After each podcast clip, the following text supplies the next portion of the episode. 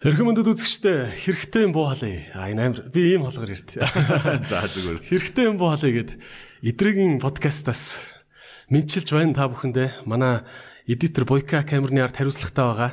Өнөөдөр та бүхэндээ хүндтэй зочин их бат ахыг танилцуулаад баг шаардлагагүй бах Datacom-ийн улсын хурлын гишүүн асан гэдгээр нь мэднэ мөн би бол ийм соён гэгэрүүлэгч Twitter-ийн амир том хүн гэж боддог. Twitter дээр олон дагагчтай. За тийм их бат ахта өнөөдөр маш олон сэдвэр. Гэхдээ аль болох тийм хэдийгээр улс их орны хэмжээнд ч гисэн хүний амьдралд наалцтай юм ярих гэж бодож байна. Шудраг ёс зарчим энэ олон улсын өрсөлдөөний талаар хувь хүний аз жаргалын талаар хүмүүжил ёс суртахуун гэдэг иймэрхүү сэдвүүдээр ярих гэж бодож байна. Тэгээд нэвтрүүлгээ эхлэхээс өмнө спонсороо танилцуулчихъя. Манай өнөөдрийн special спонсороор Montbell гэдэг Mont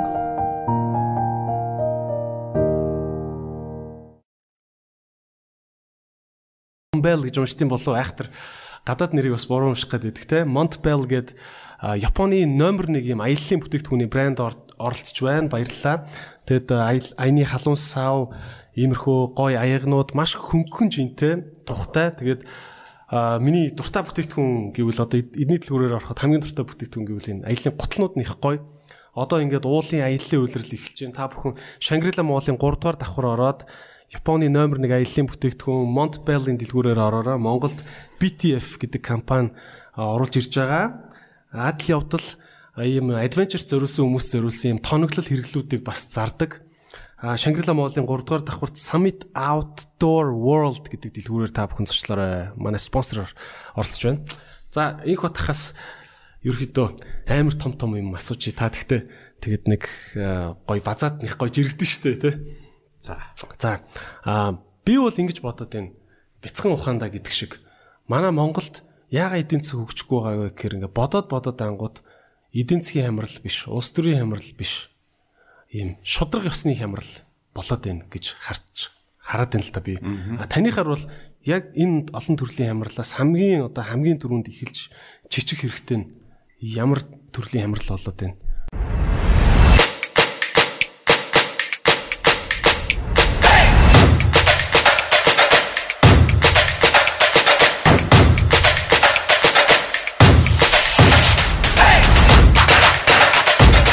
Нэг давчаар бүгдийг шийдэх цахим ресторанд тавтамаар л. Юу хямарчаад байна? Гэхдээ яг хоо маш энгийн нэрэл оюун санааны хямрал гэж хэлнээр л. Оюун санааны төвшөнд. Зүгээр хоёр шалтгаан бий л дээ. Нэг нь бол үнэхээр бодит шалтгаан. Монголчууд маань одоо 20 дугаар зуунд бол их юм үдс юм шүү дээ. Би тэгж баян хэлдэг. Хоёр одоо тархиар матлуулчихсан тий. 21 онд одоо ардын хувьсгал тэгээд коммунизм гэж түүнээс хойш 80 жил нэг үзэл суртал нэг үнэлэмж үнэт зүйлсээр яваад 91 онд тэр нэрс солигдоод за түүний дунд бол хамгийн хэцүү нь маш олон удаа хэлмэгдэлт Монголын сэхэтнүүд юм мэддэг хүмүүс эдгээр хэлмэгдсэн. Тэгээ ер нь гадаадын ямар нэгэн том улсын дагуул колони байсан улсууд бол үргэлж юм хямарч идэх л доо юун санааны. Яг л тэднийг арчиж идэг. Одоо ингээд бичгүүсгээс нь эхлээл тэр үед ч одоо Чингис хааны хүртэл ярих хэрэггүй. Тэгэл ингээд нэг социалист хүмүүжил гэж явлаа шүү дээ. Тэгээ одоо бол бас бид нар арчлыг дутуу ойлгоод энэ либерал арчлыг дутуу ойлгоод дахиад бүр нөгөө тал руугаа савлаад бүх юмыг мөнгөөр хэмждэг болоод тэгээ нэг тийм уран зохиолт гоё үг үйдээ. Кино үзэж яхад нэг юм гоё үг гарч ирсэн би тэрийг санаж байгаа та бүхийг бүх зүйлийг мөнгөөр хэмждэг болох цагт таны амьдрал дампуурдаг гэж. Бүх найз нөхд ч байхгүй болдог. Ойр дотны хүмүүс ч. Яг тэрийн шиг бид нар нийгэм бас дараагийн хямралд орж байгаа байхгүй. Тэгэхээр манайд бол оюун санааны хямрал бол гарцаагүй яваа. Гэхдээ энэ дэр нөө хоёрхан зүйлийг л хэлэх гэсэн.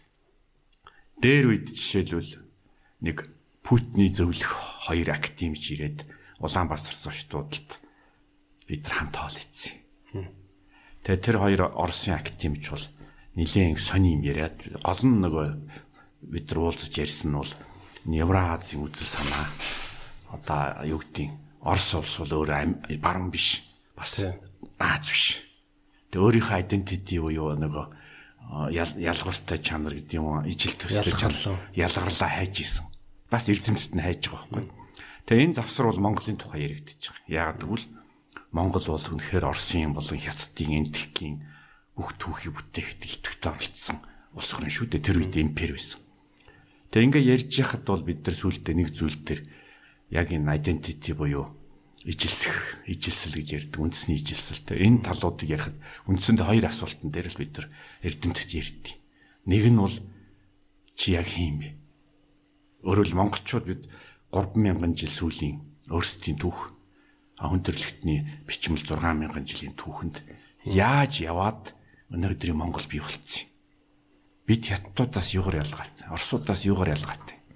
Биднийг чухам өнөөдрийг хүртэл одоо юу гэдэг нь тэсэг одоо авж үлдсэн байгалийн, соёлын, улс төрийн бүх шалтгаанууд юу юм? Тавчаар хэлбэл чи яг хин. Тийм. Энийг бид нар байгаа юм гэж. Хоёр дахь нь чи яг юу хүсэж байгаа. Яг үнэхээр монголчууд одоо ингэ божигнаал юм те. Яг юу хүсэж байгаа. 30 жилийн дараа яг юу хүсэж байгаа. 100 жилийн дараа яг юу хүсэж байгаа. Асуулт бол монгол хүн болгон энийг юм. Тийм.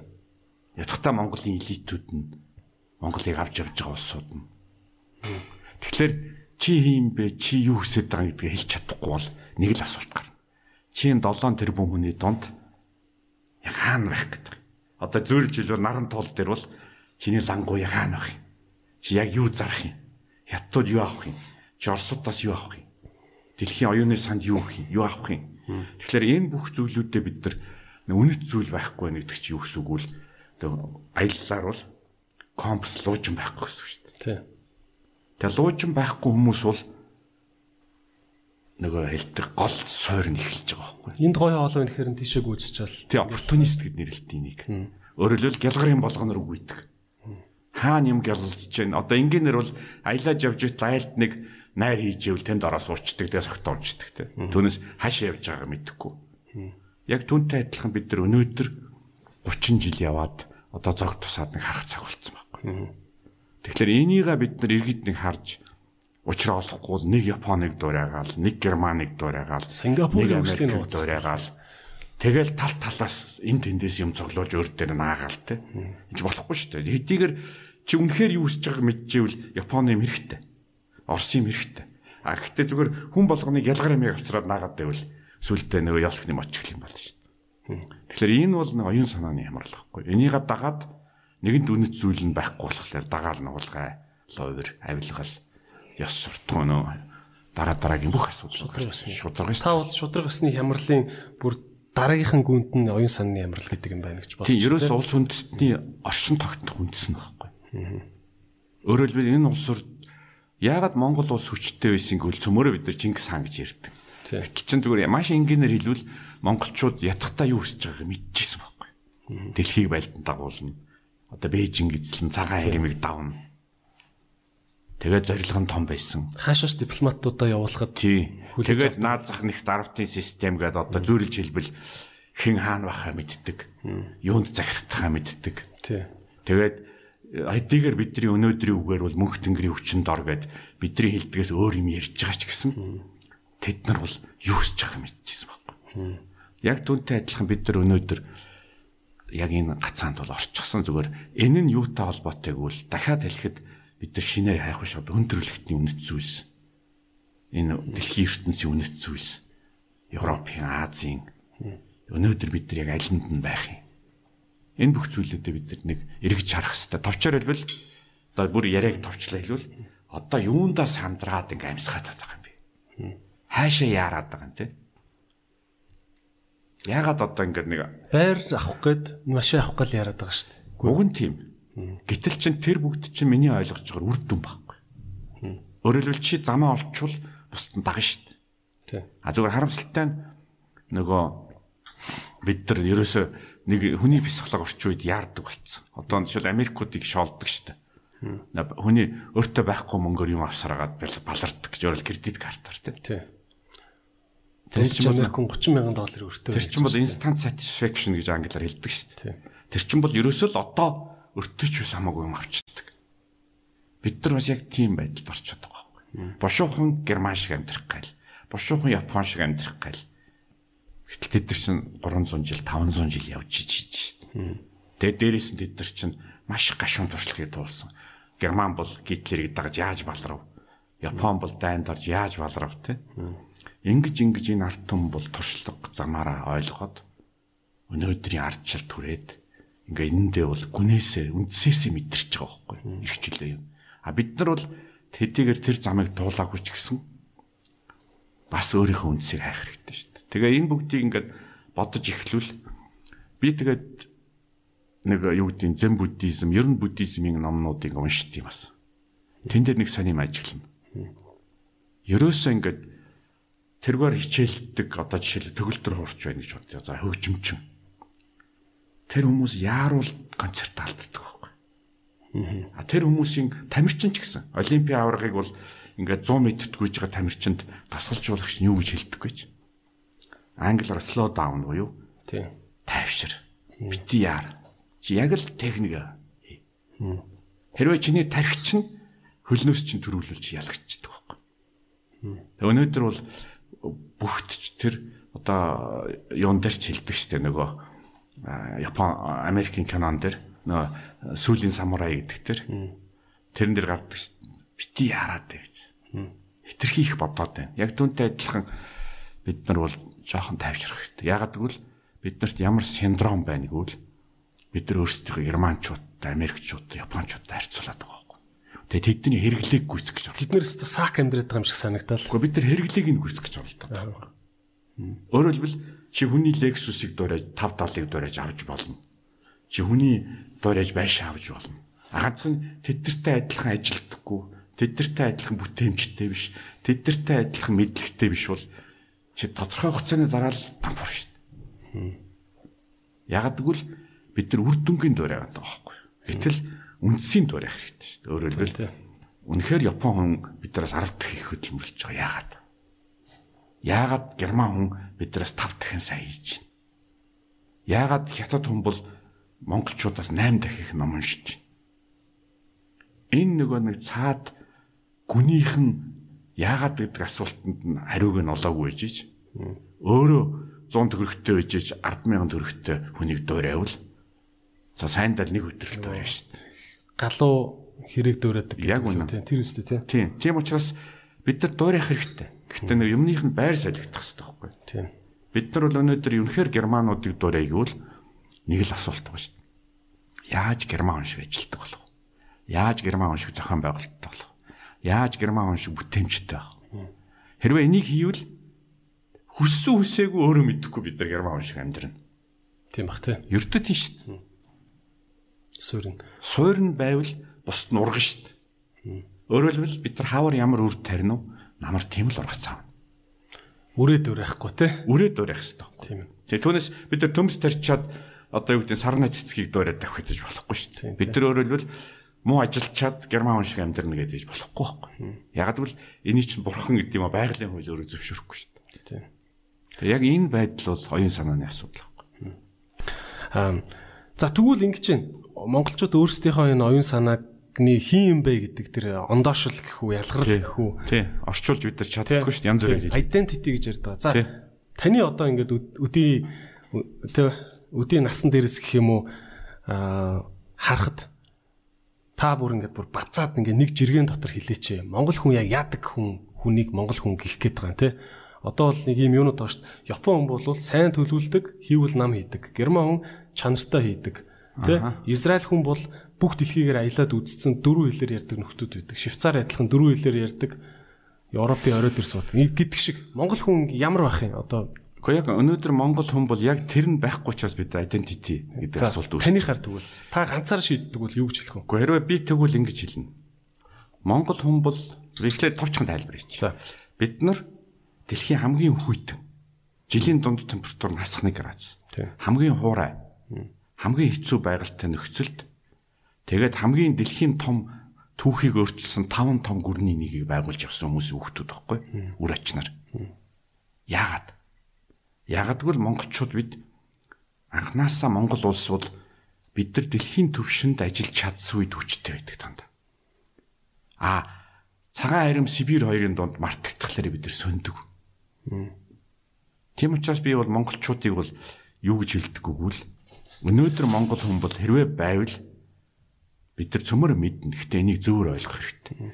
Монгол хүн бол бэлэг танха. Хэрвээ энийг зөв ойлголтоор явбал өөртөө итгэдэг. Одоо Харвардын боловсролтой бэлэг танха энтерпренер бол дэлхийд олдохгүй юм байхгүй. Хүнийг дагдаггүй тий. За нөгөөх нь Монгол хүн бол маш сайн хэл сурдаг, математик, мэдрэмж өндөртэй. За гурав дахь миний хамгийн онцлог хэлэх гээд байгаа зүйл бол би олон компани, олон байгууллага дэлхийн олон оронд ажиллаж утсан. Монголчууд яг юм кризисний хямралын үед аюу хурдан сэтгэж чаддаг. Өөрөөр хэл Монгол хүний давуу чанар хямралын үед гарч ирдэг. Одоо манайхан ингээл Солонгост ингээд галын аюултай үед Монгол хүн мөнх даврлаа, усан даврлаа гэд яриад байдаг шүү дээ. Тэр чинь бол бид нар хээрийн одоо юу гэдэг байгаль дэлхийдээ ганцаараа өөрөө амьдраа сурцсан тэр ген нь байгаа байхгүй. Тэгээ энэ бүгдийг нийлүүлээд тэр үзвэл бид нар өнөөдөр дэлхийн түвшинд тэрвээ гарч чадвал боловсрлоороо, чадвараараа, толгоогоороо бусд нь бидний давуу чанар. Тэгэхээр Монгол хүн бол мобайл буюу хувирах чадвар өндөртэй хурдан сэтгэдэг. Хямралын үед бол явж ирсэн олон жилийн соёлын одоо юу гэдэг биендээ шингэсэн удамтай. Тэгэхээр би бол монгол хүнийг бол зүгээр маш өндөр амьдрах чадвартай ийм 21 дугаар зууны хүн гэж хардаг. Ганцхоод асуулт гарна. Окей, тийм чадвар байна тэгээ яах юм? А тэгэнгүүт одоо дэлхийд дээр яг бидний хэрэгцээ хаана вэ? Аа. Яагаад Чингис хаан хүчтэй байсэнгүүл нэг сэлэм эргүүлээд байлцсан та биш байхгүй. Миний ойлгож байгаагаар хятад бол дэлхийн том гүрэн тэр үед дондод улс өөрийгөө дэлхийн төв гэж бодож ирсэн. Гэхдээ өөрийгөө дэлхийгээс тусгаарлцсан. Европын сэргэн мандал дөнгөж эхлэх гэж ирсэн. Мянган жилийн харанхуй Европын иргэн дуусаад дондод зун дуусаад тэгээ Европ хятад хоёр холбогдож энэ бол яг дэлхийн нийгмийн хэрэгцээ шаардлага байхгүй. Өөрөөр хэлбэл Хятад Европын хооронд 100 100 улс орнууд 100 жилийн дайн хийгээд ядарсан. Газар болгон дээрэмчэнтэй. Тэгээ хүмүүс явах газаргүй. Яг ийм үед энэ бүгдийг замаар одоо мөнгөөр хуулиар наймаагаар захиргаар нэгтгэдэг тийм хүчийг бол бүгд дагж байгаа байхгүй. Зөвхөн сэлмнээс айгаад биш. Яагад гэвэл энэ бол нөгөө талаас зөөлж хэлвэл байгалийн шаардлага. Тэгэхээр Чингис хааны гол гавь явал Европ хятад хоёрыг холбосон буюу одоо Германы том философч Гегелийн үг үйт. Дэлхийн түүх Монголын түүх эрхэлдэг гэж. Яагаад хэлж байгаа юм? Яагаад гэвэл хүн төрөлхтний түүх гэж хэлээгүй байхгүй? Өнөөдрийн орчин үеийн олон улсын харилцааны түүх Чингис хааны түүхээр орчин цагийн дэлхийн ертөнцийн холбогдож өөрөөр хэлбэл хятад тусдаа түүхтэй байсан, Европ тусдаа байсан, Африкийг хинж мэдэхгүй байсан яг өнөөдрийн ойлголтоор дэлхийн харилцааны түүх Монголын их гүрнээр эхэлдэг. А түүнээс өмнө бол газрын донд тэнгисэн Римийн Ромын империйн түүх байсан. Арабих байсан. Бүгд тустай байсан байна. Тийм учраас эндээс би юу хэлэх гэсэн гэвэл энэ том хэрэгцээг дагаж Монгол улс бас яг зөв цагтаа гарч ирсэн Яг түүнтэй адилхан өнөөдөр Монгол улс монголчууд хэрвээ яг энэ хэрэгцээг зөв олж чадвал бидэрт бас шанс байгаа байхгүй. А одоо асуулт Хэрвээ бид нар өнөөдөр нэг гялгар юмны ханаас хөцөлтөд байвал тав тал авах гэдэггүй. Үгүй тий тэгвэл нэг юу гэдэг миний ойлгож байгаа нь 10 жил нүрсээ зараад тэгэл дуусна шүү дээ. Өөрөөр л нэг үүлэн жилийн нар чи хаагдчих واخ. Тийм ээ. Тийм ээ. Дээрэс нь зүгээр муу хэлж байгаа юм биш хятад орс гээд дэлхийн том гүрэн өөрийн бодлоготой. Тэд нар нэг Монголыг хорлох байгаа юм биш. Зүгээр л өөрийнхөө бодлогоор явхад бид нар замд нүрэгдэх байхгүй. Тийм учраас бид нар энэ дунд зөв өөрийнхөө цагийг олж авах хэрэгтэй. Хэдийгээр биднэрт өнөөдөр гялгар юм хэрэгтэй нүнэн. Гэтэ би юу хэлээд байгаа бол ямар ч ард түмэн 5% нь энийг боддог элитүүд байх хэрэгтэй. Удирдгчд нь байх хэрэгтэй. Өөртөө бүр шингээсэн хүмүүс байж байгаа хэрэгтэй. Тийм. Асуулт бол яг нэг нэг үлэхэд том албан тушаалд удирдгч болчоод нэг хувийн байшингаа асуудал шийдэх гэдэг үг гэдэг байгаа байхгүй. Хүүхдээ сургуульд явуулах Яг энэ бол бидний өнөөдрийн одоо трагеди буюу хүнд эмгэнэлтэй эмгэнэлт байдал шин. Одоо та хэллээ саяны үгнүүдийг хэллээ. За юу гэж тэ одоо англиар бол tangible буюу миний ойлгож байгаагаар барьцтай. Барьцтай зүйл, баригдах зүйл. Одоо чинь за Япон хүн чанартай юм хийдэг. Япон чанар гэж байдаг. Энэ бол айгүй барьцтай ингээд зарж болдог зүйл байна. Энэ амар хөнгөн Японы юм гэхэд л хүн Японы номер 1 гэхэд гээ Тий. толгой. Тэр шиг таны монголчуудыг тодорхойлж хэлж байгаа үг чинь өөрөө тийм байгалийн хурдан ийм реакцлах зөнтэй а юутай Дасан танхаа. чадвартай. Тий, дасан бэлэг танхаа дасан зогсох шатруу гэдэг юм чи яаж ингэж эдийн засгийн бүтээгдэхүүнд шингээж юм брэнд болгож зарах юм те жишээ нь А энэ бол ийм учиртай. Ер нь ийм учиртай. яаж буух юм Би бол шүү дээ. Одоо жишээлбэл ийм чи бол надаас зориг асууж штэ. Би чамд ийм хэлье. Хоёул ойд төрцөн явж гин гэж бод. Зая. тий Гэтэ нэг дүрм мэднэ. Хэрвээ ямар нэгэн уулын орой дээр гарвал бид нар эргэн тойрно харна. Одоо төрх төрх одоо замаа олно. Тэгэхээр чиний дүрм юу? Өсөх зөрүүл явах хэрэгтэй. Хэрвээ чи уулын уруудаал авил чи төөрөөлнө. Яг одоо манан бууцсан, бороо орцсон те. Чи намайг чи бол ойд төрц явж байгаа үед өсөх хэрэгтэй байхгүй. Тэгэхээр чи харж байгаа чи зорилгоо мэдэхгүй ч гэсэн дөрмөө мэдчих байгаа. Яаж явах вэ? Тэгвэл чи үргэлж өксөж явна. Тэгэхээр энэ бол энэ бол ямар зарчимгүй л монголчууд хэлдэг давааны цаан даваа. Бид нар 10 давааны цаана юу байгааг мэдэхгүй. А гэхдээ эхний даваагаа давах хэрэгтэй мэднэ. Эхний давааг давангал хоёр дахь нь харагдана. Тэгвэл одоо асуулт гарч ирнэ. Тэгвэл чи чиний ганцхан дүрэн бол яваалах хэрэгтэй. Өнөөдөр биднэрт ямар даваа харагдчих чинь 3 4-т харагдахгүй ч болно. Ганцхан чи явна гэдгийг мэдчихэж байгаа байхгүй. Яг түүнтэй адилхан монголчууд бид өнөөдөр яг энийг tangible буюу барьцтай болгох вэ. Тэгвэл өнөөдөр бид нар юу мэдчихэж байгаа. Тэгэхээр хэмбэл Америкийн нэг ерөнхийлөгч хэлсэн үг байдаг. Хуучны хэнийх нь үлээд Рузвельтийн хаа.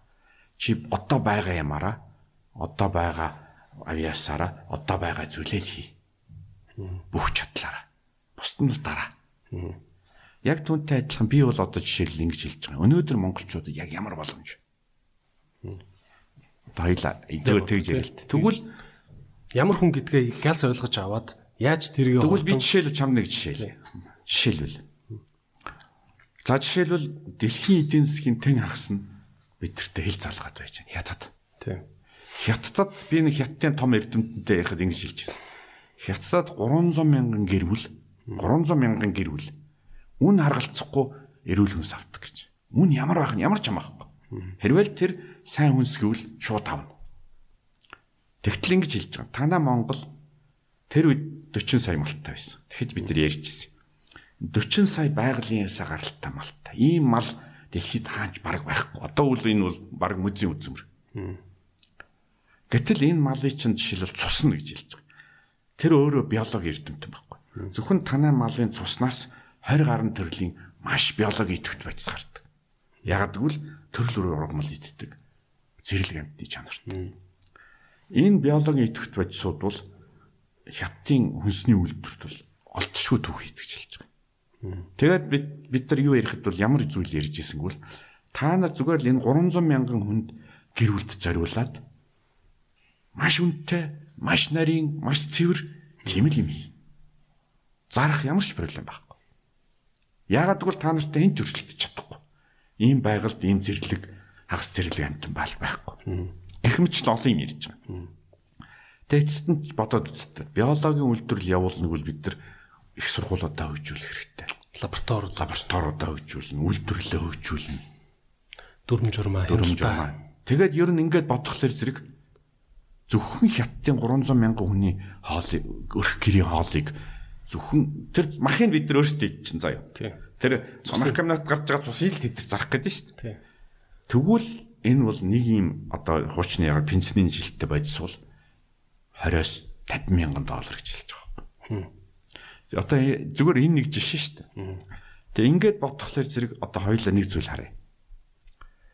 Өнөөдөр чивтер экспертиз уу мэдлэг чадварыг хаанаас ч худалдаж авч болно. Чивтер Израилийн эрдэмтнийг дуудаад ажиллуулж болно.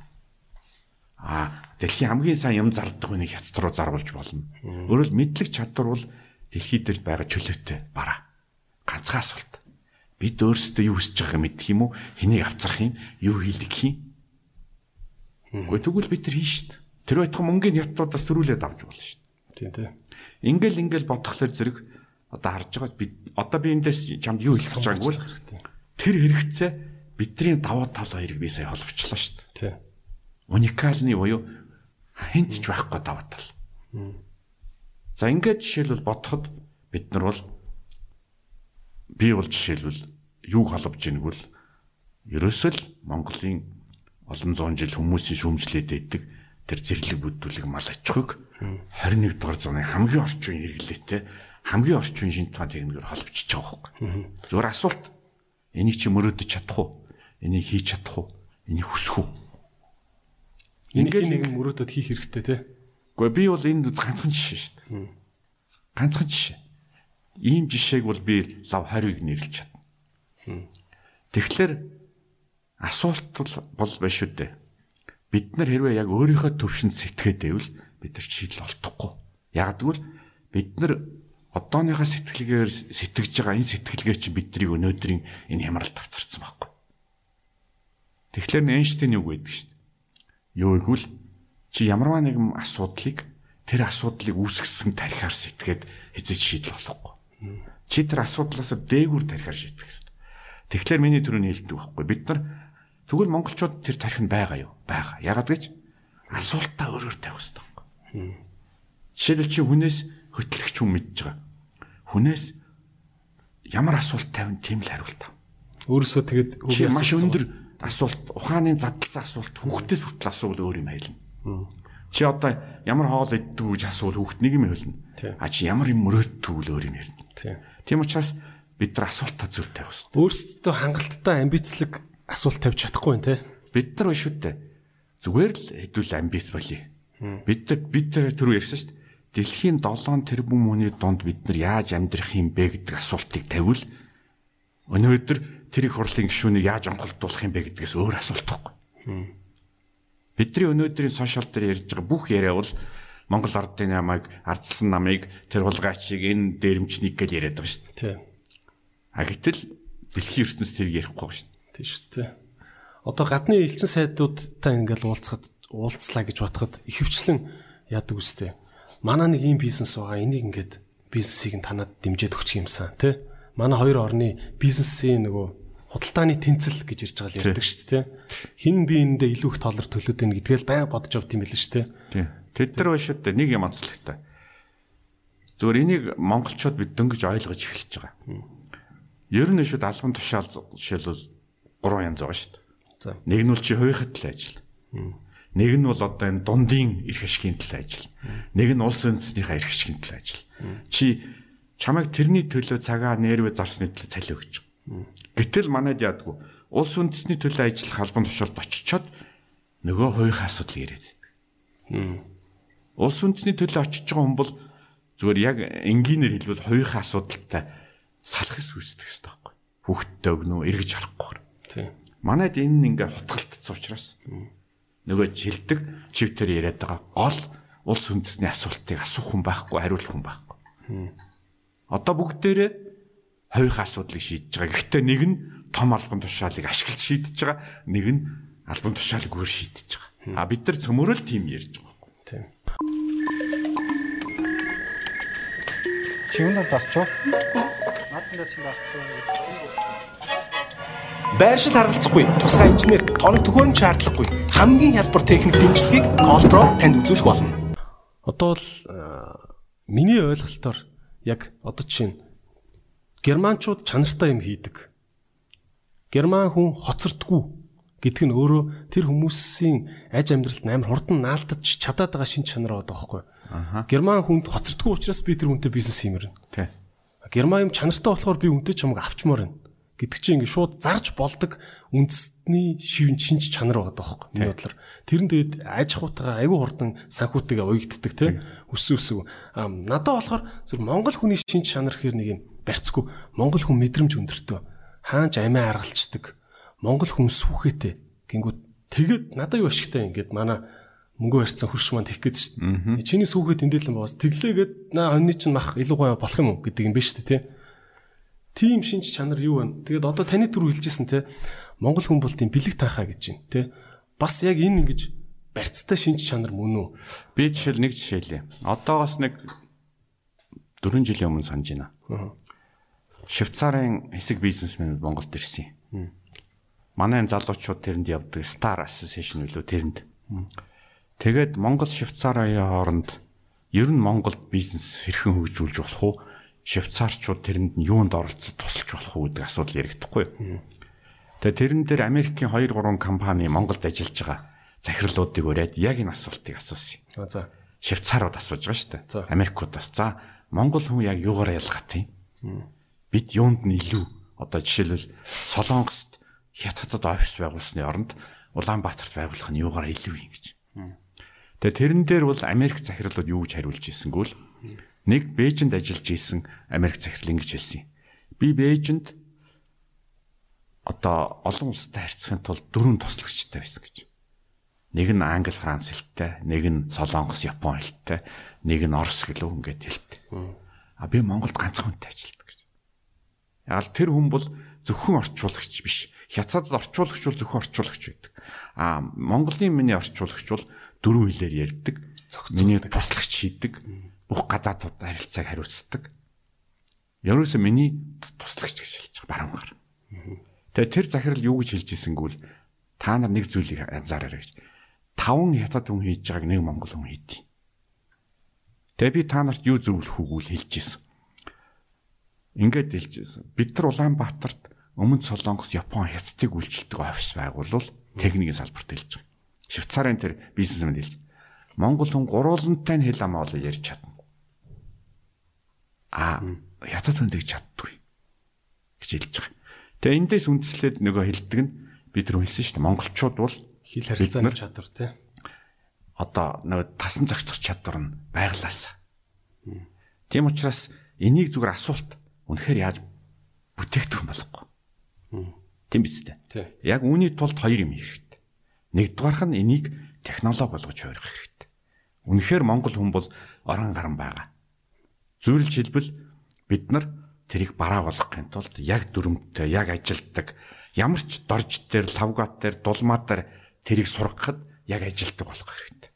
Өөрөөр хүнээс хамаардаггүй. Гэхдээ монголчуудын ухаанаар бод бодсон одоо нутгийн онцлогийг тусгасан тийм ийм продакт болох. Америк залуу бол нэг тийм сайн баярмаа гэд магадгүй туслах авчаад штэ. Тий. Тэнгүүд одоо яг бүх Монгол хүүхнүүд баярмаа шиг үеж чадахгүй гэдэг асуулт шүү дээ. Тэгэхээр заримд нь зарим чанар нь байгаа. Нэгэнд нь Э чанар нь байгаа, нэг нь хоёр дахь чанар, нэг нь гурав байгаа тий. Одоо асуулт энэ бүгдийг нийлүүлж одоо нэг хүнд байлгаж болох уу? Хоёр дахь нь энэ бүгдийг сургаж болох уу? А Хэрвээ бид нар үнэхээр энийг сургаад нийлж чаддаг бол бид нар магадгүй яг ийм чадвартай мэрэгчлэлтэн бэлддэг продакт гараад байгаа юм бүтээгдэхүүн. Тэгэхээр одоо барууны ойлголтоор бол энэ стандарт технологи болсон цагтл найдварт. Түүнээс инх хотод найдаад маргааш нэг хот нь яваад өчглөөр бүх бизнес нь урддаг байж болохгүй шүү дээ. Тэгэхээр одоо харж байгаас миний хэлэх гээд байгаа санаа бол энэ бүгд үр хөврлүүд нь энэ тэнд байгаад байгаа. Миний нэрлээд байгаа. Зөвхөн энийг энэ нэгтээ мянган жил явж ирсэн 100 жил явж байж болно. Одоо бид нар 20 дугаар зууны бизнесийн нүдээр, 20 дугаар зууны менежментийн нүдээр, 20 дугаар зууны маркетингийн нүдээр, 20 дугаар зууны шинжилгээ ухааны нүдээр энийг бүтээгдэхүүн болгох хэрэгтэй. Тэгсэн цагт зарагдана.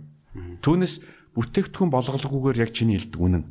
Үнэхээр бэлэг танхаа гэдгийг бид нар зарч чадахгүй шүү дээ. А ганцхан бид нар creative thinker тийм үү? Тим хүмүүсийг бол бүтээгдэхүүн болгож болно. Хэл хүний за нэг япон хүн надад хэлж ирсэн. Яг Монголд 7 жил амьдарсан япон хүн. Та нар хүүхдээ япон шиг болгох гэж оролдоод байгаа гэж. А бид нар хүүхдээ монгол шиг болгох гэж оролдоод байдаг шүү гэж байгаа. Ганцаараа чөлөөтэй дураараа яв гэж. А гэтэл манай хүүхэд заавал багийн аруулаа ажиллах гэдэг. Эсвэл 10 хүнээс өөрийгөө хамааруулад байдаг. Тэгээ эн чинь бол бас яг Америкийн зах зээл дээр очихлоор бас болохгүй байх гэж хэлээд байгаа юм. Тэгээ одоо харж байгаач бид нар тэгэхээр асуулт бол Монголынх бол энийга бүтээгдэхүүн болгож чадаагүй, шинжил ухаанжуулаагүй, системчлээгүй. Энэ байгалийн гой онцлогоо бид нар ийм Яг л нөгөө нэг- түгээмэл өндөр стандарт болгож чадахгүй Тийм. Нөгөө л түрүүний хэлдэг 30 сая халдар хойноо баян хатд иддэг биологи бүтээгдэхүүн болгож чадаагүй байхгүй. Гэхдээ 30 сая халдар хойно байгаа шүү дээ. Тийм. Уг нь бол сайн. байгаа. Тэгэхээр одоо харж байгаас бид нар орчин үеийн шинжлэх ухаан, орчин үеийн арга барил, технологиг нэмэх хэрэгтэй. Би тэрний тухай яриад байгаа байхгүй. Тэгэхээр одоо энийг өнөөдөр коноптороо чи дасааж байгаа юм шиг би тэр хийж чадахгүй. А ганцхан би чамаас нь өөр нэг асуулт асууя. Хэрвээ бид нар энийг хийхгүй юм бол германчуудыг дурайгаад бид нар хизээч германт өрсөлдөж чадахгүй. Тийм. Германд бол өөрийнх нь германчууд бол эртний одоо дархан мужаан улсууд байхгүй. Тийм учраас тэд анханасаа л төмрөөр юм угсарч эхэлсэн. Тэр нь явсаар хагаад Mercedes-Benz BMW болсон тий. Аа ямар ч орс хүнийг машин үйлдвэрт ажиллаа герман хүн шиг болохгүй нэг ч. Яг түүнтэй адилхан монгол хүнийг япон хүн шиг болгож болохгүй. Хэрвээ л монгол ус байх юм бол. А япон хүн монголд ирээд бас монгол болоход хэцүү. За тэгвэл би танаас зүгээр юм асууя. Бид нэр хийж бол чадан заяа. За нэгтгэхэ та хэлчихлээ шүү дээ. Аа органик малын цуснаас гаргаж авсан биологи идэвхт тижэл бодисуудыг за Монголыг төлөөлөх бүтээгдэхүүн байж болох юм байна гэж байна тийм үү? Болно. За одоо тэгвэл нэг юм улс үндэстнийг төлөөлдөг бүтээгдэхүүн байдаг шүү дээ. За солонгосыг юу гэж үтэй? Косметик, Тий. гар утасны дэлгэц, Хип-хоп. гар утасны дэлгэц, дуу хөгжим, Тий. кимчи, тэргуутэн хоол, Тий. тэгээ нөгөө эмийн салбарт нөгөө жинсэн Тий. нөгөө юу лээ жинсэн чи хүн орхотой Тий. гэдэг шиг за та ингээд зүр яг монгол хүний зан аа, ах уу бүх юмд нь тохироод ингээд да да да гэж гарч болох топ 5 юм юу гэж болох вэ юу гэж нэрлэх вэ Би чам дахиад хоёр дахь жишээ хэлье. за За Бээжин хотод дэлхийн 2000 том компани байна. 2000 том компани. Энэ 2000 том компани удирдагч зарим нь Монголд ирдээ. Загс барих гэж ирдэг. Тэгээд бид нар уулзаад ярьж яхад юу гэж хэлж ийн гэвэл надтай хамт ирэх гээд манай компанийн очролцсон байдаг гэж Монголд. Тэгэд ирж Монгод ирж явах гэж гэхэлэр загс барьд юм гэхэлэр үгүй зүгээр л надтай хамт явах гэж. Нэрээ бичээд бүр ингээд манай дарга энэ хагас жилд Монгол явахт би явна дараагийн жил би явна гэж. Тэг яагаад гэж асуусан чи эдгээр ингэж хэлж байгаа. Бээжинд бид нар зүгээр салхинд гарах газар байдгүй. Бээжинд бид нар хүүхдүүдээ гэр бүлээ цоочлцсан байдгийг. Гэтэл Монголд руу ердөө цаг хагас нисээд ирнэ. Энэ бол тэнжин орохтой адилхан. Гэтэл танад ирэнгуут бид нар маш том орон зай хээр нутагт Тэгээ асууж байгаа юм. Гэхдээ Бээжин хэрвээ дэлхийн том офис юм бол та нар яагаад энэ том дэлхийн офисын арын одоо викенд парк байж болохгүй. Тэгвэл та нар дэлхийн том корпорацийн одоо юу кампусыг барайл. Гэхдээ тэгэл тэд нар чи ирж хурлаа хийдэг. Гэвч тэнж орохтой л адилхан шүү дээ Бээжин гэсэн. Зүгээр л ийм private онгоц нисэл одоо юу гэдэг визгүүгээр онгоц нь буугаал буцаа явчихдаг. Хоёр өдөр болоод. Эний мөнгийг хэн гаргах вэ гэхээр энэ компаниуд чинь төлнө шүү дээ. тий Гэхдээ та нар яагаад энийг хийхгүй байгаа гэж. Яагаад гэвэл яагаад нууцна гэж. Бид нар дахиад байшин барихтаа Улаанбаатарыгаа хэд зарах гэж бариад байгаа байхгүй. Хариу бид нар дэлхийн төвшөнд сэтгүүл байшин барь яг адилхан цементээр яг адилхан юмар барь. Гэхдээ Бээжингид байгаа 2000 том корпорац зориулж барь. Тэгэхээр харж байгаас Тий. зүгээр хараана өөрчлөгдөж байгаа юм. А тэнгууд дизайн мизайн бүх юм дагаад өөрчлөгдөн. Менежмент. Тэгэхээр одоо харж байгаас бид нар хэрвээ зорилгоо тод харуул шал өөр юм хийж болно. Тэгвэл чи түр хэлсэн. За тэгвэл Монгол хүн яаж явах юм? Монгол хүн яаж яг эцэстээ юу хийх мэдэхгүй. Гэхдээ бид нэг зүйлийг мэднэ. Хэрвээ энэ хоёрыг хэрвээ хийх гэж оролдвол за яг тал хийж үзүү. Тэгвэл бид нар буцаад эзэж өнөөдрийн Монгол болохгүй. Бид нар дэлхийн том корпорацийн кампусыг барьчихсан. Нэг ганц хоёр биологийн бүтээгдэхүүн гаргацсан бол буцаад нэг өмнөх юм аа бид нар эргэж хийхгүй. Яг ийм байдлаар бид нар ингээ давааны цаан даваа гэж явна шүү дээ. Тэгэхээр одоо эндээс ямар асуулт гарч ирж байгаа бид нарт вижн буюу алсын хараа дутаад байгаа байхгүй. Түүнээс бид нар өөрсдөө дутаагүй. Бид нарт зориг дутаж байгаа юм. А зорилгоо гаргахын тулд алсын хараа дутаж байгаа. Товчоор хэлбэл бид нарт мөрөөдөл дутаж байгаа. Тийм учраас би бол тэгээ энийгээ бол өөрийнхөө өмнөх түүх, газар зүүн байрлал, хажууд хятад Орос өөрийн ардчлал өөрийн эрх чөлөөтэй байдал өнөөдөр Монгол хэдий бид нар хэцүү ч гэсэн бид нар бол өөр Монгол биш бид нар бүрээд биш байхгүй. Бид нар юу ч хийх эрхтэй тий. Тэгэхээр харж байгаач. Бид нарт тэр эрх чөлөө нь байгаа. Ганцхан асуулт. Бид нар тэр эрх чөлөөг авилгаар дүргчээд өөрсдийн зовлон болгочоод байгаа болохоос биш. Уг нь энэ эрх чөлөөгөө бид нар тэр Америкийн 2000 дэлхийн 2000 компани мөнгийг салгах юм болгож болно шүү дээ. Тэгэхээр харж байгаач бид нар байгаа юмаа буруу асуулттай буруу зориг тавиад одоо энгийн хэлдгээр бид нар одоо байгаа нэг төргөөл хоорондоо булаацалтаад байгаа болохоос биш яаж энийг арга болгох вэ гэдгийг ерөөс ярихгүй байгаа байхгүй. Тийм. Байгалийн баялагын мөнгөө хүртмээр байна гэж хэрүүлээгээд байхаас биш наад мөнгөөр чинь бүр их мөнгөний юм гэдэг юм ярихгүй тий. Тийм учраас одоо харж байгаач бид нар асуултаа зөв тавихгүй гай. Зорилгоо зөв тамирлахгүй. А энэс бид нар айгаад байгаа. Гэтэл ямар ч айх юм байхгүй. Яагаад гэвэл нэг сони юм нь дэлхийн бүх хүн ингэж энэ асуултыг асууж байгаа. Энийг асуулаа гэд агуу ханта болохгүй. Тийм. Дэлхийн бүх орн ийм асуулт тавьж байгаа. Ганцхан бид нар тавихгүй. За хоёлоо зүгээр ингээд яриа маань бас дундуур нь сонсож байгаа хүмүүс энэ төр байж магадгүй зүгээр зэгслээд асуувал те нөгөө нөгөө Ноа Харари гэдэг нөгөө айхтар профессор ч одоолоод байгаа шүү дээ. Хүн төрөлхтний товч түүх 21-р зууны 21 том юу энэ төр гэл те? Асуудлууд гэдэг. Тэр нь тэр шиг гэдэг шиг одоо зүгээр хоёлаа ингээд томьёолвол те?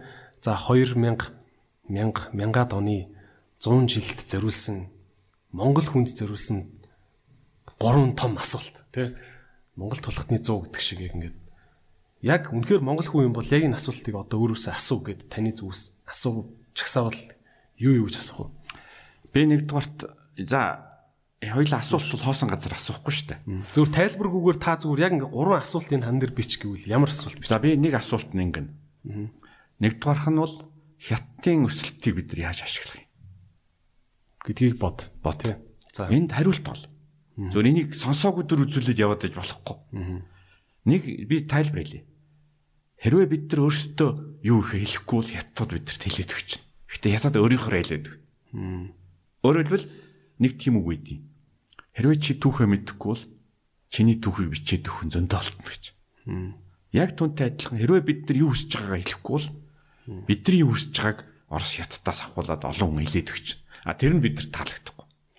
Тийм. Учраас нэгдүгээр асуулт бол бодит зүйл. 21 дугаар зам бол үнэхээр хятадын зам. Тэгэхээр асуулт. Гэхдээ тэгээд чиний хараагүй царай гаргаж байгаа юм. Өнөөдөр хүртэл бид нар хараагүй царай гаргаж байгаа байхгүй. Нэгдүгээр асуулт. Хоёрдугаар асуулт. Хүн төрөлхтөн дижитал эринд орж. Мэдээллийн технологи бүгд үеийн тоон дижитал гэхээр арай жоохон ойлгомжгүй байж магадгүй те. Зүр интернетийн гэвэл болох уу? Интернетийн интернетээс арай өргөн л дээ. Дижитал гэдэг маань өөрөө соёл. Өөрөөр хэлбэл орчин үеийн тоон технологийн мэдээллийн ирнэ оюун ухааны хиймэл оюуны ирнэ гэж. За бид нар яах юм? За технологийн гэвэл технологийн шинэ технологийн ирнэ те. Тоон технологи гэд нэрлээ.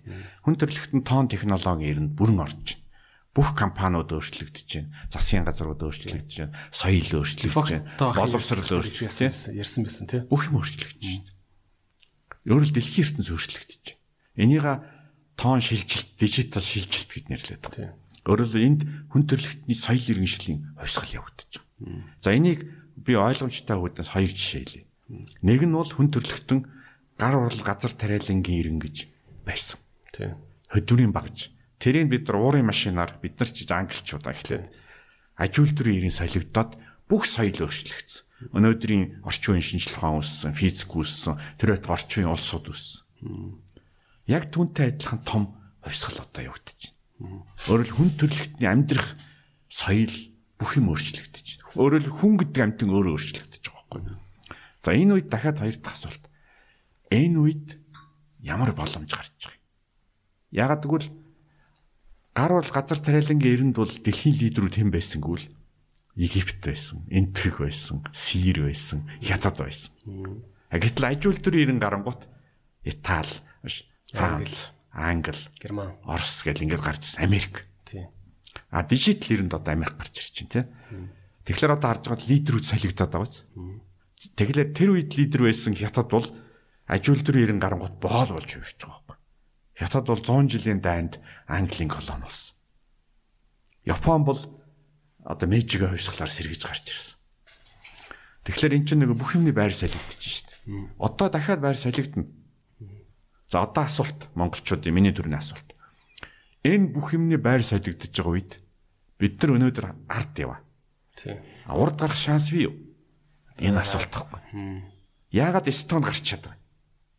Тийм тий. Тэг яагаад Сингапур гарч чадав? За Эстон бол мөнгөгүй. Стон ч Монголоос баг хүнтэй юу? За ер нь ойролцоо. Ойролцоо тий. Жижигхэн Оросын болонд байдаг далайн Манай аймгаас жижиг гин шүү дээ. Тэгээ одоо бидний цөмөрөө мэддэг Skype гэдэг том компани тий. Microsoft зарсан. Тий. Skype ч бол Эстоны 6 хүн Монгол хүн цөөн гэдэг гэтэл Skype ч 6 хүнтэй л ихсэн шүү дээ. Гэх мэтлэн. Тэгэхээр одоо харж байгаач бүх юмны байр солигдож байгаа үед Яг уу. чи хаана очих гээд байгаа. Дахиад хэрвээ бид нар өөрсдөө байр олохгүй бол бидний байрыг хамгийн ард нэг хүн олоод өгчнө. Тийм бооч? Тийм ээ. За гурав дахь нь нөө чивтер ярианы эхлэл. Бидний үнд саана. Бидний даваа тал юу юм? Бидний сул тал юу юм? Тэрийг яах гэж байгаа. Өөрөөр даваа талаа чи өгжүүлж чадахгүй бол бид нар явандаа устна. А сул тал бас өвчтэй адилхан шүү дээ. энэ чинь. Тэгэхээр одоо асуулт бол бидний давуу сул тал юу юм? Эн чинь өөрөөр төрөний тэлдэг тоглоомуудад одоо бидний тоглох гарт хүзэр шүү дээ. Тэгэхээр энэ бүгдээ бид нар хэлэхлээр одоо би практик өнөөдрийн төвшөнд практик асуулт асууж штт. Хятадыг яах гээд байгаа юм? Тоон технологийн ирэнд яах гээд байгаа юм? Бид нар ардчлаар явлаа, социализмаар явлаа. Одоо бид нар дэлхийн 7 тэрбум орны донд нээлттэй ороод ирлээ. Өмнө нь бол бид нар зөвлөлт толгойт улсаас илүү сэтгэж болохгүйсэн. Яг бол Оросын хараат байсан чинь. Одоо бид нар 7 тэрбум өмнөний донд орчлоо. За одоо асуулт. За эдгээр одоо чамайг 7 тэрбум өмнөний донд оруулчлаа. Чи хаана очих гээд байгаа? Чи юу зарах гээд байгаа? Юу авах гээд байгаа? Яаж амьдрах гээд байгаа? Үеийнхэн чинь Forbes дээр гараад байна. Тэг гараад яах гээд байгаа тийм. Тэгэхээр энэ бүгд чинь бол яг чиний асуудаг асуулт байхгүй. Тэгээ одоо хамгийн дөрөвдөх би асуулт нэг нэмчи. Тэгээ энийг хэн бодох юм? Бид нар цөмөрөө ингээл юу гэдгийг машин сав хөөцөлтөд 20 жилийн дараа бидний өмнөөс яттууд болчих юм? Америк хүн ирж хэлж хөө. Ойлгохгүй шүү дээ. А 20 жилийн дараа хэн нэг нь ирнэ. Гэхдээ тэр хүн бол Монголыг бол одоо юу гэдгийг өөртөө хаана хэрэгтэй он тэмдэл тавь шүү дээ. Тэгэхээр өнөөдөр биднэрт үүлэн жилийн нар байгаа байхгүй. Бид нар өнөөдөр арчлалтай, эрх чөлөөтэй. За хэдийгээр одоо хэцүү яваач гэсэн ямар ч гэсэн өөрийнхөө дураар хэцүү яваа байхгүй. Түүнээс биш Африкийн нэг орн шиг, Арабын нэг одоо дайнд байгаа орн шиг бусдын иргэшэлт хэцүү биш. Бид нар өөрийн мууд хэцүү яваа байхгүй. Гэхдээ эн чинь давуу тал шүү дээ. Тэгэхээр ингээд бодохлоор зэрэг одоо асуулт. Эн чинь бас магадгүй 20 жилийн хугацаатай шүү дээ. Тэ энийг яах гэж байгаа. 20 жил бидэрт хугацаа байгаа байж миний бодлоор бол нэг 10-аас 15 жил байгаа. Энэ хооронд амжиж газ хөлөө олохгүй л тий. Энэ хооронд чи амжиж зүгээр л ятгахтаа юу хүсэж байгаагаа ойлгохгүй л дахиад буцаагаал чиний хүсэж байгааг өөр хүн хэлнэ. За эдгээр одоо чи бол оюутчин болохыг хүсэж байгаа юм байна. Тий. Чи оюутчин болохыг хүсэж байгаа юм байна гэл хэлнэ. Тэгээд тэгээ би ягаад оюутчингүүл үгүй надад оюутлын ажилтны хэрэгтэй учраас би тийг шийдсэн юм л гэж. Тэг шүү дээ. Тэг яг л энэ тоглоом. Одоо ингээл дэлхийн ингээл том үйлдвэр байлаа гэж бодвол Монгол ингээл юу ч хийхгүй коридорт нь суугаад байгаа нэг ажлын хувц өмс нөхрөл байгаад байгаа хөөхгүй тий. Тэг, ажлын хувцас ажиллаа болоод хийхгүй тий. Тий тэгвэл чамайг хамгийн сүүлд бүхэн ажилд орсны дараа шал угаал гинэ. За шал угаадаг нэг хүн хэрэгтэй байгаа. Тэнгуут хэлнэ ш. За инх ута чиний хүсэл бол шал угаах юм байна. Би тэрийг хэллээ. Чи тэгээ ажил гэж хэлсэн ш. Тийм тий. Одоо нэг ийм асуулт. Би таньс зүрэг хувийн тийм жоохон өгөөдсөн. Аа. Би таныг боддог. За одоо ол- ол- таны ингээд ярьцлагнуудын доотлол комент харсан. Тэгээ танаас юу асуух уу гэл Twitter дээр бичсэн. Хүмүүс ингэж-. Хүмүүс ингэж байна. Би ч гэсэн бас тэгж бодсон. Та тэгээ өөрөө ингээл яриад ах юм те. Одоо ингээд юу штэ. Ингээ амьдралынхаа хувийн ингээд нэг юм комфортыг олцсон хүн биш штэ. За яг хөө байшинтай их залуудаа бол зохицуулдаг зохицуулаад ингээ хүүхдүүд чинь том болцсон. Таны ингээд ингээ өөр чинь одоо позишныг харахад те. Яг одоо ингээл за ярина те. Тэгээ их хурлын гишүүн бас байсан те. Тэгээ ягаа ингээ болчихж байгаа юм. Яг та хариулсан зүйлээ өөр юмнууд дээр те. Танаас магадгүй хүн тэгж асууж байгаа штэ. Тий. Та тэгвэл нэг юм хийлдэ. Та ч бас хөгшин биш штэ бас. Гэхдээ би чамд яг үннийг хэлье. Та яагаад юм хийхгүй вэ? Би бол яг энэ асуултуудыг одоо жишээл Монгол улс яаж явах юм, яаж ирээдүйт гэдгийг магадгүй 20 наснаас эхэлж би бодсон. Тэгээд манай аав түүхч юм. Тэгээ манай аав над юу гэж сургасангүй бол монголчууд бид дэлхийд гарахаараа л хүчтэй болтыг. Дэлхийд мартагдахлаараа сүндий гэж. Тэгээ миний мөрөөдөл бол би нөгөө компьютероор сурж исэн математикаар интернет байсан байхгүй.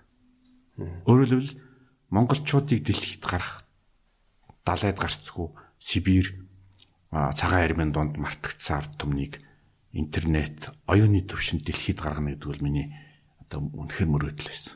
Тийм учраас би бол интернет дээр бол 20 жил мөнгө хайрлахгүй та. Мөнгөгүй ч гэсэн явсан. Тэгээ эцэст нь бол өнөөдөр маш сайн амжилтанд хүрсэн. Яагаад гэвэл одоо сургуулийн хүүхдүүд хүртэл хэлдэг. Одоо та юм мэдхгүй. Өөрөөр хэлбэл хүүхэд хүртэл инх хотгоо та инх хотгоо та надаас муу мэдж гин гэж хэлнэ гэдэг чинь маш том амжилт байхгүй.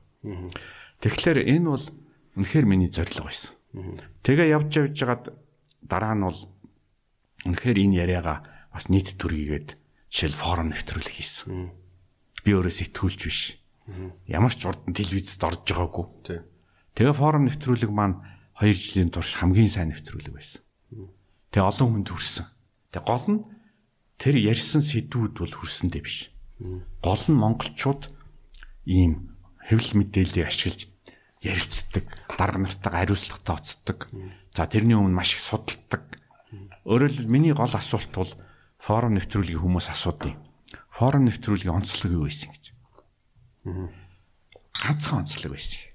Тэр юу гэвэл наран туул дээр сууж байгаа тэр хүний өнөөдөр яага бараа ун нэг үн унж байгаа хүн авч явж байгаа засгийн одоо парламентын ордонд сууж байгаа улс төрийн шийдвэртэй яаж холбогдож байгаа Энэ гинжин холбоог харуул. Энэ гинжин холбоог ярилцах хэрэгтэй байхгүй. Яагаад та ядуураад байгаа нь өнөөдрийн гаргасан хуультай холбоотой. Гэхдээ ер нь нийгэм өөрөө тийм ярддаг хүнийг бас жоохон үнэлгээ болчиход шүү дээ. Худлаа яриад худлаа дээ. хийгээл гэл тийм үү. Асуулт бол юм. Над руу л яг тийм дайралт ирдэг. Тий. Эдрээ чи өөрөө юу гэж байгаа нэг л худлаа ингээл YouTube дээр подкастын юм видео хийх хийсэн л Гэхдээ яг ер нь бол тэр асууж зөв үнэхээр гараа санаа. төмрөөр юм хийгээч гэдэг байгаа байхгүй юу? Үгүй юм шүү дээ. Яг үнэхээр чи амиа бодоод нэг дэлгүүр байгуулад ажиллаж болно л доо. За би ч чадна. А ярина гэдэг чи яаж байгаа юм? Хүмүүсийг холбож байгаа байхгүй. Өөрөөр хэлбэл эндээс дундын эрх ашиг, нийт эрх тэг хэн хий. Тэгэхээр зэрэг чи подкаст хийж чинь би форум нэвтрүүл хийж чинь гэдэг чинь чи битэрийн дэлгүүрийн тухай яриа биш байхгүй. Энэ бол хэн нэгэн нийт эрх ашигын төлөө явна. А тэр нь бол хүмүүсийг холбоно, уулзуулна, ярина. Санаа үгүй очсон. Тэгээд хамгийн чухал юм болоо шүү дээ. Нэг юм үг байдیں۔ Хүмүүс нэг үзэл санааны дор нэгтгэхлээр хүч болдог байхгүй. Тэгэхээр Чингис хаан хүртэл хэлдэг. Биеийг хураахаар сэтгэлийг хураа гэж. А юу хэлсэн байгаа. Ленин энэ бол яг үнэ үг. Ямарваа нэг үзэл санаа олон түмэнд хүрэхлээр хүч болдог гэж. Тэгэхээр чи Викторийн бизнес бол юу гэж? Монгол улсыг өөрчлөх, хүмүүсийг чигийг өөрчлөх тэр хүчийг бүрдүүлэх юм хийгээд байгаа байхгүй. Өөрөөр хэлбэл нэг үзэл санааны дор мянган хүн байх, 10 мянган хүн байх шал хоёр өөр ойлголт. Тийм учраас өнөөдрийн энд ярьж байгаа хүмүүс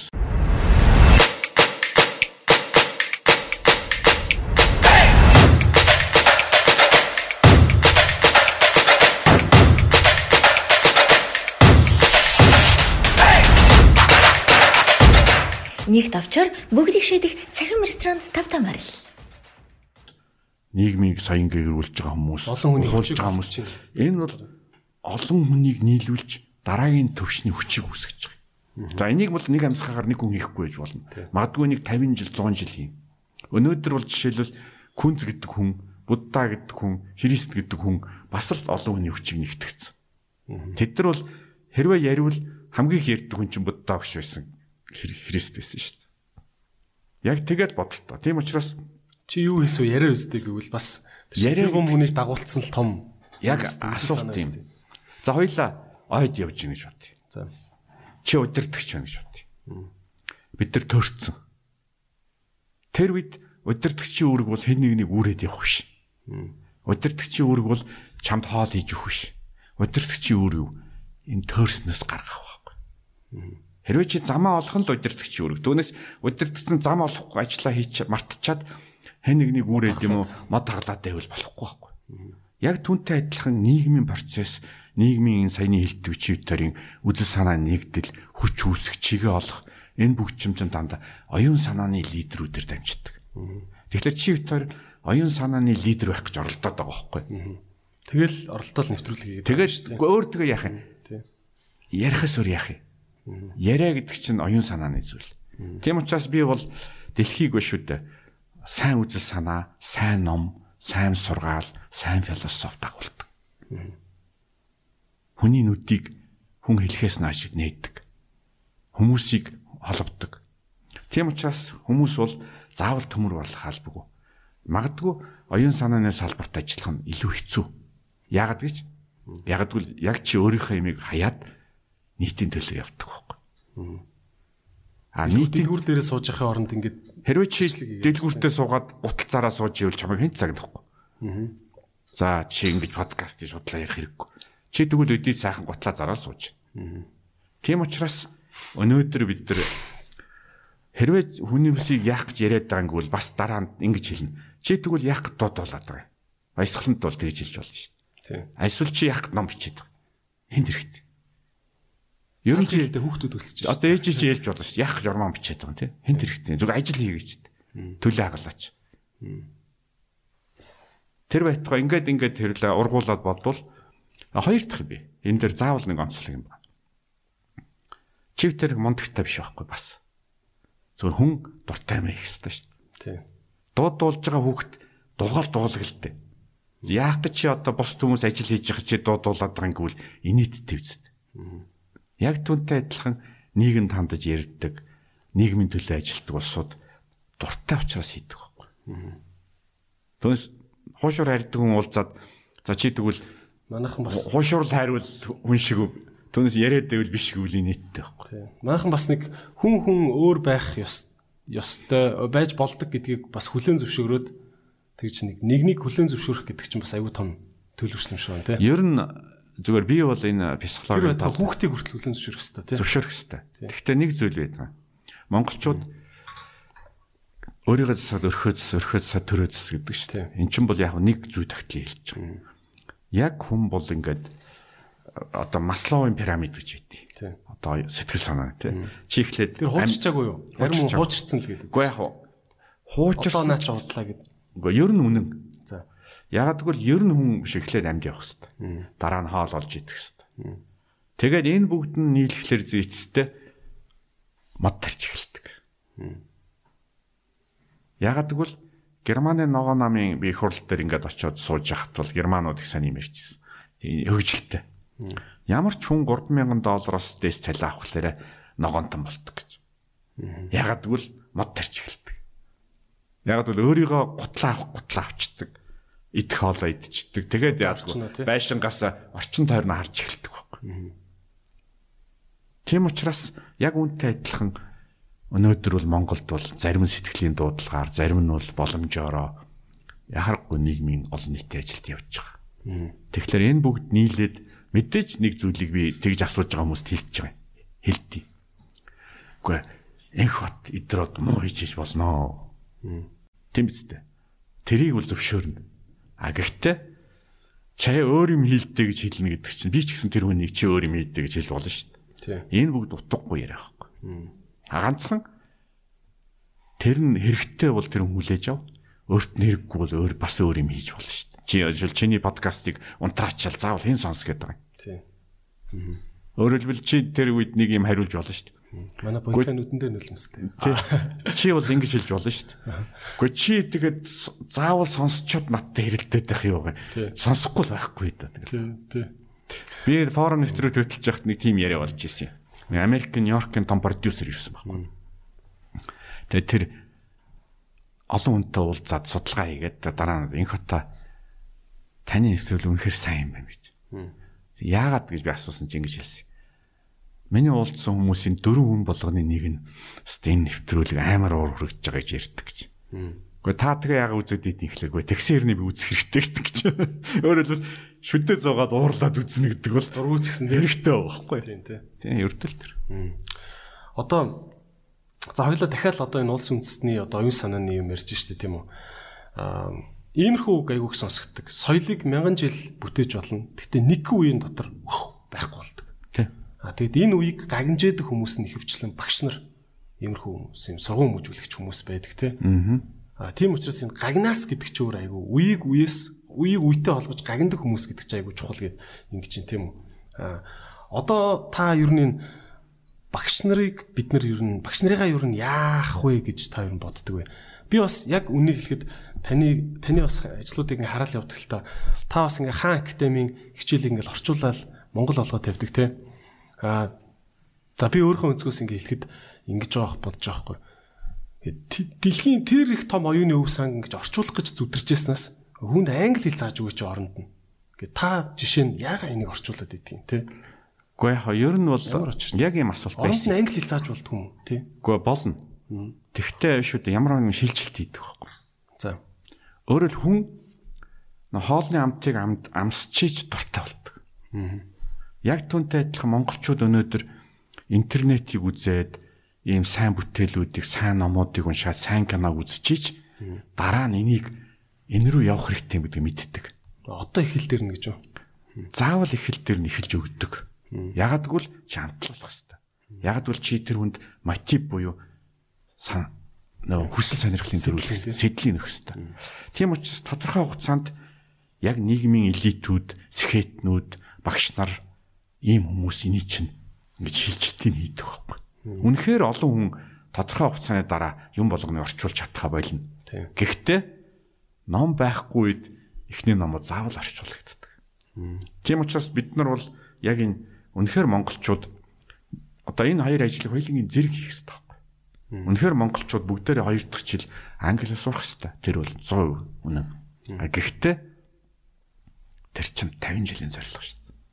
Энэ 50 жилд яах юм? Таг бах юм уу тий? Таг бах юм. Тийм учраас энэ шилжилт чинь үргэлж явна. А нөгөө талаас би бол юу хэлэх гэсэн гол тэр хак тимийн жишээн дээр хэлье л да. Хак тимийн зорилго бол зөвхөн орчуулах биш байсан. Хак тим бол өнөөдөр Монголд жишээлбэл 100000 багш байна.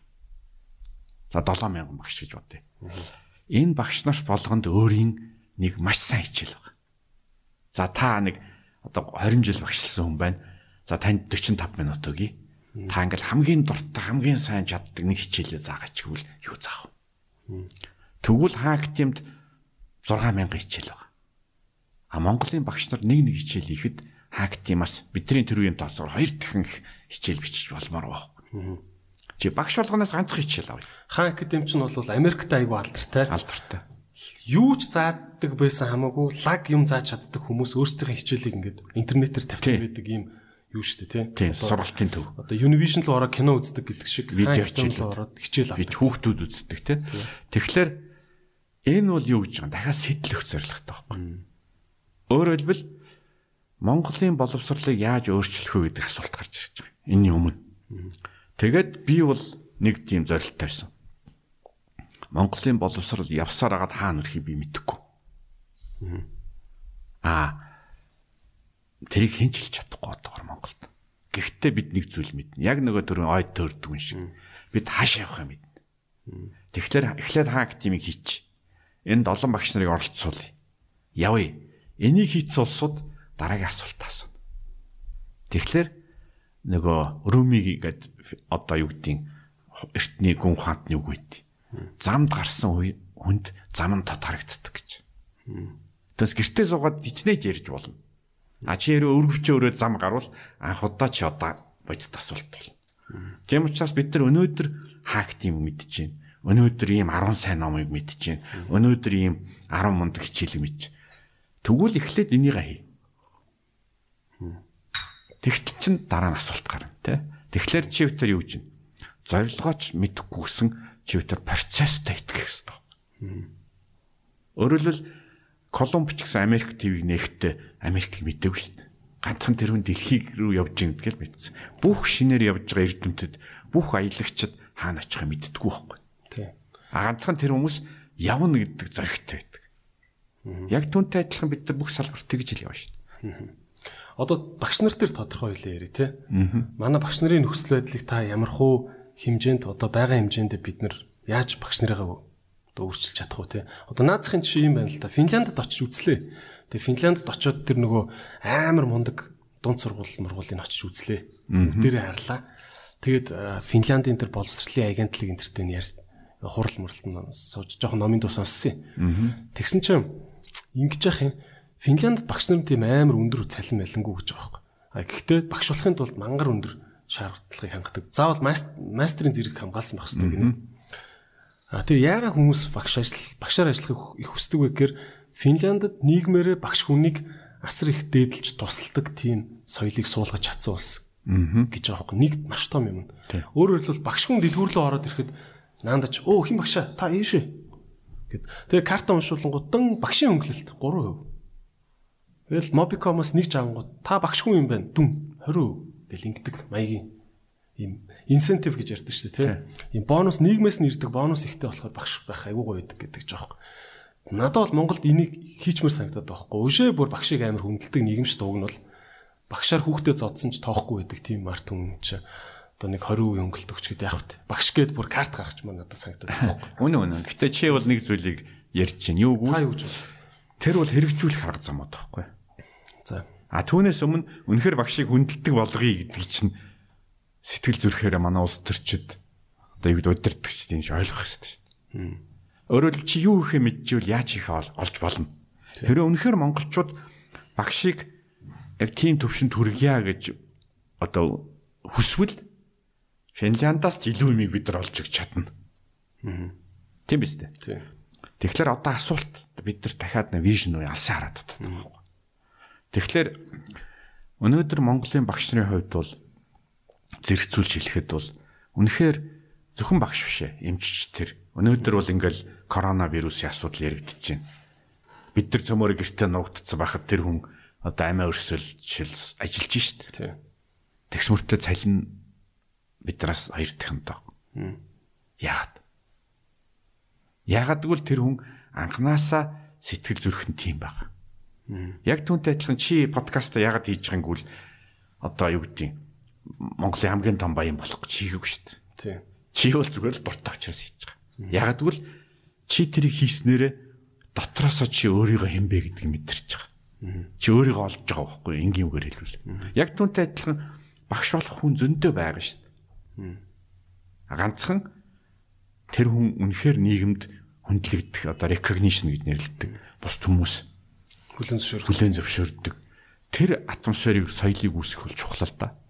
Тэгвэл эцэстээ бол би бол нэг зүйлийг л ойлгож байгаа. Юу гэвэл үнэхээр монголчууд багш нараа хүнддэх ёстой юм а гэдгээ хуучин тийм байсан юм бэл. Хуучин тийм байсан. Одоо буцаад тийм болох уугүй юу гэдэг чил нөгөө чив тэрийн дөрөвний ярьдаг монголчууд юу хүсэж байгаа. Тийм. Энэ асуулт тахгүй. Тэгэхээр энэ суур асуултуудаа эргэж бодохгүйгээр бид нар багшийг, эмчийг Одоохондоо багш нарын ингэчигээ дайраад болохгүй тийм. чадахгүй шүү дээ бид нар. Тэр байтугай бид нар таксины жолооч яах юм те. Тийм тийм. автобусны жолооч. Би бол жишээлбэл замын цагдаа нарыг хардیں۔ Ямар хэцүү нөхцөлд ажиллаж байна. Тийм. Тэр айхтар одоо машины утаан донд тэр өвлийн хар гүйтэнд тэгээд эвгүй хөдлөл дайруулчих гал те. Бүх дандаа ууртай машин барьсан улсууд. Тэгээд ирээд цонхоор юм асуухт бүгд уурлж байгаа. Гэтэл тэр хүн чинь би бол ганцхан удаа тэр цагтаа ирээд надаас юм асуухт нь жишээл уурлж яхад тэр хүн бол мянган удаа байгаа шүү дээ. Тийм. Тэгээ бодолтой. Тэгэхээр үнэхээр энэ трафик өндөртэй, энэ бохирдсон, энэ хэцүү орчинд замын цагдаа нар бол бас чанга ажиллах байхгүй. Тэгээ хоёлаа бодолтой. Ийм олон юм гарна шүү дээ. Тийм. Тэгэхээр одоо энэ бүгдийн чинь цаана юу гэхээр үнэхээр бид хамгийн одоо юм шийдэж байгаа улсуудаа яах юм? Яа цаашаа явах юм? Тэгэхээр одоо харж байгаа чинь суур асуултуудаа хариулахгүй бол Тийм. Багшаа яах вэ? Цагдаагаа яах вэ гэл ингээл төмөн юм яриад байж болно шүү дээ. дээ. Тэгээ хооронд нь тэр байтугай хэрэлдүүлээд маргаат ээж болно. Тийм. Тэгж болохгүй байхгүй. Бид нар юу хүсэж байгаагаа мэдээд яаж явахаа мэдчихвэл бид нар бол багш нартаа, цагдаа нартаа, эмч нартаа бүх хүндээ тайлбарлаж болно. Өнөөдөр ямар ч компанид ажилд орж байгаа залуу хүн жишээлбэл үнэхээр ажилсаг сайн хүн бол шууд цалин харддаггүй. Тэд нар бол нэгдүгээрт ирээдүг харддаг. За би энд ингэ өсөж томрох юм байна. А яг гэвэл тэр хүн өөрийнхөө замыг харддаг. За дээрэс нь хамт олныг харддаг те. Яг л амьдрал гэдэг бол цалингаас хамаагүй том зүйл шүү Тий. дээ. Тэгэхээр энэ бүгдийг ингээд зөв бодож хийвэл үнэхээр Финлянд шиг болж болно л доо. Тийм учраас бидний гол асуулт бол Тэгэхээр аа бидний гол асуулт бол ингээд зүгээр чи тэгж бодож जैन би ингэж бодож जैन манай энэ залуу тэгж бодож जैन бүгдээрээ бид нар бодож байгаа. Одоо асуулт. Тэгээд бүгдээрээ бодож байгаа. Тэгээ яах юм? Одоо энийг хэн нийлүүлэх юм? Хэн нь ярих юм? Хэн нь одоо улс төрийн бодлого болгох юм? Тэгэхээр яг нэг дунд төвшний дээд төвшний лидерүүд дутаад байгаа биз? Тийм учраас чи ярьж байгаа нь аргагүй шүү дээ. Яг тэгвэл чи бас тэр төвшөнд лидер болж байгаа байхгүй. Яг тэгвэл чиний нэвтрүүлгийг подкастыг сонсож байгаа хүмүүс зарим асуултыг чинь дэмжиж байгаа, зарим нь нэгтгэж байгаа. Ятгатай биш үү. Надтай адилхан боддог хүн бас олон байд юм байна гэж бодно. тий шүү дээ. Дор дороо нэг л үүсэн тий. Тийм тэгээд чи эндээс хүч үүсгэж байгаа байхгүй. Тэгээд эн чинь Манай дарга нар одоо тэгээсэ тий. тэг эн чинь ингээл явсаар агаад нэг өдөр том асуултууд хариулаад тодорхой төвшөнд одоо юу сав дүүрхлээрээ эн чи өөр юм болж хувирна. Тийм учраас подкаст хийж байгаа хүн, телевиз хөтлөж байгаа хүн чинь нийгэмд үйлчилж. Баярлалаа би ч одоо зөндөл сайхан хэлүүлчлээ тий. Гэхдээ үнэн шүү дээ.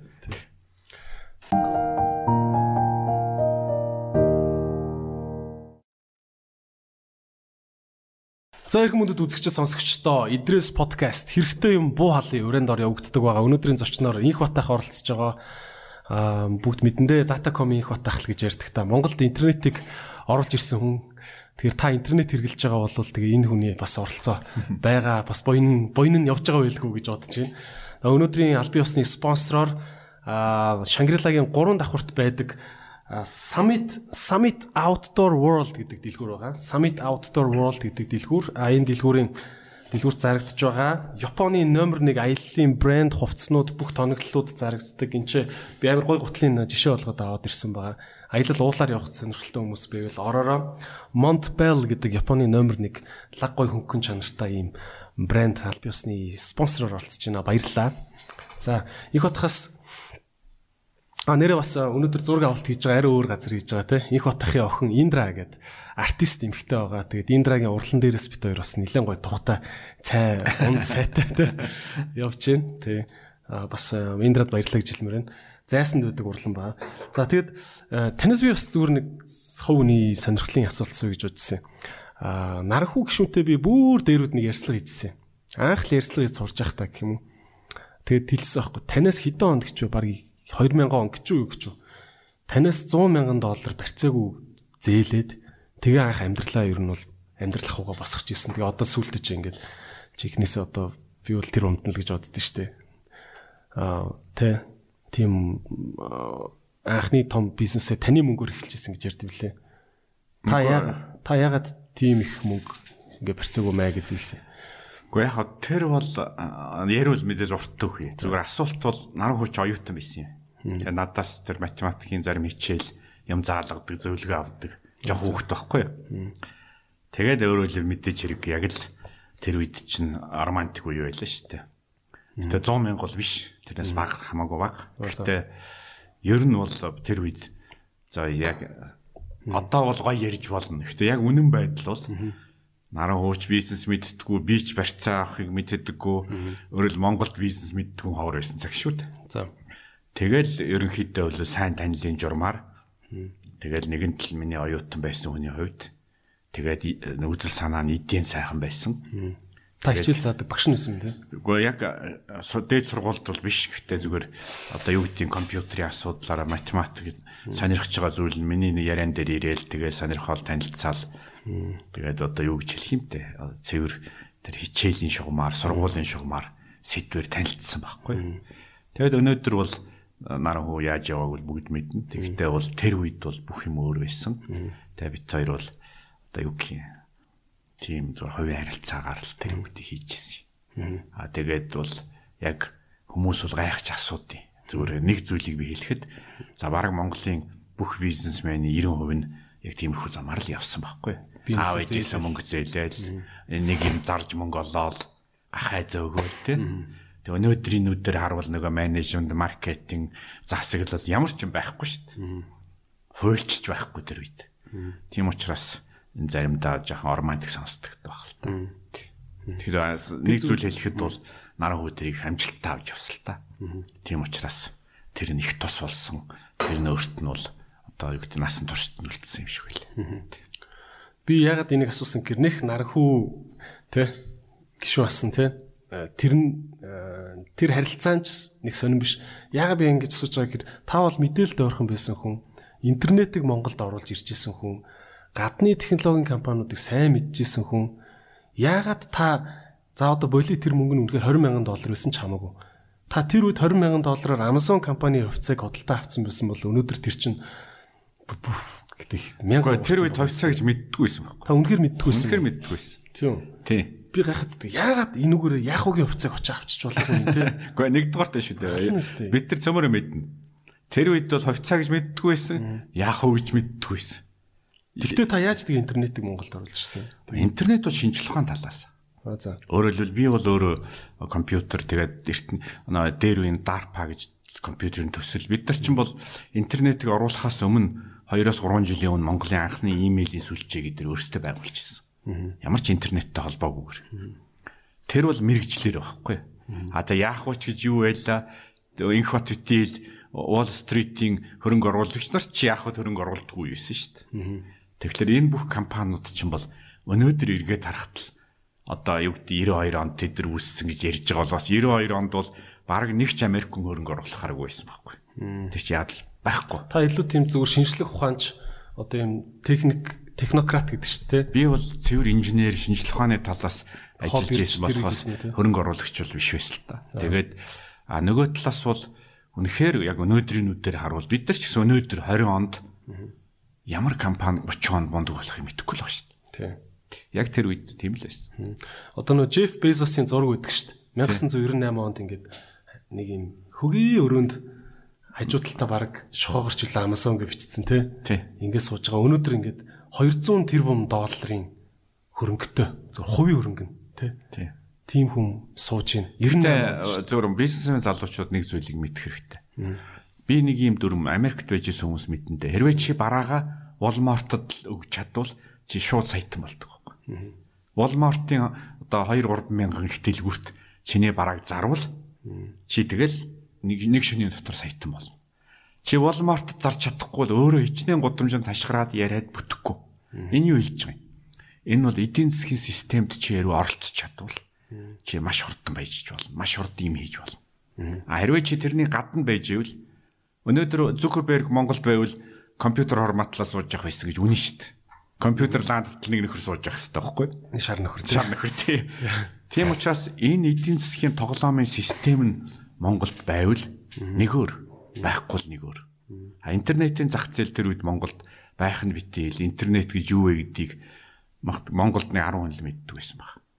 Тэгээ ер нь эргээ харахад бол бид нар түрүүн хэлсэн шүү дээ хүн болгоны бизнес бол нэг тустай асуудал. А олон бизнес нийлж ажиллах бол тустай асуудал. Өөрөөр хэлбэл наран туулын хүн болгоны гуталлаа чүдэнд зарж байгаа. А гэтэл чинь нийлүүлчихлэр наран туул болж байгаа шүү дээ. А Монголд наран туул нь байхгүй байхгүй.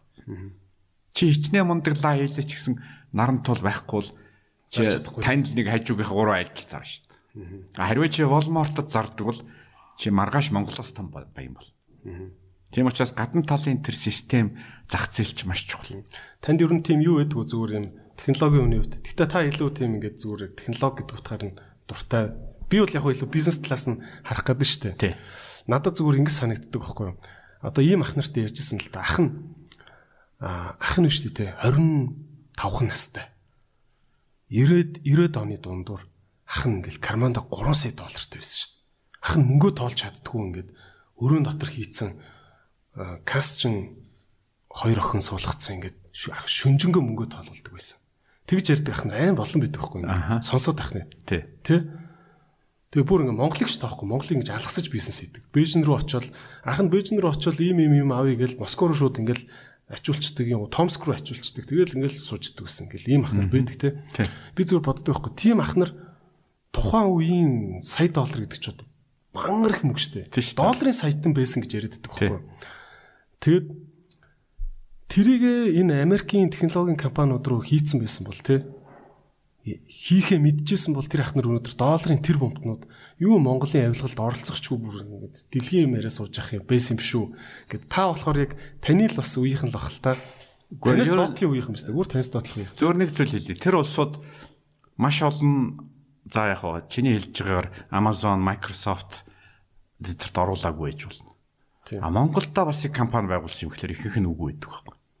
Ихэнх нь Тэр нарын мөнгө бүх гэл байх. Хөх гэл за юу гэдэг юм зарим хэсэг нь бол солонгосын казино дуссан баг.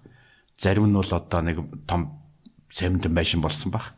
Зарим нь машин болоод ингээл зарим нь улс төр төрөлтэй. Тийм учраас миний хэлэх гээд байгаа санаа бол үнэхээр тэр зах зээлийн механизм тэр Wall Street бирж инвестмент энэ бүгдийг чи мэддэг байсан бол нэг өөрөөр тоглоно. А тэрийг мэддэг хүмүүс өнөөдөр жишээлбэл хоёлаа ярил л да. Оросд төгссөн болохоор л мэддгүйсэн баг тий. Үгүй. Үгүй. Яа. Дэлхийд л байсан шүү дээ. Тийм үү. Тий. Дэлхийд мэддгүй байсан. Өнөөдөр бол жишээлбэл чи Европ, Америкийн маш олон хүнийг асуухад за Америкчуудын миний мэдхэс лав талаас илүү нь бас дахиад хувьцаа аваагүй л сууцгааж байгаа. Англичууд бол бүр тэрнээс их нь хувьцаа аваагүй л байж байгаа. А магадгүй тэд нар сая доллар байхгүй. Гэхдээ насаараа өвөө эмээ нүртэл одоо Wall Street-ийг мэдчихлээ, уншчихлаа. Тэ хөрөнгө оруулалт мэдэхгүй. Асуулт бол чи бид нар бол ингээд яг юу гэдэг нь тодорхой чиглэлсэн боловсрал мэдлэгтэй болцсон байхгүй.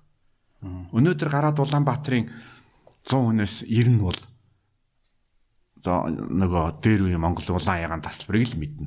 А түүнээс биш дахиад ийм яриг ойлгох ч хэцүү шүү дээ. Тэгэхээр зүгээр нэг зүйлийг л хэлэх гэсэн. Юу гэвэл үнэхээр Монгол тэр үед бол юм бол өөрийнхөө үедтэй. Америкт ч гэсэн цагтаа алт ухаал Калифорнид цөмөрөөл хоорондоо буудалцаал явж лээсэн. Монголч яг л ингэж яваа.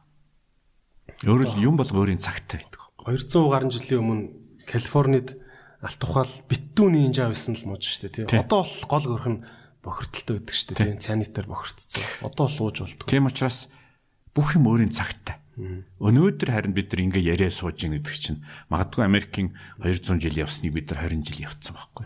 Ягаад гэвэл урд нь хүн явцсан учраас тийм. Тийм учраас өнөөдөр бол одоо жишээл биотехнологийн вакцины компаниуд бол аль нь вакцины хийгээд одоо юу гэдгийг одоо бидний хэлдгээр хаг байж гэдэг шүү дээ. Тий. А бид нар мэдэхгүй шүү дээ. Бас айлын. А тэгээ 20 жилийн дараа чамаас хүн асуу шүү дээ. Гэхдээ чи тэр үед нэг харманд 200 доллароо тэрлүү хийчихгүй яасан гэж. Гэхдээ яаж мэдхий? Тухайн үед тий. Яг л чи өдөр одоо түүхийг уншицсан, номыг уншицсан учраас Amazon-ыг яриад байгаа юм тий. А тэр үед Лев манай Безог таньдаг 10 хүн байсан буй мэдэхгүй шүү дээ. Тий. Билл Гейтсийн өөрийнх нь түүхийг уншихлаар зэрэг Билл Гейтс ч маш олон компаниар яваад одоо уулзч чаддгүй оруулдагчгүй байсан шүү дээ. Тэгээд нөгөө digital research компани захирал нь амралтаараа Microsoft чи юуны IBM-ийн саналыг хүлээж авахгүй явцсан. Тэр хооронд Билл Гейтс үүдийн сахис суусаргаад орсон байдаг. Тэгээд нэг л оюутан орсон шүү дээ. Тийм тий. Тэгэхээр би эндээс юу хэлэх гэсэн гэвэл энэ бүгдээс сургамж аваад бид нар өнөөдрийнхөө боломжоор явна. Өнөөдөр ч гэсэн бид нарт тэрнээс их боломж байгаа. За чи нэг би чамаас ганцхан зүйл хэлье. Чи яг тэрийг үнэн гэж хэлнэ. За. Чамаас 30 жилийн дараа нэг хүн асууна. Гэхдээ хажууд чи хятад ингээд цөм бизнес хийгээд тахад та нар юу хийж ийсэн гэж. Яг асуун тий. Асуу шүү дээ. Одоо хятад биш интекки 900 эхэлчихэ тий. Харин тий Чамаас бүр холдоо явцсан. Тэгээ юу хийж ийсэн? Гэхдээ би хятад гэдэг нь зүгээр ерөөсө вагоноор яваад очих, машинаар явж очих газрыг хэлж шүү дээ. Тий. Гэхдээ тэгэхэд та нар ингээд капитализмд байсан байсан. Чи Америк сурсан сурсан англи хэлтэй хэлтэй бүх юмтай монголчууд. Гэхдээ тэгээд юу хийж ийсэн? Африкийн нэг орн альсвал нэг Латин Америкийн нэг орн хятадаас 10 дахин их мөнгө олж байгаа. Та нар яагаад юу хийхгүй? Чи дахиад асуулт шүү. Яга юу ч зарахгүй байгаа тий. Юу ч зарахгүй байгаа. Тий. Тэгэхээр одоо харж байгаа биз? Чиний асуулт яг үнэн. Гэхдээ тэр үед бид нар мэдээлэлгүй байсан, мэдлэггүй байсан. Өнөөдөр ч гэсэн бид нар ном уншсан мэдээлэлтэй юм шиг мөртлөө яг өөрийнх нь боломж хятадын зах зээлхэд дахиад мэдээлэлгүй байж байгаа. Тий. Одоо өнгөрсөн 7 хоногт Tesla компани хувьцаа 10% өсчлөө тий. Tesla компанид мөнгө одоо олон жил яриаг шүү дээ. 5хан жилийн өмнө баг 100 сая доллар байршуулсан байсан бол өнөөдөр цөм авч байгаа шүү дээ. Тий. Тийм ба. Би зүгээр гайхдаг байхгүй. Яагаад ингээ Монгол ах нар те За ах нар л гэж би өргөт нэрж байгаа шүү дээ. Ах ихс нар те. Ах нар ингээд алт ухаад баяжсан мөнгөөрөө ингээд тэр тэр лаг лаг технологийн компаниуд руу ингээд хувцаа. Чи нэг юм андуураад шүү дээ. Би гэж бодож Тийм буруу байхгүй юу? Алт ухаад Асуулт бол шүү. хоёр юм байж байгаа. Нэгдүгээрт мэдээлэл байхгүй. Чадвар. Хоёрдугаарх нь тэр хүмүүсийн одоо англиар бол лайфстайл буюу амьдралынх нь хэв загвар нь хөрөнгө оруулагч биш байхгүй. Тэр хүн бол магадгүй үргийн аймаачин гахай зөөдөг, эсвэл алт тухдаг хүн. А тэр хүн өөрийнхөө хөрөнгийг цааш нь тасралтгүй хөгжүүлэх одоо юу хуучныхаар бол үед дамжсан еврей ухаан гэдэг юм уу, наймаачны ухаан, соёл байхгүй шүү дээ. Ариу чи үед дамжсан Францын одоо банкирийн одоо юу нь долоотх үеийн хүн бол чамд бүх юм мөнгө харагдана. Ариу чи үед дамжсан малчин бол чамд мөнгө харагдахгүй хань харагдана. Тэгэхээр бид яг өөрийнхөө амьдралын хэв загвар сэтгэж байгаа байхгүй.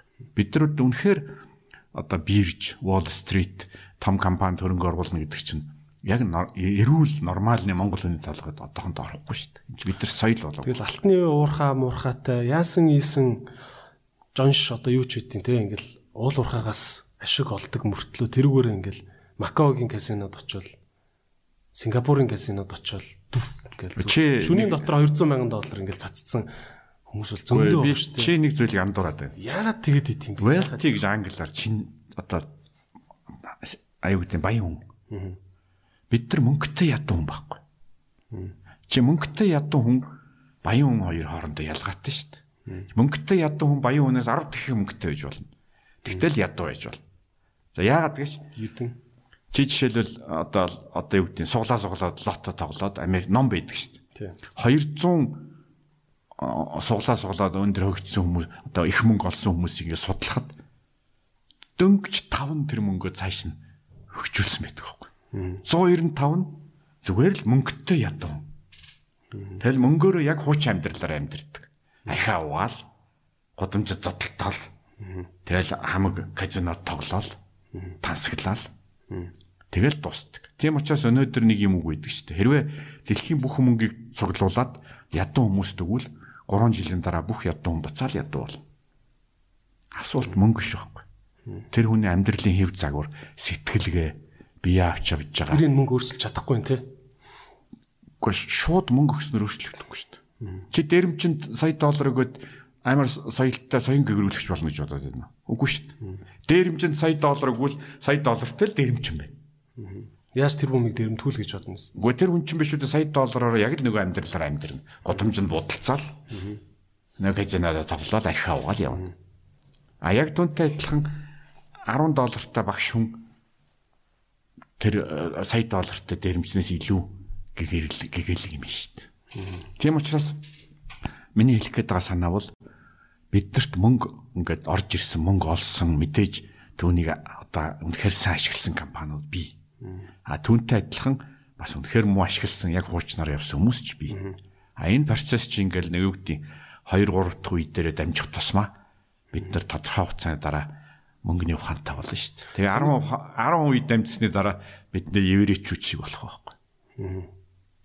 Танд зүгээр би бол таны чинь тэгэл тухайн үедээ айгуу тийм хөрөнгө сайтай бизнесмэнүүдийн нэг байсан гэдэг ойлголт өгдөө шүү дээ. Үгүй дээ. Ягаад гэвэл тэр үед ч уул уурхаа байгаагүй. Яг тухайн үед бид нар цөмөрөө ядуу байсан учраас би мөнгөтэй харагдчихсэн. А өнөөдрийн Монголын баялагын 90% нь уул уурхаа шүү дээ.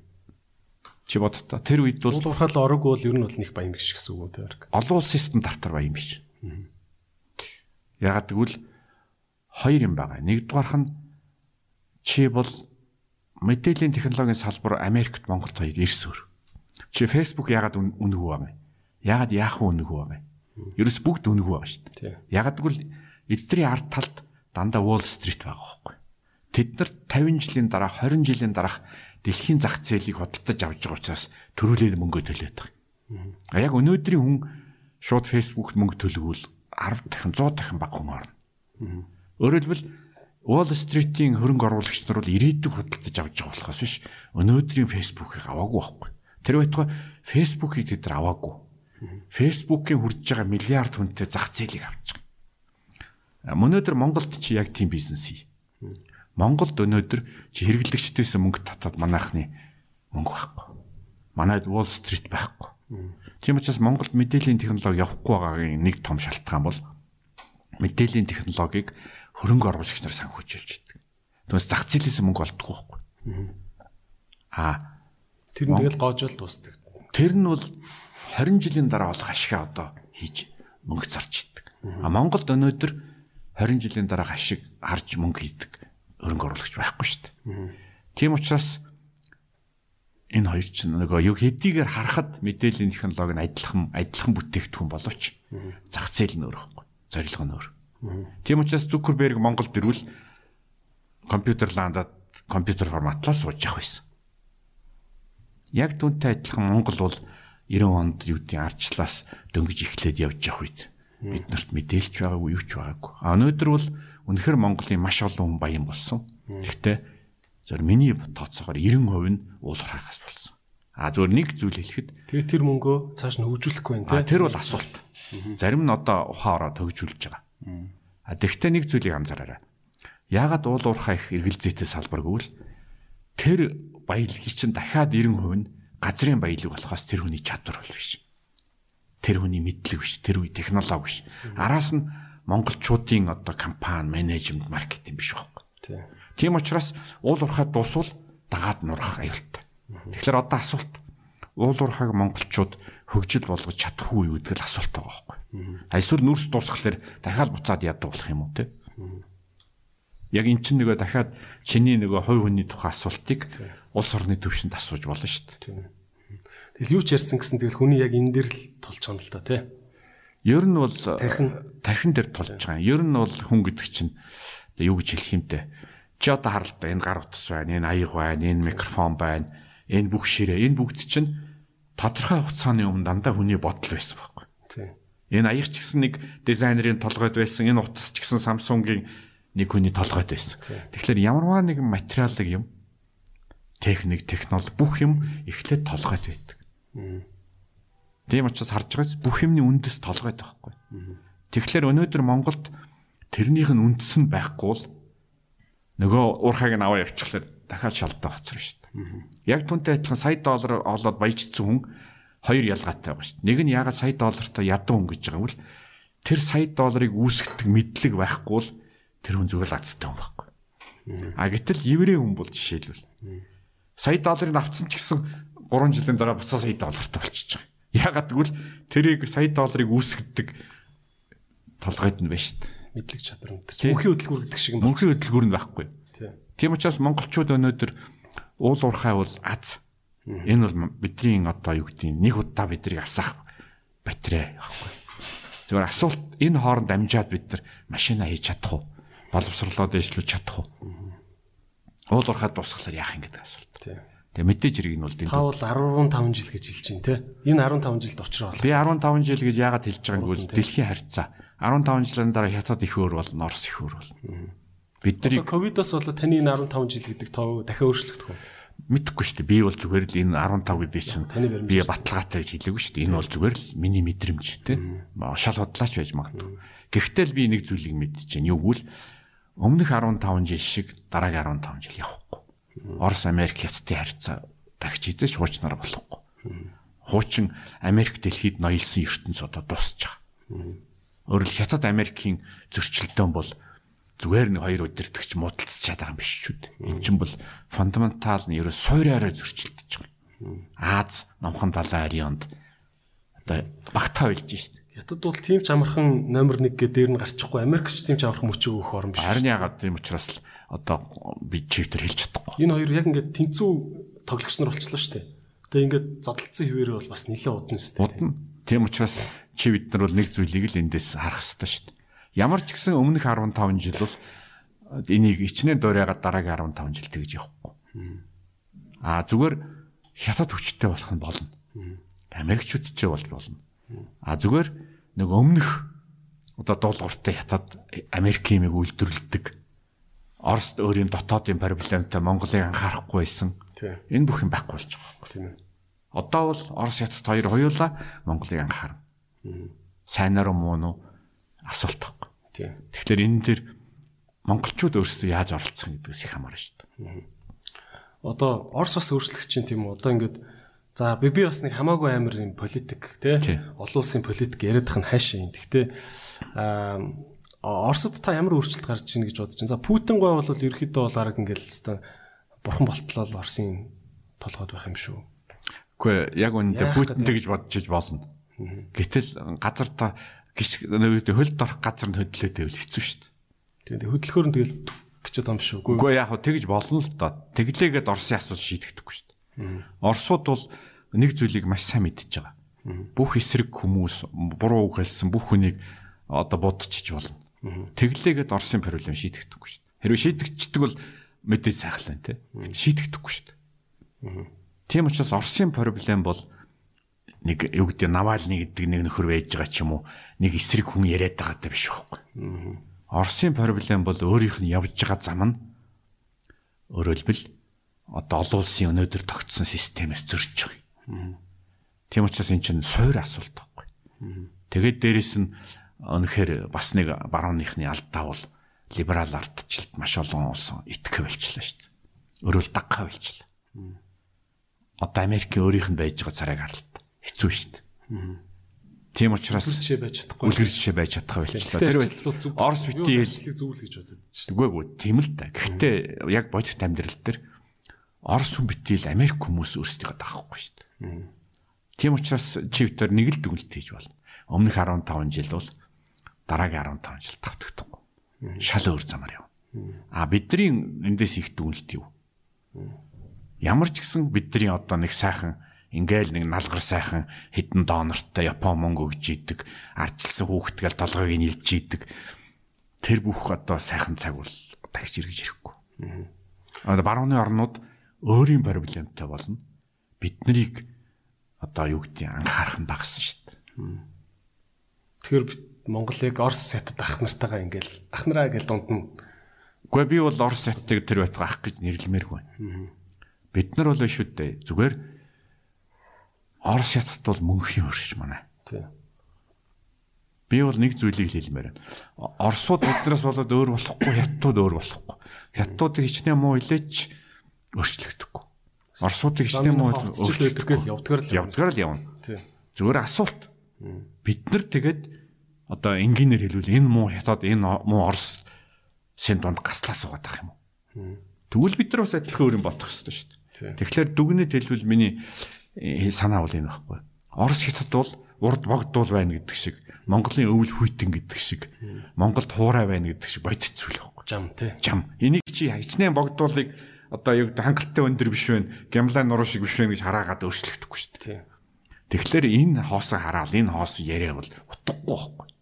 Одоо Энэ бол бодит зүйл. Одоо ганцхан асуулт. Гэхдээ чийдэг өөр яах гэдэг.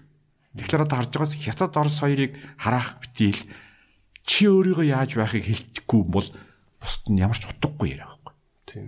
Тийм учраас би бол өвлийг хараагаад хэрэггүй, богдуулыг намхан байна гэж хэрэггүй. Орос сайттай Орос хятадыг хараагаад утгагүй байхгүй.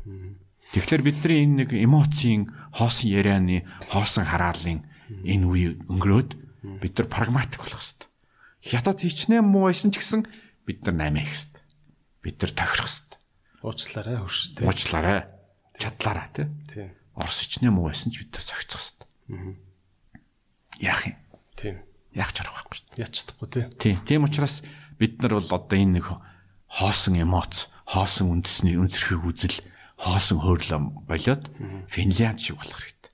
Финлянд бол одоо Оросын колони байж үдсэн орн, Оростой дайн хийж исэн. Байнгын тэр Тэгээ өнөөдөр Европын холбоо бол Оросд санкц хийчихсэн. Гэтэл хамгийн хожиж байгаа нь Финлянд шүү дээ. Оросууд тийм аа. Оросууд ч гэсэн Финляндд хамгийн сайн хандна. Ягд ягд л Финлянд бол найдвартай байхгүй. Хоосон эмоц байхгүй. Яг л тагш юм хийн. Аймага хийн. Уг нь Оростой 8 мм их бас том орон зай үүссэн байл шүү дээ. Европын бүх орж ирдэг импорт чинь Оросууд. Оросууд Орос руу оруулахыг болцсон тий.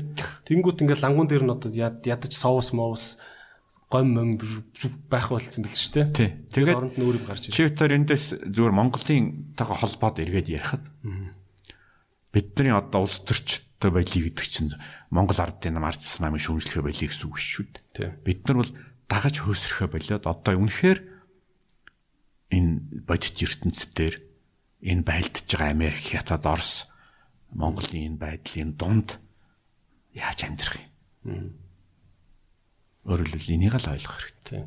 Монголчууд бас нэг зүгээр бас миний л хувийн л бодлолтой ямар анализлцсан юм бол байхгүй. Ингэж бодод хүмүүс өөрсдөө Монголд амьдарч байна гэж боддог. Өөрсдөө нараа их чин хүүхдтэй өрсөлдөж байна гэж боддог. Өөрсдөө Монголын банкта өрсөлдөж байна гэж боддог ч юм ингээд Монгол дотор өрсөлдөөнөр боддог. Гэхдээ бид нар хүссэн үсээгүй олон улсын өрсөлдөөн дотор байгаа үстэй. Тэгж байгаа. Тэ? Тий. Би бол тэр Финляндийн сургуулаар орсон гэж ярьжсэн шүү дээ. Тийшээ орохдоо надад юм айц төрсөн аахгүй. Яг үнийг хэлэхэд. Финланд хүүхдүүдийг 3 дугаар ангиас нь ингэж бэлдэж байгаа юм чинь Монгол хүүхд яаж ч өрсөлдөөд энэ хүүхдийн компанийг давах компани гаргаад энэ хүүхдийн аягнаас илүү аяг хийгээд зарж чадахгүй гэж бодож байгаа. Тэгээ өрсөлдөх чадамжийг чинь хэмжих ерөөсө хамгийн энгийн арга нь яг томчуудын хувьд бол те за яг хөө тэгээд тэр чинь амьдралыг мөнгөөр хэмжиж болохгүй нүнэн. Тэгтээ зүгээр л хинэн дэлхийн зах зээлээс илүү их доллар зулгааж ийн гэдгээр нь л хэмжин үстэй. Би бол тэгж хардаг шүү дээ. Гэхдээ нэг юм юм дүрэн байгаа. Жишээлбэл э, одоо би японуудыг бол хэлье л та зүгээр энэ жишээ. Тэгээс Япон муу гэсэн үг ш. За дундаж монгол хүн магадгүй дундаж Япон хүнээс дутуу биш. За илүү гэж бодъё. За. Тэгвэл 10 Япон хүн 10 монгол хүнээс хамаагүй илүү байхгүй. А жишээлбэл монгол хүн бол герман хүнээс дутуу биш байж болно. Гэхдээ 11 монгол хүн нийлээд германы хөл өмгийн командаас 100 дахин дутуу. Яагаад? Яагаад гэвэл дахиад дээр нь институт суюу тэр хамтарч хийсэн системийн давуу чанар байна. Тэр хөлөмгийн командын технологи, сэтгэл санааны бэлтгэл, одоо юу гэдгийг арга барил, тактик, стратеги. Өөрөөр хэлбэл нэг хүнд байхгүй юм 10 хүнд байгаа байхгүй. 11 хүнд те. Яг түүнтэй адилхан монголчууд бид дан дангаараа нэг нэг монгол хүн нэг нэг ятд хүнтэй өрсөлдөхгүй шүү дээ.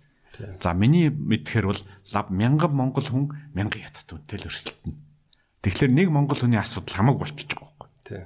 А мянган ятад хүн хоорондоо яаж ажиллаж байгаа юм? Мянган хотод хүнийг ажилуулдаг тэр тактик, стратеги, технологи нь ямар юм? А бид нар бол Монгол дотор өрсөл би энийг яагаад хэлж байгааг бол бид нар Монгол доторх өрсөлдөөн бол за энгийнээр хэрвэл хүмүүс хувь хүмүүсийн хооронд юм яриад байгаа. Гэтэл дэлхийн түвшинд бид нар хувь хүмүүсийн өрсөлдөөн яриаггүй шүү дээ. Дэлхийн түвшинд Монголд өнөөдөр огт байхгүй мянган хүний өрсөлдөөний тухай ярьж байгаа байхгүй. Багийн өрсөлдөөний тухай. Тэгэхээр бид нар бол одоо эндээс ингэ харах хэрэгтэй. Монгол төрсөлтөөнийг шууд гадагшаа гаргасан ч бид нар чадахгүй. Монгол хүн хичнээн ухаантай байгаа ч чадахгүй. Яг гэвэл бид нар баг биш шүү дээ. Тийм учраас бид нарт хийх маш их гэрийн даалгавар байгаа. Бид нар өнөөдөр Харвардд төгсөж ирэж явж чадахгүй. Яг гэвэл нэг хятад хүн нэг монгол хүн төрсөлдөх гээгүй. Тийм учраас монголчууд хийх гэрийн даалгавар байгаа. Хятадтай өрсөлдөхөөс өмнө эхлээд мянган монгол дотроо яах юм? Яаж нэг команд болох юм? Яаж технологи хийх юм? Яаж стратегтэй болох юм? Яаж тактиктэй байх юм? Монголын 100 компани хэн нь одоо төрөний хилдгэр мал аж ахуйд хэн нь одоо сүүгээ гаргах юм? Хэн нь савлах юм? Хэн нь зарах юм? Хэн одоо гайл татвар хариуцлах кластер системэд яг үнэ учраа болно те. Энэ бүгдээ бид нар хийгээгүй байна. Өөрөөр бид нар 11 хүнээр хөлөмгийн команда байгуулаагүй ээжж дэлхийн хөлөмгийн тэмцээнд орох тухай яриад байж болохгүй шүү дээ. Тэгтэл чинь дэлхийн чивтээр яриад байгаа дэлхийн тэмцээн бол дандаа командын тоглоом. Жижиг компаниуд нь ч гэсэн жижигхэн командуудаар л алсан. Ерөөсөө ерөнхий дүрм өнөөдөр Монголд бол нэг жижигхэн гутлын компанид гарыг ч гэсэн урдаас нь нэг юм асууна. Занаа маркетингийн хий. Тээвэр логистикийн хариуцах юм. Хэн одоо гадаад талтай чинь зохицуулах юм. Тэгээд тэр нэг 10 хүнтэй жижигхэн гутлын компани өөрөө логистик хийгээд өөрөө гадаад чадахгүй шүү дээ. Тэгэхээр одоо хоёр дахь асуулт гарч ирнэ. 10 хүнтэй гутлын компани чинь логистикийн компанид юм хийх гэхлээр нөгөөдөл нөлөгтнө. Нөгөө логистикийн компани өөрөө бас юм хийж чадахгүй. Ингээд ингээд ингээд би нөгөө гинж чинь бол өөрөлдвөл найдваргүй 10 ямиг нийлүүлээд бүр л найдваргүй гинж үүсэн шүү дээ. Их утга танаас би нэг юм асуух гэдэг нь бас ийм юм байна л да. Олны сэтгэлийг хураана гэж ярьж байгаа тийм үү? Олны сэтгэлийг хураана гэдэг чинь дилемма буюу хоёрдмол сэтгэлийг үгүй болгож иж олны сэтгэлийг хураана гэж би бол ойлгоод. Эсвэл би буруу ярьж байна. Олны сэтгэлийг хураах чинь зүгээр юу штэ. Ингэж байгаа штэ. Олон хүнийг нэгтгэх гээд штэ. Тийм хүсэл мөрөөдлийн нэгтгэх гэсэн үг шүү дээ. Ер нь хүн болоо шүү дээ. Хүсэл мөрөөдлөөрөө явдаг. Одоо зорилгоороо гэж. Тийм. Тэгэхээр манайд өнөөдөр ягаад монголчууд хоорондоо муу байдгийг бид нар дундаа нэг зорилго байхгүй байхгүй. Хангалттай том зорилго. Хангалттай том зорилго. Өөрөөр хэлбэл Хувааж идэж баршгүй том зорилго тийм. ер нь нэг тийм үг байдیں۔ Мөрөөдөл нэгтэй хүмүүс илүү сайн найзалдаг. Зорилго нэгтэй хүмүүс найзалдаг. Хэрвээ бид гур нэг зорилго байхгүй бол за яг та сайндаа нэг өдөр сайхан ярилцсан маргааш нь салаад явна шүү дээ. Тийм. Учраас хүнийг 20 жил хамт 100 жил хамт явахын тулд хангалттай том зорилго хэрэгтэй. Тийм учраас би чиний асуултанд юу гэж хариулах вэ гэвэл монголчууд нөгөө түрүүний алсын хараа хүсэл мөрөөдөл эдгэр чинь мэдээж нэг шөнийн дотор хийхгүй. Нэг салбарт үүсэхгүй. Жишээ нь эмчнэр нь өөрийн хараатай байна. Багш нар нь өөрийн хараатай байна.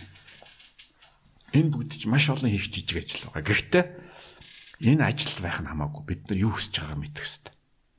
Үнэхээр Монголын алсын харааг одоо тэгээд хоёулаа ганцхан асуулт асууя л та. За чи мэдэж байна. За алсын хараа хэрэгтэй. Би мэдэж байна. Тэг хэн энэ нийтлээ явж байгаа юм? Хэн хийж байгаа юм? Одоо асуулт Хин тэрийг баян гэж ярьж байгаа юм. ярьж ярьж байгаа юм тийм. Тий. Одоо яг хуу түрүүний асуултаас ургаад ингэх гээд байна л та. Одоо юу ч үтийн. За нууц товчон дээр гардаг тийм үү. Чингис хаан арай гэж хаан болох гэсэн чинь ингээд хоёр хаан гараад ирдэг шүү дээ. Жамуух, би бас хаан гэд Тий. Эсвэл Чингис хаан хууль байна гэсэн чинь тэнд нэг бөөн гарч ирэнгүүтээ гүй тэд тэнгэрлэлчлээ шүү дээ гэдэг ч юм уу тий. Ингээд ямарваа нэг ингээд юмд ингээд үзэл санаан дээр нэгтгэх гэхээр дандаа нэг хүн энийг ингээд хагалж хоёр бол хоёр үзүүртэй болгож хайдаг. Тэгээ энийг ингээд базах базаад нэг болгож бүх хүнд итгүүлэх гэхээр болж өгдөг. Надад тэг санагддаг. Одоо жишээ нь та ингээд хэлж шít. Монголчууд том мөрөөдөлтөй байгаа нэгдэх гээл та хэлэнгүүт яг хажуудлаас өөр нэг ах хурж ирээд за их батач бойлж үз. Яа урдах хоолоо олохгүй байгаа хүнд чи юун тэр дэлхийн мөрөөдлөөрөө ямар ч нэмэргүй шүү дээ. Наа Масловын пирамид чинь өөрөө хэлээд байгаа үстэй танд. Үнэ үнэ. Та урдаа хоолгүй байгаа та Масловын пирамид өөрөө ярьчаад урдаа хоолгүй байгаа хүнд яаж Масловын пир- пирамидын дээдлийн юм яриад байгаа юм бэ? Гингүүд ингээд таны ингэ ярьсан юм чинь хоёр хагарчиж А байгаа. би явж чамд очрын хэл. Ойлгоцсон. Ин- Одоо инкер би яах юм бэ? Гэхдээ ерөөсөө чи нэг зүйл хэл. ертөнцийн бүх юм юм байхгүй. Гэрэл сүудэр, хар цагаан, хүчтэй хүчгүй. ертөнцийн бүх юм хоёр талтай.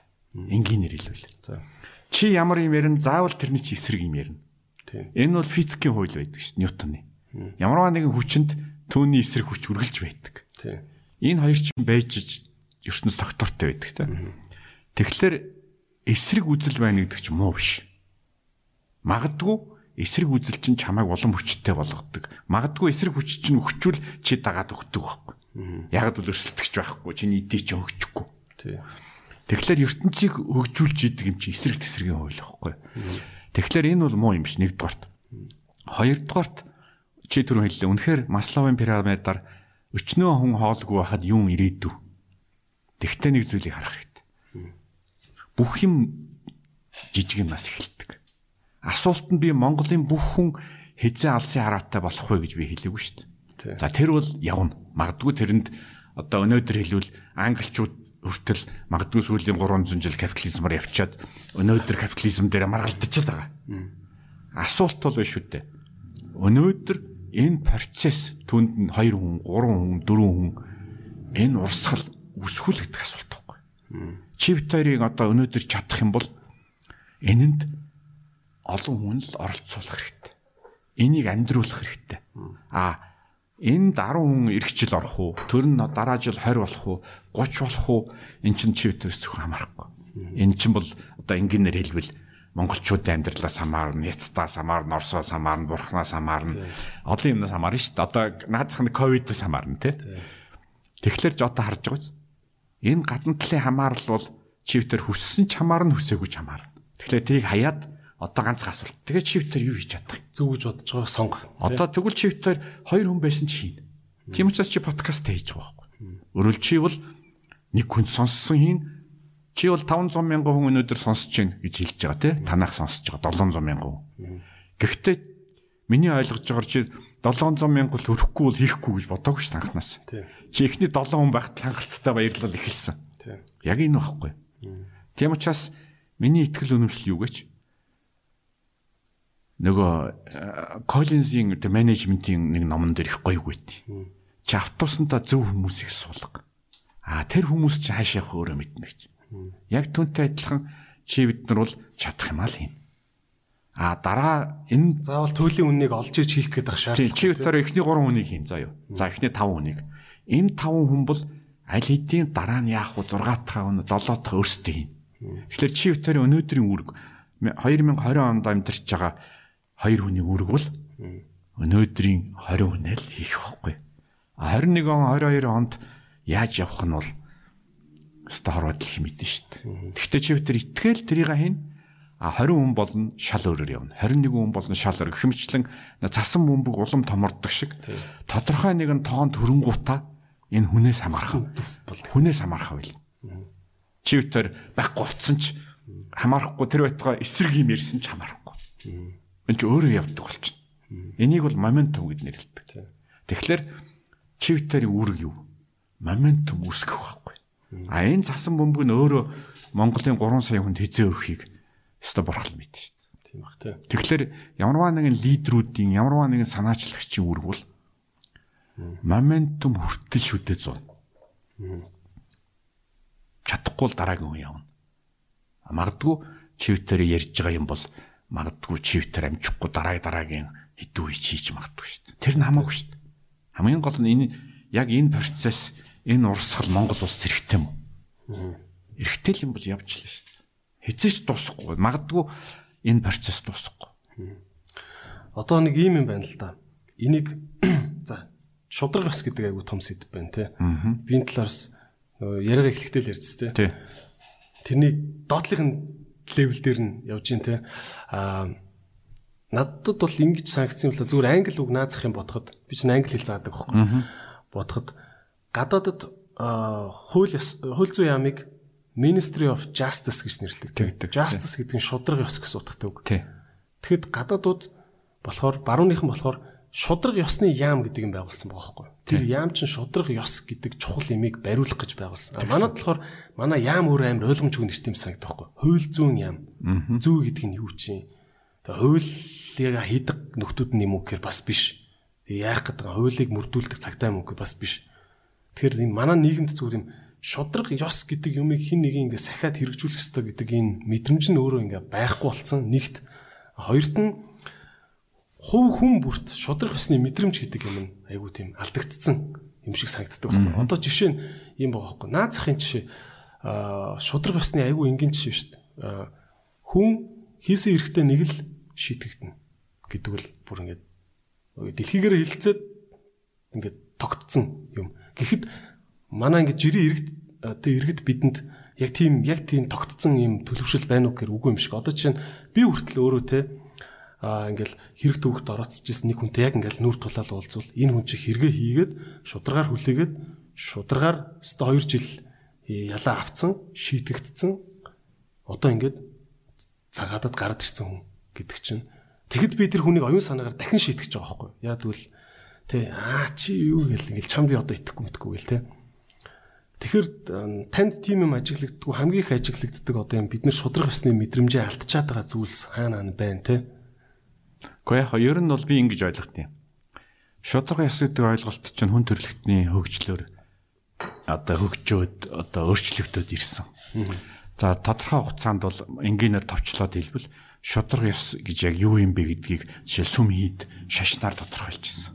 Одоо бурхны өмнө шудраг байх тухай яриа. Тэгээ энэ нь хөгжсөөр одоо өнөөдөр бол хүн болго асууж байгаа шудраг яг яаж мэдэх юм? Одоо өдөр одоо яриад байгаа шудраг ёс юм уу? Энх хотынх нь шудраг ёс юм уу гэж. Тэгэхээр одоо ардчилсан орнууд явж явж ерөөсөө хууль сахиж байгааг шудраг гэж хэлъя л гэж тогтсон. Хамгийн одоо практик. Хамгийн энгийн ойлголтоор тий. А тэгээ харин хууль нь өөрөө одоо боловсронгуй юу энэ бол дараагийн асуудал. Гэхдээ нэг ямарваа нэг юм эхлэх тулах цэг гэж байна шүү дээ. Тэр нь бол ардчилсан либерал онол дотор бол хуульд ёс шудраг ёс хоёрыг хооронд тэнцвгийн дэмдэг тавьж байгаа байхгүй ямар гинэ Хуульд ёс. за хуйлтас Тийм шудраг ёс хоёр. тэнцэж явах хэрэгтэй Тэнцэж одоо нэг зүйл гэж ойлгож болно гэж. А гэтэл нэг асуулт гарч байгаа. Тэгвэл хууль гэдээ ойлгонгууд хууль нь дахиад сул тал гарч ирж байгаа. Хуулийг чи хүн хийж байгаа. Ялангуяа засгийн их авсан хүмүүс хуулийг өөртөө тааруулж идэг. Тэгдэг. Тэнгүүт маш шудраг биш болно. Тэгэхээр одоо дахиад асуулт гарч ирнэ. Хууль чинь өөрөө юу гэдгийг үнэхээр хууль юм уу альсвал нэг тодорхой тооны цөөн хүн бусдаа барьж явах зэвсэг юм уу? Тэгэхээр эндээс чинь эхлээд нөгөө нийгмийн ухаанаар хуулийн дарангуйл гэдэг бас гарч ирнэ. Өөрөлд хуульд ёс юм уу? Хуулийн дарангуйл юм уу гэж. Тэгэхээр Монголд бол өнөөдөр хууль гэдэг нэрийн дараа алийг ойлгож магадгүй. Альсвал чи шудраг эсэрэд байгаа, альсвал хуулийн дарангуйл яриад байгаа байхгүй. Яг гэвэл тодорхой тооны хүмүүс хуулийг өөртөө таруулаа хийцэн. Тий. Тэгэхээр эн чинь нөгөө нийгмийн зөрчил гарч ирж байна да. Тэнгуут бид нар буцаад нөгөө шашин, буцаад философийнхаа юм руу тэрийг харьцуулах замаар хоорондоо байлдаж шít. Тэгээ асуулт бол хамгийн хэцүү юм нь эрх мэдэл хэний гарт байна. Тэр дүрмээ тогтоогод байгаа байхгүй. Тэгээ тэрийг эрэхт нь хянах хянаж дарамтлах чадахгүй Э, тий. чадахгүй. Тийм учраас энэ чинь мөнхийн тэмцлийн асуудал. Тэгэхдээ би бол шудраг ёсыг одоо жишээлбэл ингэж ойлгодیں۔ За хоёулаа жишээл human right буюу хүний эрх гэдэг ойлголт байна. За тий. Энэ дээр ийм яриа байдаг байхгүй. Right гэдэг англи үг бол бас нэг бодлын зөв буруу гэсэн үг шүү дээ. Тий. Анх яаж үүссэн юм бэ гэвэл ер нь чиний хийж байгаа зүйл бурхны өмнө зөв юм буруу юм уу? Тийм биз дээ. Тэнгуут монголчуудын одоо гол хөгжлийн проблем асуудал юунд байна гэж. Европ хүнд human right буюу ингээд зөв буруугийн тухай хэлэхлээр тэд нар дал тухамсрын шувшинд зөв буруу гэж ойлгож байгаа байхгүй. Энэ бол яг хүний байглаас заяасан одоо бурхнаас олгосон гэх юм уу да зөв байх тухай яриа. А Монгол хүнд хүний эрх гэд хэлэнгуут эрх гэдэг чинь зөв буруутай холбогддоггүй байхгүй. Ирэх дураараа эрх дураараа эрх мэдэл. Тэнгуут одоо харж байгаач Европ хүн дал тухамсрын төвшөнд ойлгож байгаа тэр ойлголтыг бид нар монгол үгээр хэлж чадахгүй. Тэнгуут монгол хүн хүний эрх гэд нэрлэнгуут за жишээлбэл хүснээ ээж болох юм байна гэж нэг нэг хүн бол том дарга бол том эрхтэй, жижиг хүн бол жижиг эрхтэй гэдээ ойлгочихж байгаа. Тэгээ одоо харж байгаач орчуулга өөрөө дал тухамсрын төвшөнд буруугаар ажилладаг байгаа байхгүй. Тийм учраас өнөөдөр монголчууд бол хүний эрх гэж ярихлаар энэ бол нэг юу гэдэг нэг төрийн бас байгууллагын идэвхтэн альсвал нэг улс төрчин яриа. А түүнээс долоон буудлын одоо должимэд очиод хэлвэл тэрийг яг нөгөө бурхны өмнө зөв буруу энэ зөв хүн үү буруу хүн үү гэдэг яриатай холбож ойлгохгүй байхгүй. Тэгэхээр өнөөдөр Монгол хүнд очиод энэ ер нь зөв хүүдээ гэж ярил хүн ойлгоно. Зөв хүн, зөв үйлдэл. А хүний эрх ярингууд буруу болчихж байгаа. Тэгэхээр одоо харж байгаас өнөөдөр манай маш олон ойлголт нэр томьёо бол яг Европын философийнхаа дал тухамсрын төвшөнд орчуулдаг байхгүй. яаж зөв орчуулах вэ? Танд хөлбөр. Одоо энэ асуулт. Тэнгуут одоо монгол хэлийг яах вэ гэдэг. Бүр дараагийн том асуулт гарч ирж байна. Өөрөөр хэлбэл яагаад бид нар монгол тэнгуут зүгээр э, яриаг тавчлах үүднээс. За. Өнөөдрийн бидний кирилл үг бол одоо сайн ярил сүүлийн одоо юу гэдэг 80 жилд үссэн үнэн сонины Монгол ардын хувьсгалт намын төрийн ихтгэл товчоор л энэний үгнүүд баггүй. Бид нар нөгөө хуучин Монгол удам Монгол бичгийг ээдэг чинь Европчууд латин үсгийг ээдгүүтэй адилхан бид нар гээчглэр үг үсэх боломжууд алдчихж байгаа. Үгийнхаа нөгөө дал тухамсрын төвшөнд ойлголтуудыг гээчж байгаа байхгүй. Тийм учраас асуулт бол бид нар өнөөдөр орчин үеийн техникийг худам Монгол бичгээр бичүүгүүтэй биш. Бид нар дал тухамсрын төвшөнд энийг хөгжүүлж чадах уу гэдэг асуулт. Одоо бол буцаад босоо Монгол бичиг рүүгээ бүгд орно гэвэл бас хэцүү шттэ. Кирилл дээр тэгээд ингээд үнэхээр дал тухамсрын төвшөнд ингээд зөв хэллэгүүдээ ашиглаж явж Одоо асуулт ингэж байгаа. Хэрвээ чи одоо ингэ яг Монгол үгийг буцаагаад жишээлбэл сая хэвлэлд мэдлэлт гараад байна шүү дээ. Уул гэдгийг агуулаа гэж бичдэг шүү дээ.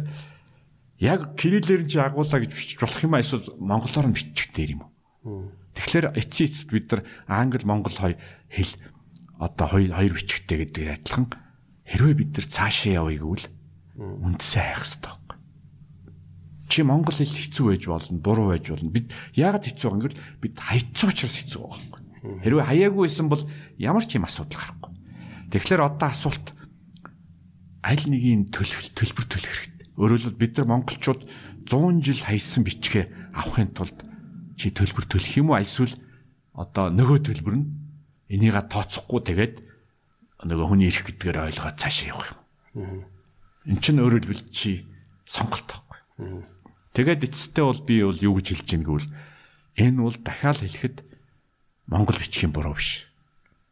Бид нар зүгээр л тэрийг дэндүү удаа хайц учраас байна. Тэгэхээр одоо тэгэхээр одоо хуучин Монгол руугаа буцах хэрэгтэй гэж хэлэх гээд хэлэх гэж би бол юу гэж хэлж байгааг нь яг өнөөдрийн албан бичиг техник хуучин монгол бичгийг хэрэглэнэ гэж би мэдээж тиймж одоо юу гэдэг экстремист үзэл бол хэлэхгүй. Гэхдээ бид нар хэрвээ кирилл бичгийг хөгжүүлээгүүл кирилл чинь дангаараа хөгжихгүй байна л гэж хэлэх гэж байгаа. Үндэс байхгүй. Монгол бичгийг хамт сураал гэх гэж юм тийм. Чамд өөр сонголт байхгүй шүү дээ. Альсвал чи кириллийг хаяад 100 англи болох хэрэгтэй. Яг л үндэстэй бичих хэрэгтэй чамд. Яг л кирилл чинь цаашаа бит тааж хөгжиж чадахгүй шүү дээ. Яг л эн чинь орос бичгийн хуулбар юм чинь. Яагаад хөгжиж чадахгүй гэдэг нь юу юу гэсэн үг вэ? Яагаад хөгжиж чадахгүй гэж? Шинэ үг үүсэхгүй байх гэсэн үг юм уу? Шинэ үг Кирилл бичиг дээр. шинэ үг үүсвэл нэ Вьетнамууд бүх үгэнд үг зохиодог шиг бид нар зохиомлоор үүсгэнэ. За. Одоо чамаас асуулт асууж байгаа. Яг энэ байхгүй. Чи үнэхээр шинэ үгийг зохиомлоор үүсгэсэн дээрүү Монгол бичгнээсээ ихээс нь олсон дээрүү. Надад бол ихэс нь болохоор аюу хэцүү санагдаа. Одоо кофег ойлооч штэ. Эсвэл хоёлаа би бас ингэ сэдв дээр далигаад иж магадгүй. Кофе гэхийг бол яаж боргол гэдэг үг нь шүү дээ. Аа би бичээ бол чи тэр хоёр өөр зүйл. Хоёр өөр юм. Хоёр өөр юм яриад байна. Яг тэгвэл тогтцсон кофе гэдэг үг бол кофегоор явахад ямар ч асуудалгүй. Компьютерийг компьютертэй. Яг түүнтэй адилхан бид нар руугаа явна гэдэг чинь тэрийг боргол гэж хэлнэ гэсэн. Гүн чи нэг амьсгахаар шийдэхгүй шүү дээ. Хизээ нэгэн цагт одоо жишээл Монгол үгэнд огноо гэдэг үг ороод ирсэн. Он сар өдрийг те. Тийм. Үг байхгүй шүү дээ. А гэтэл чин тэр чин яванда тэгэхээр хэл бол органик хөгждөг. Зөвхөн Монгол бичиг рүү орсноор биш үү дээ. Бүх юмыг Монгол бичиг болгоё гэж хэлээгүй. Зүгээр органик хөгжих боломжийг нээж өгч байгаа байхгүй. А чи хэрвээ шаардлагатай бол боргол руугаа ор. А хэрвээ хэрэггүйг бол борголоо хай. А хэрвээ за өөр үг таалагдтал тэрийг ав. Хэлбэл кирилл бичгийг хөгжүүлэх орон зайг тэлж өгч байгаа байхгүй. Нөгөө яг л кирилл бичгч нэг тийшээ англи үгнүүдийг аваад эхэллээ те. Нөгөө тийшээ монгол бичиг рүү явах хэрэгтэй байхгүй. Тэгжээж амьдрах хэрэгтэй. Тэгэхээр бид нар монгол бичгийнхаа сан руу ерөөсөө нэвтэрч өнгөж харахгүй байх л гэсэн үг юм Бид нар өнгөж харахгүй байна. Тэрийг органик холбож өгөхгүй байна. А би бол бүх монгол худам бичгийг бүгдийг авах уу хэлж мэдэхгүй. А ганцхан би нэг зүйлийг мэднэ. Бид нар 100 100 жил явж ирсэн орон зайгаа үнэгүй хайж болохгүй. Товчоор хэлбэл чи англи хэл сурж болж байгаа юм бол огт өөр үсгтээ гадаад хэл сурж болж байгаа юм бол яг монгол хэлээр байгаа монгол бичих сурах том баримлал биш үү? Яг л бидний төлж байгаа үнэн олж байгаа юмнаас хамаагүй амтхан баг. Гэхдээ их утхаа ингэж юм шүү. Би ойлгох нэ хуучин одоо худам монгол бичиг гэж ярьдаг. Худам монгол одоо уугарчин монгол гэж яасан уугарчин монгол, тий. За бид нар хуучин монгол гэж Тий. ярьдаг тий.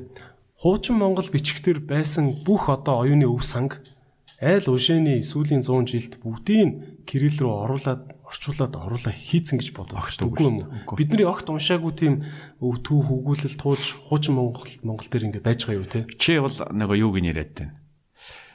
Би нууц тавчаа мовчоо гэхэд бүгд л кирилл рүү ингээл оруулсан биз. Чи бол нөгөө нэг агуул контентийг яриад шүү дээ. А би бол нэг системийг яриад байгаа байхгүй.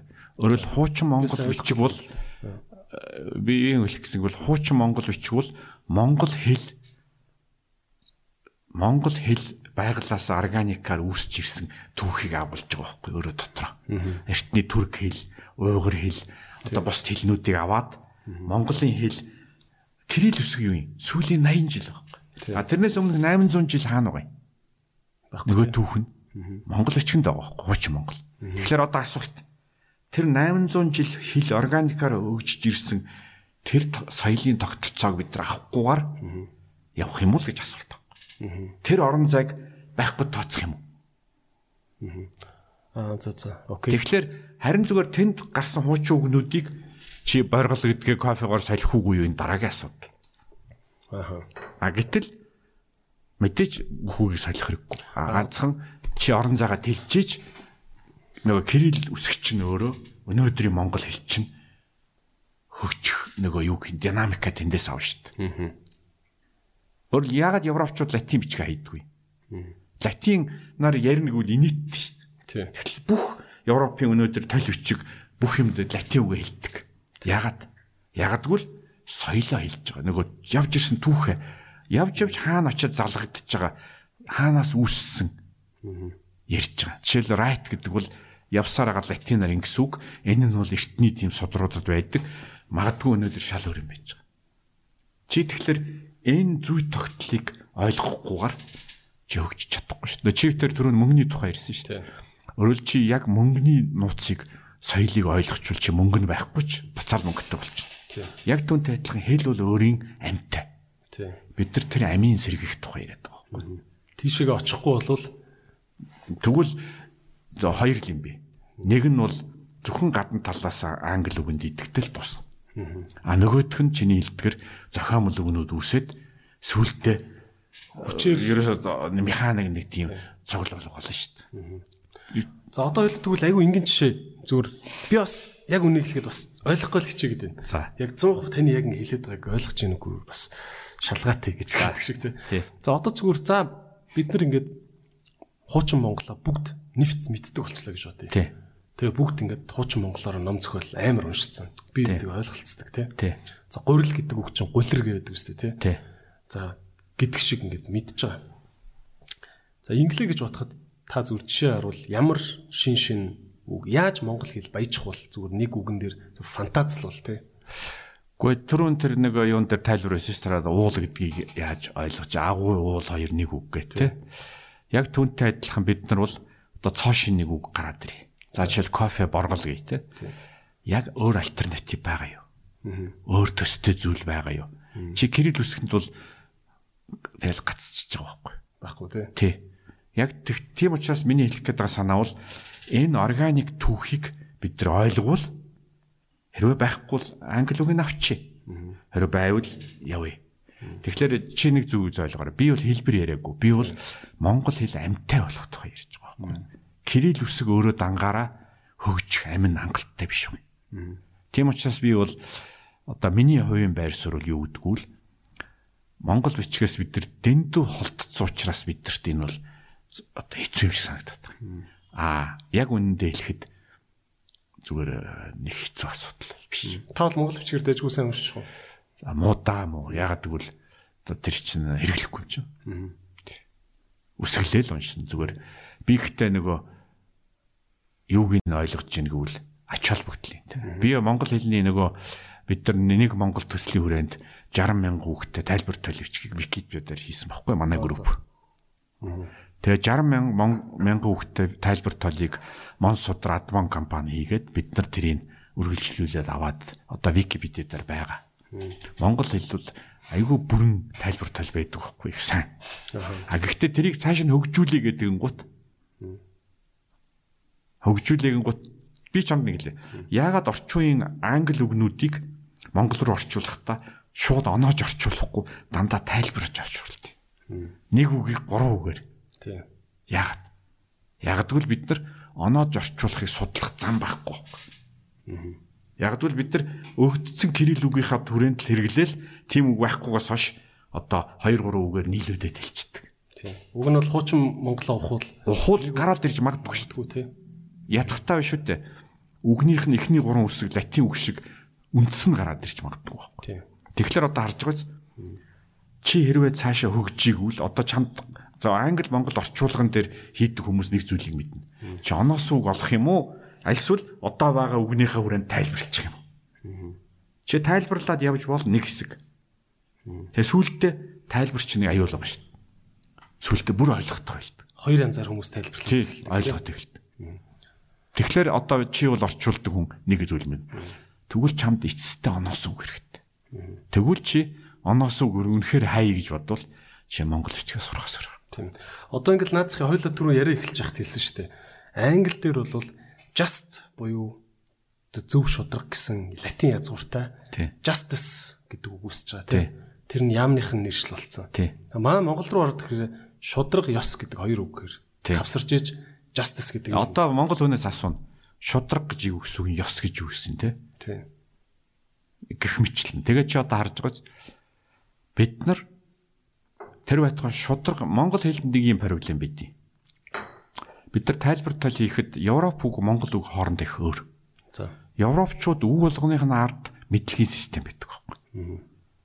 Одоо justice гэдэг нь англи үгээр биш философор тайлбарладаг. Яг түүх нь яаж явсан юм? Одоо философи ямар урсгалууд байсан. Одоо юу гэдэг Кант юу гэж хэлж ийсэн. Тэргээ тайлбар байдаг. За. Тэгэд энэний ард талд бүхэл бүтэн нөгөө философи нь байж идэг. А Монгол үгний ард философи байдгүй байхгүй. Яг тэгвэл уг нь бол байгаа нь хууч Монгол төр байж магадгүй те. Үгүй ээ. Бид нар үүсгэхгүй. Бид нар өөрөө философийн систем байхгүй. Тийм учраас Монгол үгийг маш олон сан чинь айхтрал философч юм байсан гэдэг юм Үгүй шүү. ээ, яг орчин үеийн шинжлэх ухааны философи ойлголтоор бид байхгүй байхгүй манайд. Тэгэхээр одоо асуулт ингэж гарч иж байгаа. Монгол үгийг за хоёул боловсрал гэдэг үгийг жишээл За. авъя. Боловсрал гэдгийг нэг герман багш ингэж ярьж ирсэн. Би Монголд 6 дахь ирлээ. Тэгээ монголчуудтай боловсролын тухай яриад маш сайхан тохирол буцаад явхлаар ажил нураад байгаа. Тэгээ эцэст нь би ойлголоо гэж нэг надад ирсэн баг. Юу гэхээр боловсрал гэдгийг хүн болгон өөрөөр ойлгох юм. Нэг нь бол боловсрол гэхэлэр англи хэлтэй хөгтөж ойлгох юм байна. Нэг нь тоо боддог хөгтөж ойлгох юм байна. Нэг нь бол одоо бараг л хүмүүжлэлтэй хөгтөж ойлгоод байна. Яг боловсрол гэж юу гэсэн үг юм бэ гэдэг тодорхойлт Монгол тааж байхгүй юм байна. А тэгээ би асуухгүй. Гэхдээ тэг та нар яад гэсэн чинь зэрэг бид нар бол боловсролд ерд хоёрхан тодорхойлт байд. Одоо Кантихаар нэг нь хэнийхэр гэл. Философи ойлголт тий. Тэгээд маргалтахаас өмнө асуудаг гинэ. Та аль тодорхойлолтоор нь боловсролыг хилээд байгаа гэж. А монгол хүн болохоор миний бодлоор гэж ярьдаг гэж. Тэнгуут нэг герман онж гайхчих чадахгүй. Гэхдээ таны бодол ямар аваа тий? Тий. Яг л энэ чинь Олон нийтийн хүн бодлого өөрийн бодолтой шүү дээ. Хоёр өөр хүний бодлыг харьцуулж болохгүй шүү дээ. Асуулт бол та мэдлэгийн систем, философийн аль төвшөнд аль уулзуур дээр яриад байгаа. Тэгэхээр одоо харж байгаач Монгол хүн болгон нэг үг яриад байгаа мөртлөө өөрөөр ойлгоод байгаа байхгүй. Яг үнтэй адилхан Монгол үг болгон ардаа философи ойлголт өгчөөгүй. Тэрийг бид нар хийгээгүй. Яагаад бид нар 60 мянган тал үгтэй Монгол талийг хийгээд дараа нь Монгол улсын их сургууль төлөөлөж гисэн. Учир нь юм байхгүй юу? Одоо юу гэдэг нэг боловсрал гэдэг үгийг ингээд авахд ганцхан үг. За. Үнийг түүхийн оюутнууд дахиад урагш нь мянган жил судлана. Хаан хаанаас гарсан, яаж боловсрч ийсэн, яасан. За, хэлцэн оюутнууд өөрөөр үзнэ. Философи оюутнууд өөрөөр үзнэ. Өөрөөр хэлбэл нэг үгийн тайлбар талин дээр маш олон мэрэгжлийн оюутнууд 10 20 жилээр ажиллана. Чи тэр байтугай боловсрал гэдэг үгийг одоо эртний хүннийг үед хэрэгжилжсэн түүх гэдгээр чи PhD хийж болно. Тэ харж байгаас тойл бичиг гэдэг маань өөрөө маш олон хүний хөдөлмөрийг нэгтгэдэг мэдлэгийн систем байхгүй. Тэрнээс ч зүгээр үгний утга. Зүгээр нэг орчуулгын тойл биш байхгүй. Тийм учраас Монголд өнөөдөр энэ тойл бичгийн системийг хийхгүйгээр яг үнэндээ хэлэхэд боловсрал гэдгийг бид нар үх үгэн дээр яа тайлбарлах юм. Тийм болохоор бас хүн бүрийн хүн бүрийн шудраг ёсны мэдрэмж нь нэгдэхгүй байх гэсэн үг. Нэгдэхгүй гэсэн нэгдэхгүй болохоор нэгдмэл шудраг ёсыг шаардж чадахгүй. Чадахгүй. Тэгээ хүний ирэх гээд хэлчихлээр одоо жишээл Зарим нь чи дугаа байж дуртайгаа хийдгүй ингэж хэлэн зарим нь болохоор үгүй миний эрх чинь энэ гэдэг. тийм зарим нь хууль ярина. Тэг зарим нь болохоор шал үнэх. Тэгээ нөгөөх нь нэг нэг шудраг ёс нь бол ерөөсө баг бурхан ярина тий. Тий. Тэгэхээр одоо харж байгаач бид нар биш үү. Нэг тийм үг байт юм. Бид нар цөмөөрөө нэг үг яриад байгаа мөртлөө юм болгоныг өөрөөр ойлгож байгаа. Эн чинь нэг нь ойлголцохгүй асуулт байхгүй. Тийм. Би яг наадах чинь бас гадаад хүнээс сонсч ирсэн юм. Бараг Америк хүнээс илүү дээ. Тийм шүү дээ. Бид нар яагаад гэвэл энэ бол биш үү дээ. Бид нар Монгол Монголын 3 сая хүн дундаа нэг тал бичих байхгүй гэсэн үг байхгүй. Нэг мэдлэгийн систем байхгүй. Боловсрал гэдэг ингэж ойлгодгийг ингэж мэдэхгүй. Хүний эрх гэдгийг ингэж ойлгодгийг ингэж мэдэхгүй. Тэгэхээр энийг зүгээр цээжлүүлээд ойлгохгүй. Эний чинь нөгөө багаас нь эхлүүлээд дээд сургууль эрдэм бүх нөө нийгмийнхэн соёлт ингэж тасралтгүй холбож өгдөг. Тийм учраас Манайд юу н уучраа болох юм уу? Тэгэхээр европчууд бол биш үү дээ. Би ч хамт ганцхан жишээлээ л дээ. Би Европт Германд очиод улс төрийн намынхантай ингээд уулзахад за жишээлбэл Христи арчилсан нам, За. ногоо нам хоёр зүүн, нэг нь барууны, нэг нь зүүнний нам байгаа нэг. Манайд биш үү дээ. Ингээд Twitter дээр хоёр залуу, нэг нь либерал, нэг нь юу лээд социал демократ гэдэг их гоё өөрхөн маргалдчихж байгаа. Би бол нэг зүйлийг хараад инээд үрж байгаа. Зөв л дээ. Би ч гэсэн залуудаа тийм л байсан. Энэ хоёр бол хоёулаа энгийнээр бол барилтаар. А гэхдээ нэг нь либерал ном уншаад амар таалагдсан. Нэг нь социал демократ ном уншчихсан. Яг хоёулаа бол цаана яг адилхан хүмүүс байхгүй. А Германд очиход чи хэрвээ либерал христи ардс намын хүн бол чиний амьдрч байгаа амьдралын хэв загвар хүүхдүүдтэйгээ харьцаж байгаа ээж аавын чинь түүх бүх юм тэр Христтэй холбогдож байгаа. Хэлбэл улс төрийн намын үзэл бодол бол соёлынх нь үргэлжлэл байхгүй. А зүүнний намын хүн бол шал өөр. Тэд нар бол илүү хоорондоо нийлсэн хамтын тэгш тогтолцоо. Тэгэхээр барууны улс төрийн үзэл бодлууд бол маш гүн амьдралын хэв загвар түүх соёлтой холбоотой. Тэгэхээр яг үнтэй адилхан Монголын өнөөдрийн тэгэхээр тэд нар бол энийга би эндээс ямар яагаад энэ жишээ хэлж байгааг гэвэл үеийн баялаг, амьдрах загвар, улс төр бүх юм нь маш гүнзгий учир начиртай байхгүй. А бид нар бол өнөөдөр энийг нэг хүн орчуулад за магадгүй би либерал ардсан одоо юу гэдэг христийн ном одоо юу гэдэг христийн ардсан намын гэдэг ногоо номын ном шар надад таалагдлаа гэд миний амьдралын хэв загвар тийм биш бол тэр бол зүгээр мэдлэг болохоос бас англиар бол чи мэдчихэж байгаа болохоос living буюу амьдраагүй байхгүй. Тэрүүгээр амьдраагүй тийм. Амьдраагүй. Тэгэхээр ийм маш том ялгаа. Таныг бас ингэж жоохон эгүүдч хэлэх юм бол таны ярианаас ч баг одоо Монголд философи гэж байхгүй байна. Бид бүхний уг нь бол жинхэнэ Монгол философиг бий болгосон гэдэг Чингис хаан маань хүртэл философигүй болчихж байгаа юм биш үгүй. Хоёр ойлголт байгаа юм. Та энэ дэр зүгээр ахын соёл гэж бол бий. ертөнцийг үзэх үзэл бий те. Бидний соёл бол бий. Сэтгэн бодох соёл. Зүгээр асуулт бол өнөөдөр чи тэр үнийг бүтээгдэхүүн болгох тухай ирсэн байхгүй. Энэ соёлыг бид нар тал бичих болгосон юм уу? хүүхдүүдэд заадаг бүтээгдэхүүн болгосон юм уу? Их сургуульда PhD хийдэг юмнууд болгосон юм уу? Яг энэ дутуу байхгүй. Өөрөлд бид нар түүхийд нь байгаа. За. А чивдэр за Чингис хааны хэлээ л да. Тэгээ үг нь. За чи тэгвэл Чингис хааны үгнүүдийг нэг сургадаг материал болгосон юм. Яг энийг сурсан хүн болгон дагдаг сургууль хүмүүжүүлэх арга болгосон юм. Бид нар продукт болгоогүй. А европчуудын ялгаа бол энэ өөрийнх яг Чингис хааны философик шингээсэн тэр үгнүүд нь яг зөв зөв түүхийн өгшлөлтөөр тайлбар нь байгаа мó? Тайлбар нь байгаа мó? Сурах гаргууд нь байгаа мó? Тэр байтугай Чингис хааны үгнүүдийг менежментэд эргэлдэг зааврууд нь байгаа мó? Хүнтэй харьцах одоо зааврууд нь байгаа мó? Өөрөөр хэлбэл эцсийн энэ бүгдээ чи шинжлэх ухаан болгосон юм уу?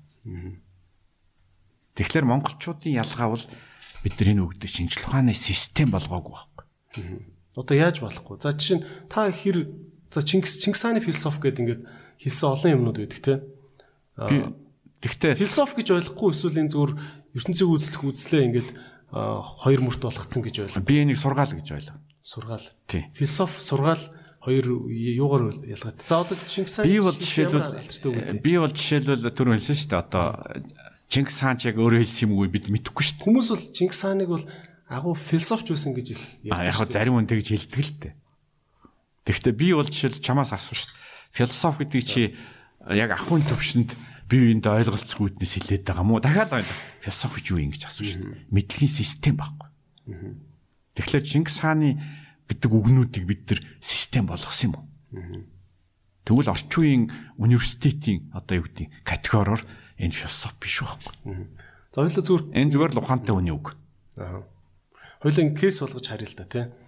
Аа за жишээ нь юм биш. Чингис хаан юу юу гэж хэлдүүлээ. За Яа, ямар юм. За биеийг хураавал сэтгэлийг хураа. За, за энэ биеийг хураасан тий? Сэтгэл биеийг хураая юу сэтгэлийг хураая гэж үг байгаа шүү. За тий одоо энэ үг. Энэ энэ үг бол мэрэгэн сургаал юм уу? Цаана амар гүн учиртай философи бид нар тэрийг нэг үгэнд хүртэл шингээгээд авч явж явах хэвээр үндэсний соёл юм уу? А ингэ Кантын соёл сургаал гэдэг шиг тий. Тий, үнэн. Ингэж хэлээ. Энийг дээ.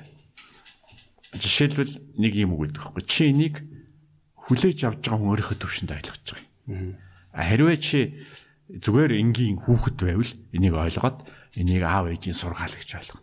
За. За, уран зохиолч хүн бол энийг цэцэг гэж ойлгоно тий. А яг философи судалдаг хүн бол нэг асуулт асууна. За. Энэ бол том философийн хэсэг байж болох уу? Өөрөөр энийг тойроод одоо юу гэдгийг дараа дарааг эн чинь бол ингээд яг энэ үзлийг бусад амьдралын хэв загвар бусад юмнуудад хэрэгжилж болох уу? Энэ нь ямарваа нэгэн цаад өөр үзлийн хэсэг мөн үү?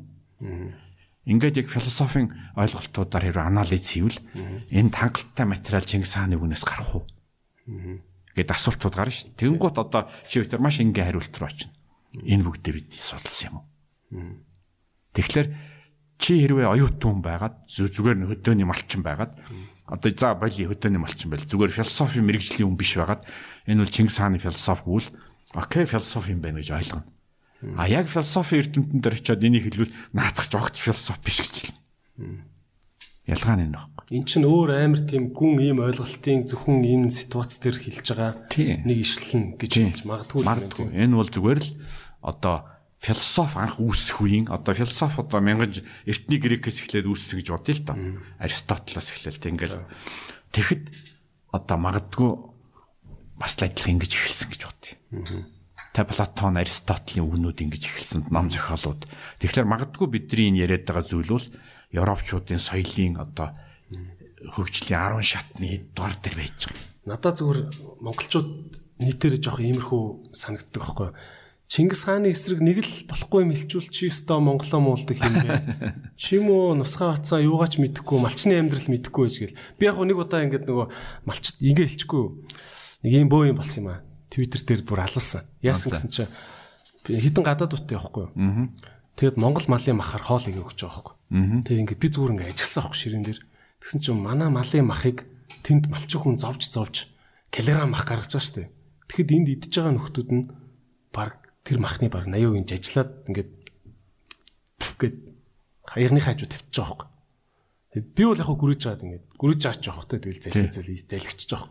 Тэгээ би ингээд боцох. Энд энэ малчин үнэхээр ингээ амнаас хүн ингээ аваа хаяхаар мах хийх гэж тэнд зовх хэрэг байна уу те.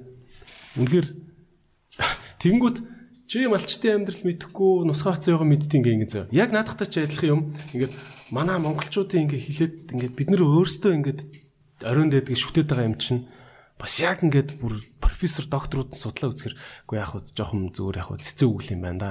Ингээ ийм юм байна гэвэл одоо яг хөө те. Тэгэхээр бас бидний өөрсдөө ингээ шу- шүтэх үзэл арай дэмтчихэд байгаа юм биш үү? Та энэ тал дээр үгж байна. мэдээж дэнчихэд байгаа шүү дээ. Би энэ дээр л 100% санал нэг байна. Тэгвэл нэг зүйл байдیں۔ Мэдээж дэнтчихэд байгаа. Гэхдээ тэр нь тэр хүний ганцхан ихтгэл найдвар бол чи тэрийг бас одоо оролдож хэрэггүй байхгүй. Чи тэр л мэдэн. За нэг одоо уулын шүтэн гэдэг нэг эмгэн одоо жишээлбэл нэг модыг ингээ сахиад юу гэдэг хаддаг уяад мөргөөд ийж. Тэ? Чивтер мэдж байгаа модонд ингээд савдаг гэд хатдаг уяад энэ нөхөр лав одоо юу гэдэг биеийн сайжрахгүй ч гэдэг юм уу те мэдж байгаа. Тэгсэн хэрнээ тэр модыг очиод наадах чинь зүгээр л нэг мод штэ гэж хэлж болохгүй байхгүй. Тийм тийм. Тийм биз дээ. Тэгэхээр мэдлэг байх, мэддэг байх, хүнлэг байх хоёр ч хоёр өөр байхгүй. Чи бит хоёр бол маш олон тохиолдолд хүнлэг байх хэрэгтэй. Ягаад гэвэл хүн болгоны амьдралын зам өөр, мэдлэгийн төвшин өөр, явж ирсэн зовлон өөр. Магадгүй тэр хүний хувьд тэр налт байж болно. Магадгүй тэр хүн зүгээр хатан баханд бас дуртай Дуртай байж гой гой гэж ярьдаг шүү дээ. Зүгээр л асуулт бол чи хэрвээ шинжлэх ухааны лекц уншаад одоо яг эрдэмтдийн дунд маргаж ивэл чи хатуу хэлж болно. Аа зүгээр тэр хүн насаараа хөрөх юм аллаад ирсэн юм наадах ч юм иддгүй юм гэж хэлж болохгүй байхгүй. Тийм учраас миний хэлэх гээд байгаа санаа бол дахиад хэлэхэд энэ бол нөгөө амьдралын ухаан байхгүй. Тэгэхээр нэг юм үг байдیں۔ Би бол мэдлэгийг 3 ваадаг гэд нэг тэр юм их ярих дуртай. Нэгдүгээр хүн мэднэ гэж ойлголт байдیں۔ Чи ном уншсан мэддэг, чи хүнд ярьчдаг. Хоёрдугаар нь англиар understand буюу ойлгоно гэж байгаа. Ойлгоно гэдэг бол би чам жишээлээ Саяхан хэдэн жилийн өмнө 2 3 жилийн өмнө би нэг Монголын хуралд суусан. Тэгсэн нэг Америкт төгссөн хоёр монгол залуу одоо презентацийн хийжсэн байхгүй. Тэгээд одоо бизнесийн хөгжил амьдрал гэдэг ингээд IBM, Microsoft гэдэг компаниудын жишээн дээр.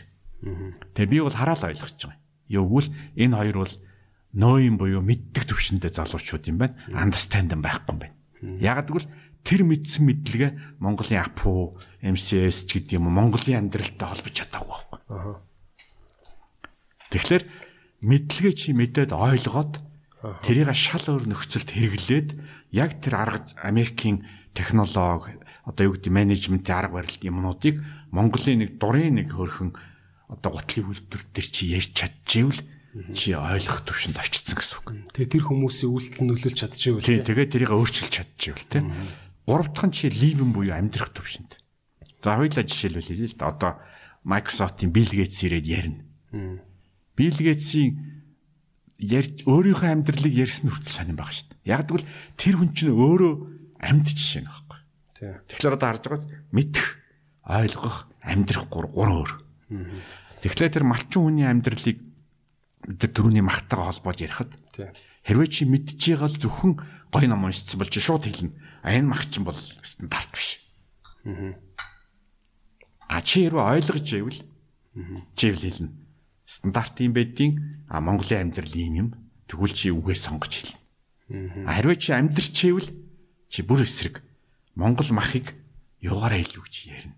Үзүүлнэ. Тийм учраас мэдлэгч нь аюу олон төвшөнд байгаа байхгүй. Тэгэхээр өнөөдөр бол маш сайн дээд сургууль баруун төгслөө гэдэг чинь understand болоогүй байна гэсэн үг. Би бол дээд сургуулийг юу гэж ойлгодог үгүй л чамд жолоочийн ирэх өгсөн болохоос чиний аялал байхгүй. Өөрөлд чи жолооны курс төгссөн. А чи 10 Яг лаг барих юм уу бас мэдэхгүй тийм. Чи 10 чи 100000 км яваагүй шүү дээ. Чи 20 жил тэргээр ажиллаагүй шүү дээ. Чи үцээгүй шүү дээ. Тэгэхээр чи жолооны курс төгссөн хүүхэд болохоос биш. Монголын уул талаар явчихсан жолооч биш байхгүй. Тийм. Харвээ чи насан туршдаа жолоо ирсэн бол яах вэ? Чи бол ерөөсөө зөвхөн жолоо биш. Ер нь жолооч хүн яаж амьдрд, өглөө яаж босдгийг, машина яаж арчилдгийг бүх юмыг мэднэ шүү дээ. Тийм учраас дээд сургууль төгслөө гэдэг бол зөвхөн замд гарах эрх байхгүй. Тэгэхээр энэ хоёрыг Тэгэж тэр мэдлэг чинь дахиад ууччихсан тийм. дахиад ууччихсан. Тэгэхээр эцэстээ бол чи одоо харж байгааз бид нар энэ төвшин рүү явж байгаа. А жолооны сайн үнэлэх авна гэдэг нь ерөөсөө муу биш. Гэхдээ түүнийг 100000 км явцсан жолоочтой харьцуулж болохгүй байхгүй. Тэгэхээр энэ бүгдээс үндслээд би бол чамд юу хэлэх гэснийг бол яг тэр үнэ тэр малчны жишээн дэр. Чиний хэлж байгаа үнэн тэр малчны хэлж байгаа үнэн. Хоёулаа үнэн. Ганцхан ухаантай хүн бол энэ хоёрыг хоёулыг юм солбож байгаа байхгүй. Тэгэхээр англи үг гэдэг шүү дээ. Smart байх, wise байх хоёр өөр байхгүй. Тийм. Smart байна гэдэг бол Нэг тал сэргэлэн маш ухаантай, мэдлэгтэй, чадвартай. А wise байна гэдэг чинь амьдралыг мэддэг. ертөнцийг мэддэг байхгүй. Тийм учраас Тэнд яаж юу яаж тусч байгааг бас ойлгох. Чи бол жишээл хүүхдэд нэг өөрөөр хэлнэ. Настай хүнд өөрөөр хэлнэ. Үнэхээр тэрийг зовж хийсэн хүнд өөрөөр нь. А чи яг нөгөө одоо Америкийн миллиардер ирээ тэр махыг идчихвэл чи малчин хүнд хэлж байгаа шиг хэлэхгүй шүү дээ. Тэр чинь чи яагаад бол чи вайс байгаа байхгүй. Тийм. А ухаан одоо юу гэдэм манайхаар бол ухаан суусан тийм. Ухаантай байх ухаан суух хоёр ч хоёр өөр л да. Coca-Cola компани шинэ маркетингийн захирал нь ирээд Coca-Cola урд нь жилд ингээд бүх хүмүүс зөвлөө нэг реклам гаргадаг. Нэг янзаар ийм ундаа гэд ингэдэг маягийн бизнес юм байна л да. Тэгээ би нэг зүгээр сурталтанд сууж Аа. Coca-Cola компани зах зээлээ 35 сегментэд хуваагаад 35 өөр хэлээр ойлгох үнэ. гэж байгаа. Наатачлаа байхгүй. Тэгэхээр чин тэр Wise компани байгаа Тийм шүү дээ. Гэтэ нэг л юм өрж байгаа. Нэг нэг л ундааг ярьж байгаа шүү дээ. нэг л. Тэгэхээр 35 өөр хэлээр баг 35 өөр реклам хийх нь болгүй тэгж тэгж зах зээлтэйгээ харьцдаг гэдэг юм билий. Яг үнэ. Бид нар тэрийг анзаардаггүй. Ягаад тэгэхээр өөрийнхөө нөгөө ойлгохдаг хэлээр ирж байгаа мессежэл аваад идэг. Магадгүй яг хажууд сууж байгаа хүүхдэд нэг кологийн реклам өдрийн цагаар арай өөрөөр хүрчдэг ч юм уу. Тийм байдаг. Жишээлбэл би бизнестэй холбоод нэг жишээлээ л да. Чи дэлгүрт яваад орё заяа. Тэгэхээр борлуулалтын хоёр янзын хүн байдаг. Нэг нь бол чамд шууд бараага ярина. За миний энэ Samsung утастай өнгөрсөн жилийнхаас ийм илүү мэлүү гэл те. Энэ бол маш муу намаач. А сайн намаач яадаггүй л ерөөсө бараа ярьдаггүй. За амьдрал чи яаж юм да. Чиний хэрэгцээг сонирхдаг. Чи яг юу сонирхсан яасан юм. Дээцтэй яг уу. Яг чиний хэрэгцээнд энэ нуц таарна гэдгийг л хэлж байгаа байхгүй юу? Яг адилхан зорилготой хоёлаа зарах. Тийм ээ. Тэгэхээр энийг амьдралын жишээн дээр өөр жишээн дээр хэлэхлээр манай би бизнесийн хичээл заадаг. Чи эмч шиг байх уу, аптек худалдагч шиг байх уу? Эмч бол өвчнийг л асуудаг. Чи ямар өвдсөн, юу өвдөж байгаа, юу шаналж байгаа. Ярьж ярьж ярьж дараа нь хэрэгтэй юм л өгдөг. Тийм. Аптекийн худалдагч бол чамаас өвч асуудаггүй. Манайд хамгийн сүүлийн юм швейцарын байгааг л тулгадаг те. Ялгатаагач яг түүнтэй адилхан чи асуудалд эмч шиг хандах юм уу? Аптекийн шиг хандах юм. Яг түүнтэй адилхан бид нар мэдлэг чадвар бүх юмд яг энэ асуудал үүсээд байгаа байхгүй. Чи сайн бараа зар хийж ийн гэдэг чинь бас борлуулчих хангалттай. Юу шүд. Одоо юу гин хангалттай биш. Тий.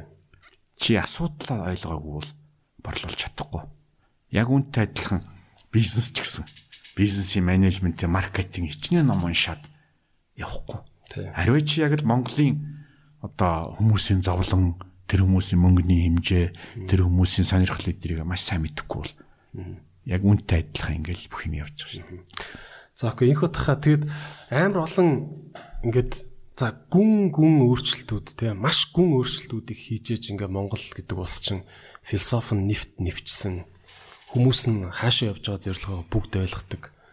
Том зорилготой учраас дотроо ингэж алдсах нь баг. Ингээд ингээд айгүй ингээд маш маш гүн юм цэвэрлэгээ хийжээж ингээ юм тэ гүн одоо гүн өөрчлөлтүүдийг эсийн төвшний өөрчлөлт гэдэг шиг юм хийжээж энэ би чи ирүүлчих явах гэдэг дээ тэ Гэхдээ нэг юм шүү дээ. Гэхдээ бас цаг хугацаа гэж нэг юм так так так так явж байна.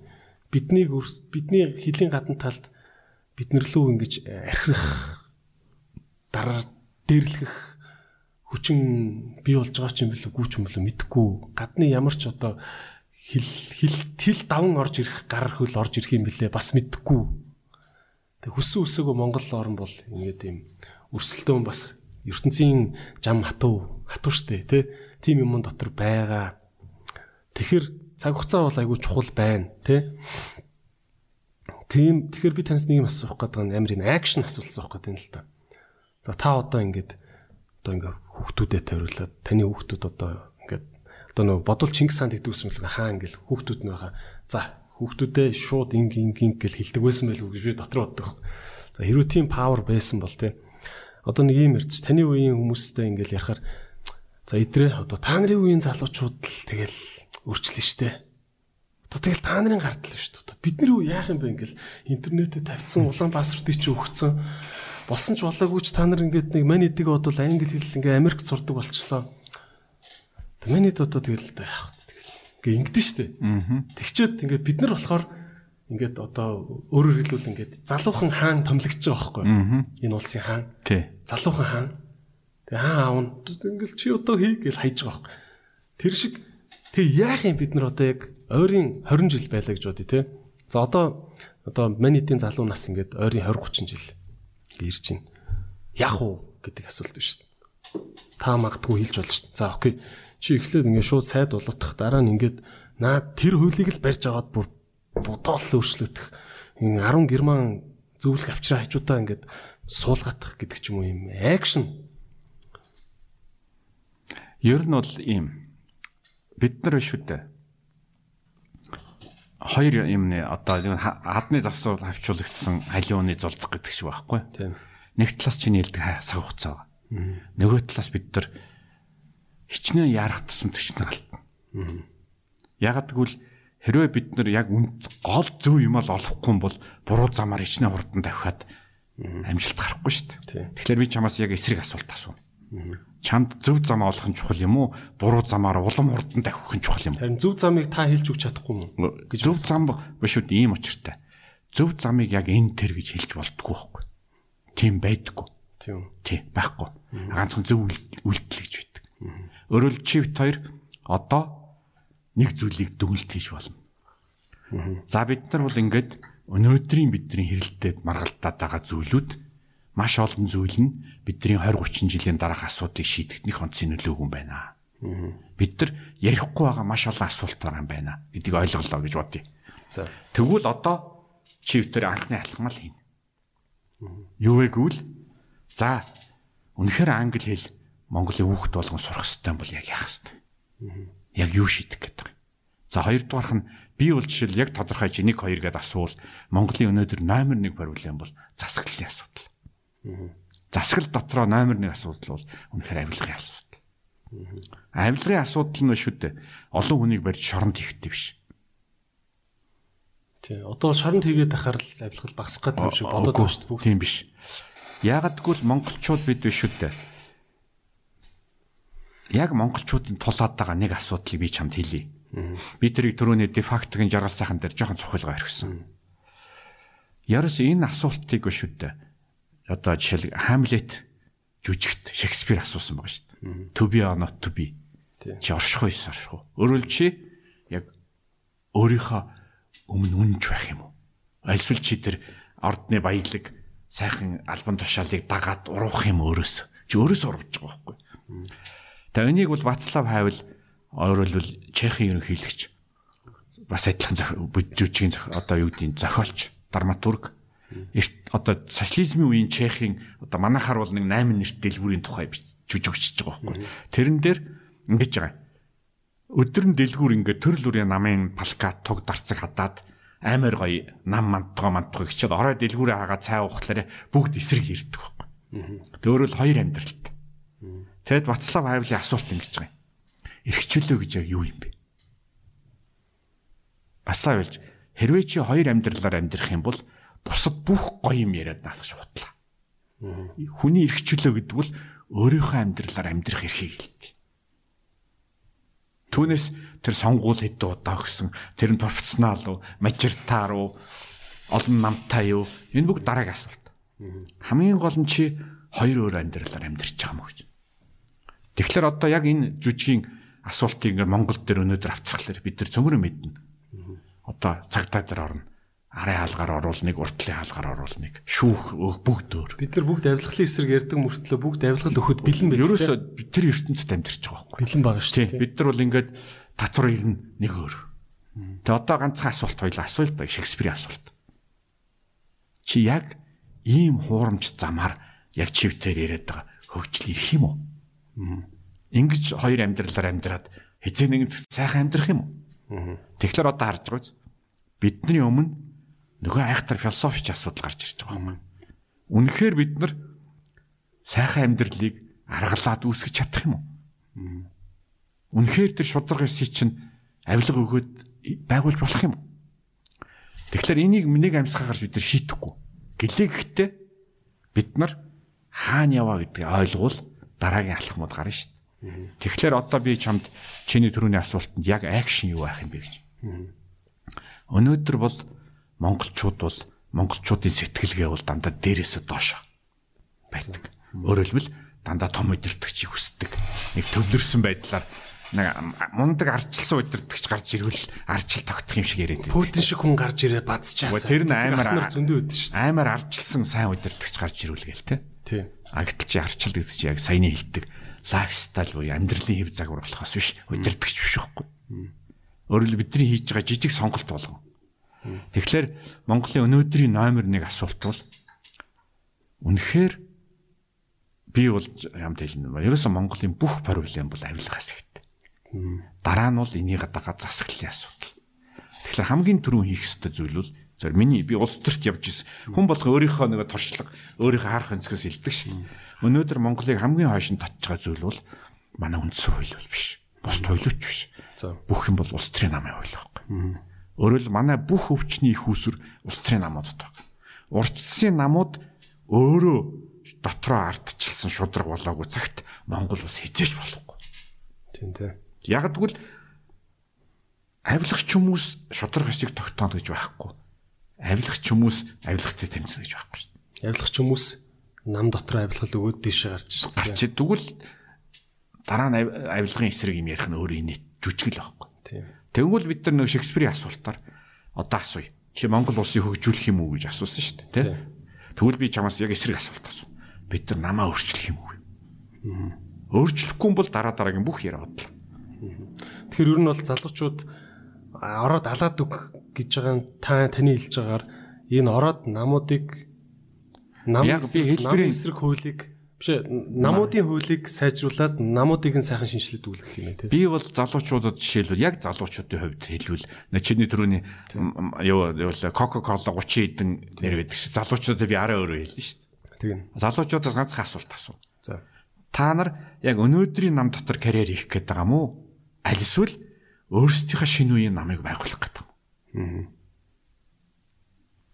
Хэрвээ өнөөдрийн нам дотор карьер хийх гээд байгаа бол чи бол ерөөсөө шинэ үе биш. Чи зүгээр залуу биетэй хурц үе байхгүй. Тийм учраас залуучууд Намаа юу ч гэж иргэний сайхан залуу гэж нэрлээд. өөрийгөө хичнээн гоё гэж яриад чи хуучин систем дотор л явах гэдэг шүү дээ. Тийм учраас одоо чи харж байгаас Яг Монголын асуудал чи явсараа намын асуудал, намын асуудал бол хүн болгоны сонголтын асуудал. За тэгвэл их удаа намын хуулийг өөрчлөх хэрэгтэй гэж ярьж штэ тийм үү? Яг гол гол төрхүүр залтууд нь юу юм? Та надаа ингээд намын хуулийг өөрчлөх хэрэгтэй гэхээр надаа бол нэг хитгэн л юм толгойд орж ин л та. Гэхдээ би ингэж хэлээ. шилэн байх хэрэгтэй. Олон юм ярих. Эн чинь өөрөө айгүй бие даасан том сэдвтэй. Тийм. За зүг базуул. Бацуул бол ерөөс ганцхан юм байна. Намын дотоод орчлоо юу гişүүдийнх нь оролцоог яаж хуулиар хамгаалах юм. Өнөөдөр бол аль ч нам их хурлаа ихгүй байна. Гişүүд оролцоолохгүй байна. Би бол одоо арчилсан намын дарах юм болоход бол нөлөөлөх явж боломжгүй. Тийм. Яг гişүүдэд нь зөвхөн бүх гişүүд нөлөөлөх боломжгүй. Тийм. Тэгэхээр одоо асуулт. Үнэхээр намын гişүүдийг тэр эрхийг хэн хамгаалах юм? Намын дарга нь хамгаалахгүй. Тэгвэл бид нар хуулиар хамгаалж чадах юм гэдэг асуулт байхгүй. Тэгэхээр нам дотор олон асуулт бий. Дүүн дотроос би зарчмын хувьд саяны асуултыг асууж байгаа. Намын гişүүдийн намдаа оролцох эрхийг хэн хамгаалах юм? Намын дарга нь дээрлэхэд байвал яах юм? Хавчаад байвал яах юм? Тэгэхээр одоо харж байгаач би эндээс чам дараагийн нэг мэлэх гээд байхгүй. Намын дотоод асуудал бол намын асуудал биш байхгүй. Энэ бол Монголын төр ямар байх тухай асуудал. асуудал юм. А бүр цаашлуул Монгол улс ямар байх асуудал. Тэрийг иргэд нь ерөөсө тоож харахгүй юм те. Нам доторх юм тоож өнгөрөх. Тэгээ хүмүүс бол ингэж Одоо ярьдаг. юу өстэй? Уучлаарай. Одоо уучлаарай юу өстэй? Их хурлын одоо арчилсан миний л мэдхийн те. Арчилсан Монголын арч- арчилсан нам өстэй ан нам те. Арчилсан намын дүрмээрээ их хурлын сонгуульд ялагдсан бол арчилсан намын дарган солигдоод тэгээ шууд дараа нь 14 хоногийн дотор ч үлээ арчилсан намынхаа их хурлыг зарлах ёстой гэдэг дүрмтэй мөртлөө тэр нь одоо ингээд сонгуул өнгөрөөр бараг сар 2 сар болж байхад зарлагдаачгүй явж гин гэдэг чинь арчилсан нам бол огт арчилсан нам биш үү гэсэн үг үстэй. Тэгээ ер нь бол ийм би чамд юм хэлэх гэсэн. Юу гэхээр Чи одоо харж байгаач бүх юм бол улс гэдэг чинь биш үү? Ойлголт тахгүй абстракт. Нам гэдэг чинь ойлголт. Яг бодит амьдрал дээр яг чи дээр акшн гэсэн шүү дээ. Яг чиний одоо хийж байгаа үйлдэл бодит байхгүй. Тэгэхээр бид нар хэрвээ яг одоо үйлдэл хийж байгаа намын гишүүний үйлдлийг хамгаалахгүйгээр улс орон нам мам гэж гоё юм ярих л өөрөө удлаа. Тэгвэл одоо хоёлаа ингэж ярив. Хэрвээ тэгвэл энэ улс төрийн намын асуудлыг яаж шийдэх юм бэ гэж. Тэгэхээр энэ асуултуудад яг чи одоо ингээд жишээлбэл подкастаар улс төрчдөс чи нэг асууна. Монгол улсаа хөгжүүлэе. Хөгжүүлэе. Намаа шинжлэв, шинжлэе. Тэгвэл чи яг практик асуулт. За намын гишүүн эрхийг та яаж хамгаалах юм? Хэлэхгүй хараа. Магадгүй энэ хамгийн чухал асуулт. Уу яг л энэ Гэсэн баг. төвшөнд. Энэ л багхгүй. Тэгэхээр бид нар бол яг энэ төвшөнд ингэж асуултуудаа ойлгохгүй байгаа мó, ойлгохгүй цараа гаргаад байгаа мó. Зөвөр и- миний ойлголтоор бол дахиад хэлэхэд бид нар дэндүү завгүй байгаа байхгүй. Тийм тий. Нөгөө одоо нөгөө нөгөө тийм. мөнгө хөцөлтөл нөгөө аж ахуйгаагаад хамгийн гол юм хайч чаддаг. Тийм. Тэгэл яг яг тийм байгаад байна л да. Нэг хүмүүс чинь ингээл одоо за би танд ингээ айгүй энгийн жишээ харуулъя. Хэлье. Манай орцны үүдэнд энэ зунаас эхлээд манай байрны хинийх нохоо юм мэдгүй. Яг намайг ингээ орцноос гардаг үүдэн дээр авч баалгаад байгаа хөөхгүй. Тэгээ би манай байрных нэг нэг нөхрөнд л баалгаад байгаа хөөхгүй нохоо гадаа. Одоо ингээд нэг гарахад л баас нь 3 болцсон байдаг. Нэг гарахад 6 болцсон. Нэг гарахад ялаатай болцсон. Ингээл байгаа хөөхгүй. Тэнгүүд би ингээ өөрөөсөө ингээ бас усч байгаа хөөхгүй. Гэхдээ би ч одоо уг нь бол Америк Америк сургууль төгссөн боловсралтай одоо гайгүй л баймар иргэн ингээ өөрөөсөө би асуухаар тэгэхэд би энэ зун сөөх рүүгээ нэг ч удаа залгаж энэ нохооны баасыг цэвэрлүүлээч гэж хэлж амжаагүй байхгүй.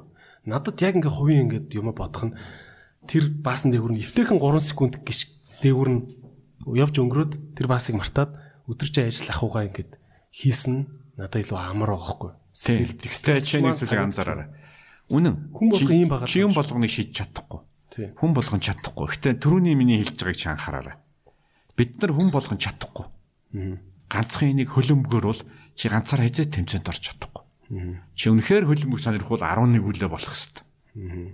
Өөрөөр л монголчууд нэг юм ойлгохгүй. Би муу иргэн байгаад байна те энэ тохиолдолд. Гэхдээ чи ганцаараа хичнээн сайн болоод шийдэж чадахгүй. Яг гэвэл нохооны бааснаас гадна цаана мянган асуудал байна шүү дээ. Тэгэхээр бид нар энэний шийдэл бол чиний сайн муухт биш байхгүй. Энэний шийдлүүд дээр иргэний нийгмийнхаа дараагийн байгууллагуудыг хийж чадах уу гэдэг. Чи хэрвэл 11 үлээ болохгүй чи хөлбөмбөгийн тэмцээнд орж чадахгүй. Яг түүнтэй адилхан чи иргэний нийгмийн тодорхой хүч институцийг байгуулахгүй бол энэ зөрчлийн авилгатай тэмцэж чадахгүй. Чи ганцаараа тэмцээд чамайг барьж авчаал одоо юу гэдэг нэг газар хүмүүжүүлж шít. Тэгээ одоо зүгээр нохооны баасны кейсэн дээр ярил л Яг тэгвэл чамайг бол энэ би одоо яах хэвээр хүлэмгийн баг байгуулах хэвээр юм. Үгүй энэ дээр бол ингэж Ингэшнийгаа урайлах хэвээр юм зүгээр юм. Жишээлбэл чи орцны даргатай очиж хичнээн очиж хэрэлдэж чамайг л тоохгүй. А ганцхан сөөхийн дарга ямар үед сонсох вэ гэж. Хэрвээ чамайг үгүй гэж хэлвэл дараагийн хурал дээр чиний ард 500 байвал яах вэ? Манай байрны бүх хэрүүлж. Тэгвэл биш үү чамайг хэлээгүй байхад ирж асуун заяа. Эдгээр одоо одоо миний ажил хэр байна? Тэгэхээр манай сөөх хангалттай айхгүй нэ гэсэн үг тийм. Байхгүй гэсэн. Байрныхнаасаа. Тэгэхээр чи команда байгуулаагүй гэсэн. Тийм ээ тийм. Тэгэхээр би Хүмүүс надаас асуудаг иргэний өмнө нийгэм яах гэж байгуулагддаг. Иргэний нийгэм бол хүч үүсгэх гэж байгуулдаг. Өөрөөр чи даргаыг загнаад үтгэхгүй, даргаыг шийтгэхэд дараа нь оронд нь дарга ирнэ. Юу ч өөрчлөгдөхгүй. Тэгэл нэг нохоо баасан Харин чи танай байрны иргэд өөрсдөө ийм иргэний нийгмийн хүч үүсчүүл ямар дарга ирсэн чамаас асуун заяа. Чиний үгийг аймаар анхааралтай сонсно. Яг тэгвэл сонсохгүй бол өөрөө хэрэгт оршин. Тийм тийм. Тэгэхээр одоо харж байгаа л эдгээр одын ард хэдэн хүн байна гэдэг самарч. Би тэгвэл шууд байрныхаа Facebook группийг үүсгээл Яг наатах энэ чинь. сөөх дуракууд ажиллаа хийхгүй байна. Яг чам шиг- өчнөө мөнгө авчаад нохооны бас хэвлэхгүй байна. Тэгэхээр одоо чамд ийм асуулт үүснэ. Чи тэгж үүсгэж болно. Магадгүй яг чамтай адилхан 10 хүн тэгээ бодоо сууж байгаа. Нэгдүгээрт, хоёрдугаарх нь та хэд яаж ажиллахаа мэдэхгүй байгаа. Гэхдээ яг л хөлбөмбөгтэй адилхан. Магадгүй ихний жил алдна. Гэхдээ бид нар эндээс юу хэлэх гээд байгаа юм шүү дээ. Чивтер магадгүй нохооны басыг хизээс арилгуулахгүй ч магадгүй. Гэхдээ чивтерийн дараа ирэх хүмүүст чивтер тэр 10 хүнийх нэмийг байгуулад өгсөн байгаа байхгүй. Тийм тийм. Тийм учраас хүн болгон нэг нэг алхам хийх хэрэгтэй. Тэгэхээр миний энэ гоё ихтгэл үнэмшлийн тухай төрүүнээс хойш би чамд яриад байгаа зүйл байхгүй. Эцсийн зорилго бол яг чам чи нохооны бас арилгуулж болно. Дараагийн хүн чинь магадгүй магадгүй 10 жилийн дараа арилгана. Тэр намаагүй. Ганцхан энийг арилгах тэр шийдлийг чивтер галын насаас юм уу? Тийм тийм. Энийг явж байгаа юм уу? Тэгэхээр иргэд эвлэлтэн нэгдэж хөлбөмбөгийн баг жижигэн жатугаа энд тэнд байгуулж ов готог болж эхэлж л бол байнга залхуу сөөхийн даргын үйл айгаар нохооны бастал байранд л юм. Тийм, ер нь бол шүү дээ эвлэлтний төл зөвхөн нохооны бас биш. Энэ бол ерөөсөө ардчлалд амьдрах арга байхгүй. Хэрвээ чи эвлэлтэн нэгдэж эвл- иргэний нийгэм байгуулахгүй юм бол нөгөө бидний яриад байгаа ардчилж ажиллахгүй. Ажиллахгүй тийм. Ардчил гэсэн сонгуул биш байхгүй. Тийм. Ажиллагч чинь сонгочоод араас нь хариуцлага тооцно. Тийм. А бид нар Хариуцлага бүр нэгдэж байгаа хариуцлага тий хариуцлага тооцох механизм нь байхгүй шүү дээ. Тийм учраас яаж хариуцлага тооцсон юм бэ? Тэгэхээр Европ хүний толгойд бол одоо номын клуб, шашны клубүүд төмийн байгаа заяа тосгоны зөвлөл мөвлөл тийм. тэд нар нэг одоо амжиргаан учиргүй сайх учраас ажилгүй учраас ажилсууд хуралдах дуртай учраас цуглаад байгаа биш байхгүй. Тэд нар бол тэрвэл зөвхөн энэ ертөнцид дарга нартай тооцоо хийж өөрийнхөө эрх шигийг хамгаалж амьдрах арга нь байхгүй. Тооцоо сайн хийгээд байдаг болохоор сүүлдээ тооцоо хийлгэх хэмжээний муу дарагч гарахаа болно Гэхдээ тийм. дарга бол нэг зүйл мэднэ шүү дээ. Тооцоо хийнэ. То- Надтай тооцоо хийнэ гэдгийг мэдчихвэл ямар ч дарга вэ? Одоо манай дарга нар эдгээр бол тооцоо бодохгүй. Бодохгүй шиг юмнууд гэж бодож шít тийм Үгүй үү? яагаад шүү дээ бид нар үний юм чинь. Бид нар ганц гар ганц ганцаар үнэхэр хонь байхгүй. Аа. Аруулааны хил бол хонь биш шүү дээ. Тийм тийм. Тийм. Тэгэхээр бидний соёлын асуудал байхгүй. Энд чинь ардчлалын соёл. Монголчууд ардчлалын замд орчлоо гэдэг чинь ардсан намтай болчлоо. Альсвал ардчлал арга сонгуул хийчлээ гэдэг чинь зөвхөн нэг хэсэг. А бид нар өөрсдөө түрүүний хэлдэг яг ардчлалынхаа дүрмээр амьдрч байгаа юм уу? Ганц ганцаараа шөмжлээд байвал энэ чинь ардчлалын дүрм биш байхгүй. Өөрсдөө арчлалын үндсэн дүрмээр амьдрахгүй байгаа юм те. Яг нөгөө социаль нийгэмд дээрэс бүгдийн шийддэг байсан шигээд орц орцондоо дув дугаал амьдраад байна те. Ер нь бол нэг залуу над тэгж хэлсэн. Бид нар ардчлалд ардчлалыг коммунист аргаар байгуулж байгаа байхгүй. Төвлөрсөн. Ардсан нам даалгачихсан. Хэдэн мундаг ардчилсан дарга нар. Тийм сайн дарга гарчаасан гэж залбираад. Өөрөөр бид нар ардчилсан үзэлттэй коммунист дарга нарыг өсөйт байгаа юм. Гэтэл ардчил гэдэг маань өөрөө бидний лайфстайл буюу амьдрах хэв загвар. Зөвхөн дахиад хэлэхэд энэ муу зүйл биш. Чивтер энэ ярьж байгаа зүйл бол ардчилд 30 жил явсны дараа ойлгож ярьж байгаа зүйл байхгүй. Тийм учраас энэ ерөөсөн муу биш. Энэ бол ерөө цагийн юм цагтаа л явж байгаа. Тийм учраас би чамд юу хэлэх гэсэн гэвэл бид нар муу яваа биш. Бид нар бол үнэхээр дэлхийн 200 орны дунд л яваа. А зүгээр дараагийн асуудлаа юу их үү яах вэ гэдгийг ярилцаж л яваа. чи одоо мэдэн штт сайн муугийн тэмцэл бол бүх мянган мянган жилийн түүхэнд байсан үлгэр төртөл байдаг. Тийм. Сайн муугийн тэмцэл мөнхт байдаг. А ганцхан нэг дүрмийг бид нар мартчихдаг. Хэрвээ чи сайхан амьдрыг бол зогсолтгүй тэмцэл. Нөгөө эртний Римийн хааны үг үйдий. Хэрвээ чи инхийг хүсчихвэл дайнд бэлтгэж. Тийм тийм. Хэрвээ чи дайнд бэлтгэхгүй л хөрш чин чамруу дайрна. Яг түүнтэй адилхан хэрвээ бид нар сайхан амьдрыг бол тасралтгүй тэмцэн. Сайхан амьдрал үнэг үйл. Facebook page байгуулаад гарч чигсаал Чи юу чаддаг л. баахан алтан бичиг явуулаад мөнхийн ингэж тэмцэлтэж л бид нар юм ирэх Тийм гэхдээ чи ганцаараа бүгдийг хийвэл ядарна тийм. А хэрвээ институт бол шал өөр төвшөнд ажиллана. Тийм. Магадгүй хүн болгон төрөлж чинь. Магадгүй олон хүн оролцсон. Тодорхой хугацааны дараа нөгөө институт чинь тэртээ тэргүй маш олон зүйлийг одоо харалта дарагч айдаг болчихлоор чиний проблемын 50% нөр алга болчихж байгаа байхгүй. Тэгээ саяхан би бас нэг ийм механизм гэх юм ойлгож аваад пөөх гэ бүр толгой бүф гэсэн аахгүй. Тэр яасан гэсэн чинь одоо би ингээд сөөхийнхөө даргаыг хариуцлагагүй байна гэж би ярьж штэ. Тэ? А даргагч одоо тэр сөөхийн компани гэж ярьдаг штэ. Тэр компани чи сөөхийн мөнгө гэд мөнгө байг мөнгө төлж байгаа штэ. Тэгэхээр тэр мөнгө төлж байгаа сөөхтэйгөө би ингээд хариуцлага нэх нэх учраа болохгүй байгаа байхгүй. За Facebook групп байгуулах юм яах юм гэд. Сайхан нэг ийм юм би ойлгож авсан. Хүмүүс нийлэнгүүтээ нөгөө таны хэлдгэр би ингээ хөөцөлтөд алан бичиг бичгийг лай болоод шүү дээ тий. Нийлэнгүүтээ жоохон жоохон мөнгө нийлүүлээд хуульч авчт юм шүү дээ. Дундаа. Тэгээ тэр хуульч нь нотрат дээр ороод би энэ энэ айлд айлуудын бүх эцдийг төлөөлөх үү? Буруу эрэхтэй гэд тэгээд бүх хэрүүлийг хийгээл явж идэв шүү дээ. Тэр хуульчийн нэг давуу тал байдсан шүү дээ. Тэгээ хуульч худалдаа авч. Ийм очтой байхгүй. Асуудал зөвхөн хуульчтай биш. Чи өөрийнхөө талд Монголын хуулийн системийг хөлсөлчихөж байгаа байхгүй. Өөрөөр чи төртөө төрийнхэн зэвсгэр тэмцэж байгаа. Өөрөөр хэлбэл одоо хоёлаа бүр муугар ярэ. Гэтэ хүмүүс тэгж ойлгож болохгүй. Чи нэг дарга нар өөрсдөө хамгаалсан зүйлийг дарганых нь эсрэг ашиглчихж байгаа байхгүй. Өөрөөр хэл дарга нар гой хууль бичээд бид нар одоо ийм гоё байна гэж хэлнэ шүү дээ. Тэнгуут чи хөлслөөд Тий. Гэхдээ тэгвэл энэ гоёр чи баялтай гэж байгаа. Тий. Тийм учраас хуулийн системийг зөв ашиглана гэдэг чинь өөрөө чи маш хүчтэй зэвсэгтэй болж байгаа. Тийм учраас иргэний нийгмийн байгууллагуудыг хамгийн анхааруулдаг зүйл бол зөвхөн зохион байгуулалт орох ш. Хуулийн зэвсгээр хуулийн аргаар зэвс тэмцэх хэрэгтэй. Өөрөөр ардчилт коммунизмс ямар ялгаатай. Чамд хуулийн аргаар тэмцэх боломж өгдөг байхгүй. Ганцхан чи тэрийг ашиглах уу юу дараагаас. Тий. Тий. Өртөө тэр шүү дээ. Тий.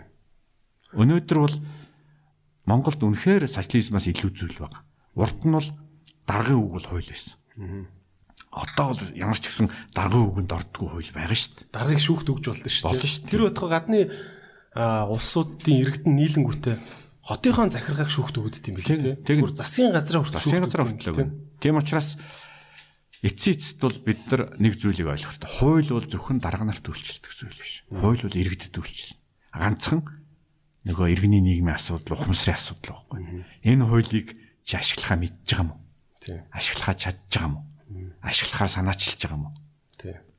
Тэгэхээр ардчил бол дахиад хэлэхэд энэ чинь нөө тэмцэл тоглоом байхгүй. Чи хэрвээ тоглохгүй бол чамайг үргэлж дээрлэх. Тий. Тэгэхээр одоо бол Монголын иргэдээс асуу. Арчил байтугай амьдралын хууль тийм биз. Тийм шүү дээ. Тийм. Чи зүгээр Чи энэ хуулийг өөрөө ашиглахгүй бол өөр хүн чиний эсрэг л ашиглана шүү дээ. Чи тэгвэл хуулийг ашиглалт. Ердөл энэ байхгүй. Тэгэхээр тэгэл залхуурчлал болохгүй. Ер нь хувь хүний харилцаа ч гэсэн тийм те. Эрэгтэй эмэгтэй хоёр хүн хин нэг нь л жоохон хичээхэ болоод эхлэхэд л тэр чинь тэгэл уцаа оролцсон. Уцаа оролцсон хоёр тийш харьцуулсан осол бол тэгэл гэрвэл нь бодоол төс те. Тийм, ер нь бол бид нар энэ гэж зүгээр хичээж чинь байгалийн хууль шүү дээ. Хэлбэл хос орон зай байдгүй байхгүй. Хэрвээ чи тэр орон зайг орхивол өөр нэг юм дүүргэж шүү дээ. Ганцхан чи одоо хэлээ л да. Чамаас ганцхан сонголт хийж байгаа. Чи тэрийг өөрөө хүсч сайнаар дүүргэх юм уу? Эсвэл хэн чамаагүй дүүргэх нь чамд хамаат. Одоо юу гэх юм. Хэрвээ чи тэрэнд оролцохгүй бол чиний өмнөөс оролцох нь гараал ирнэ. Хэрвээ чи сайнаар оролцохгүй бол муу хүмүүс гараал ирнэ. Модны холцыг нь хуулаад орон зай үлдээхэд тийшээ мөгөнцөр Thank you гэж ороод ирчихсэн. хорвоо юу гэдэг л орс үг байдیں۔ Нөгөө одоо манайхаар бол юу гэсэн үг юм дээ. Ариун газар хоосон байдгүй гэж. Орил чи юм л орхивол муу тал чинь дүүргээл ороод ирнэ. Тийм учраас эцсийд бүх юм санаачлах шүү дээ. Тийм. Учраас би бол одоо эцэстээ бол ингээд яг уу залуу байхад тийм хүүхэд байхад бол одоо ардчил ингэж ажилд ийм гоё байх ёстой, тех ёстой, ингэх ёстой гэж ойлгодог байсан байхгүй. Одоо ардчлагч шодрог байх ёстой. Одоо юу гэдгийг замын хөдөлгөөний дөрмийг бүгд дагах ёстой. Дарга бол иргэдтэй тайлагнах ёстой гэдэг. А яг амьдрал бол тийм биш байхгүй. Чи хэрвээ өөрийнхөө нормыг ирэхгүй бол нөгөө ёстой ч ажиллахгүй. Тийм тий. Одоо нэг юунууд гэдэг үстэй. Аа нийгмиг нийгмиг хуулийн зохицуулахгүй бол тэгэл гимт хэрэгэн зохицуулаад тэгшдэг гэдэг шиг тий. Нийгмийн Яг түнтэй адилхан одоо бид нар үнэхээр яг энэ төвшөнд бид нар ороод ойлгоод тэгээд нэг зүйл ойлгоно. Юу вэ гэвэл яг тамирчинтай адилхан. Чи сайн тамирчин байх юм бол үргэлж дасгал хийж явах хэрэгтэй. тий. Яг түнтэй адилхан бид нар сайхан амьдрийг үл үргэлж байлтчих хэрэгтэй. Орлоготой үеиг л үргэлж сурч явах хэрэгтэй. Тэгэл хэрвээ чи байлтахал болвол муу энэ ороод ирнэ. Тийм тий. Тэгэхээр байлдна гэдэг чинь илүү юм биш байхгүй. Бид нар бол залхуураад байгаа чинь байлдахыг бол илүү надад сааттай юм гэж үгүй шүү дээ. Байлдах бол заавал байх хэрэгтэй зүйл. Тийм үү тий. Монголчууд эртнээсээ л нэг тийм мөрөд монголчууд яг хүмүүс тийм л хоосон мөрөддөг үстэй. Сайн цаг хортон ирээсэ. Нэг жаргал юмсан гэж боддог үстэй. Ирэхгүй юм шиг. Ирэхгүй, ирэхгүй. Сайн цагийг өдөр болгоно л байна уугүй юу гэж шалгах. Сайн цаг ирдэггүй, сайн цагийг байгуулдаг байхгүй. Сайн цаг өөрөө нэг богдуулыг даваад ирэхгүй шүү дээ. Тий. Сайн цаг бол одоо ч байгаа. Тий. ганцхан бидний өнөөдрийн бид нар өнөөдөр тэмцүүл сайн цагийг бий бол. Төнс ирдэггүй. Сайн муу үргэлж одоо хоёла гоё философи ярил л да. Ганц үг. Сайн муу хоёр үргэлж хамт байдаг. Аа ганцхан чи аль талд нь амьдрахын тэр өөрөө шийддэг байхгүй. Миний ойлголт бол. Тийм учраас тэмцэл ядрах одоо өвдөх одоо тамирчин хүн бол хэлдэг шүү дээ. Чи хэрвээ сайн тамирчил юм бол одоо боксч юм бол чи зодуулах нь бол илүү юм биш. Тэр чинь чи боксч учраас зодуулж байгаа байхгүй. Хэрвээ чи зодуулахгүй байгвал боксч болж хэрэггүй те. Өөрөөр боксчин болчоод зодуулаад байна гэж гомдол тавьж болохгүй шүү дээ. Яг үнтэй адилхан. Тэр чин зодуулах, зодох бол өөрөө боксч байхгүй нийлээд. Яг түүнтэй адилхан ардчил гэдэг бол сайхан амьдрал бол тэмцэл бас яг тэр хэсэг. Тэмцэх хөөцөлд гараад Чи тэмцэхгүй л чамайг зодно. тийм тий. Тий. Чи нэгэн тал ардчлаар амьдрах юм бол чиний үүрэг бол тэмцэх байхгүй. Харин чи тэмцэхийг хүсэхгүй бол магадгүй чи ардчлаас өөр системд амьдрах хэрэгтэй. Альсвал боол болоод амьдрах хэрэгтэй. Альсвал одоо юу гэдэг коммунизмд очиод ганц кем гэдэг өдөртөгчтэйгээ сайхан амьдрч болно шүү дээ. Тийм тэр нь ингээ сайхан хүн бүрд тэгш халамж тараачдаг Тий. тий. Яг тийм нэртэй. Тийм. Гэхдээ тэр халамжийг тогтмол авсныхаа төлөөсөнд мангарах юм бас үгэн тий. Уг нь тий. Ягаад гэвэл чи өөрөө шийдэхгүй бол кем ах шийдэн шүү дээ. Тийм тий. Тэгэхээр кем ахын бүх шийдвэр чам таалагдтахаа. 100000 багш бэлтгэнэ чи багш бол гээл явуулна шүү. Тэгэн тий. тэгэн. Наа үсээ ингэ засахгүй гээл тий. Тий. Тийм учраас арчил бол чамд сонголт өгч байгаа. А зүгээр асуулт бол дахиад чи тэгээд тэр сонголтоо ашиглах юм уу гэдэг. Ашиглаагүй байж гомдол мэдүүлэх бол хамгийн нийттэй арга л та. Тийм. Мгм. За тань бид хоёр ярьцлага бас нэлээд жоох өндөрлөгтэй шиг андж байна. Аа нэг юм байна л да. Дахиад жоохон философи юм гэх юм бол аз жаргал гэж юм биш шүү дээ. Саяхан MIT-гийн их сургууль баха. Би андуураг бол Princeton өнөө MIT, MIT баха.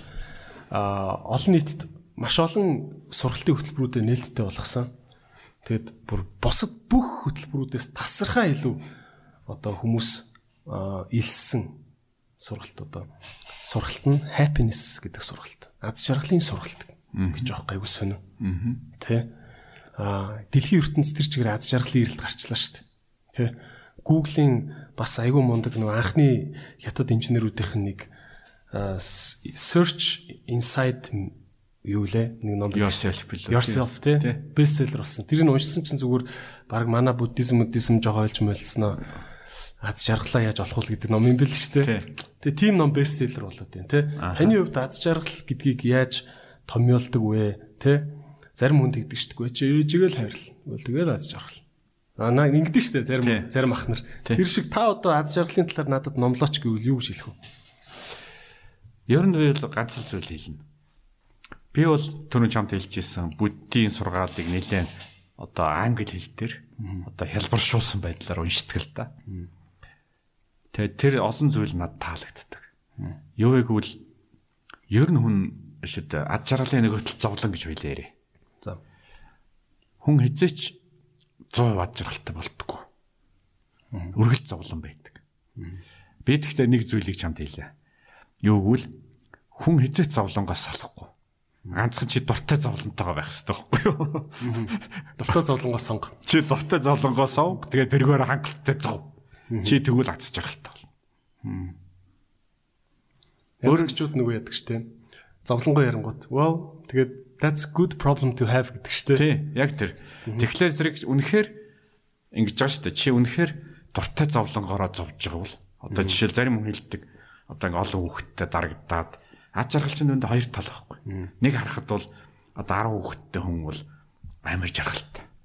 А нөгөө харах нь тэднийхээ хоол нь хувцсан яав нэг аль нэг зовж байгаа тий. Тэгээ хүн бол хоёр янзаар дүгнэ. Энэ их жаргалтай хүн аа энэ ч мөн зовж юм та гэж. Ядуу. Гэтэл нууцна шүү дээ. Тэр хүн дуртай зовлонгороо зовж байгаа байхгүй. Өөрөлд тэр зовлонг өөрөө сонгож байгаа. Тэндээс чи ад жаргал олж харж байгаа. Тийм учраас сэтгэл зүрх ад жаргал гэдэг ойлголтыг би ингэж тайлбарладаг байхгүй. Чи аз жаргал гэд бити абстракт тийм гоё юм. Далаа хэрэг бити хайгаад далаа бити яар. Өөрөөр чи тэнд харь гарагд юм шиг эзэж очихгүй. А чи ганцхан одоо асуулт.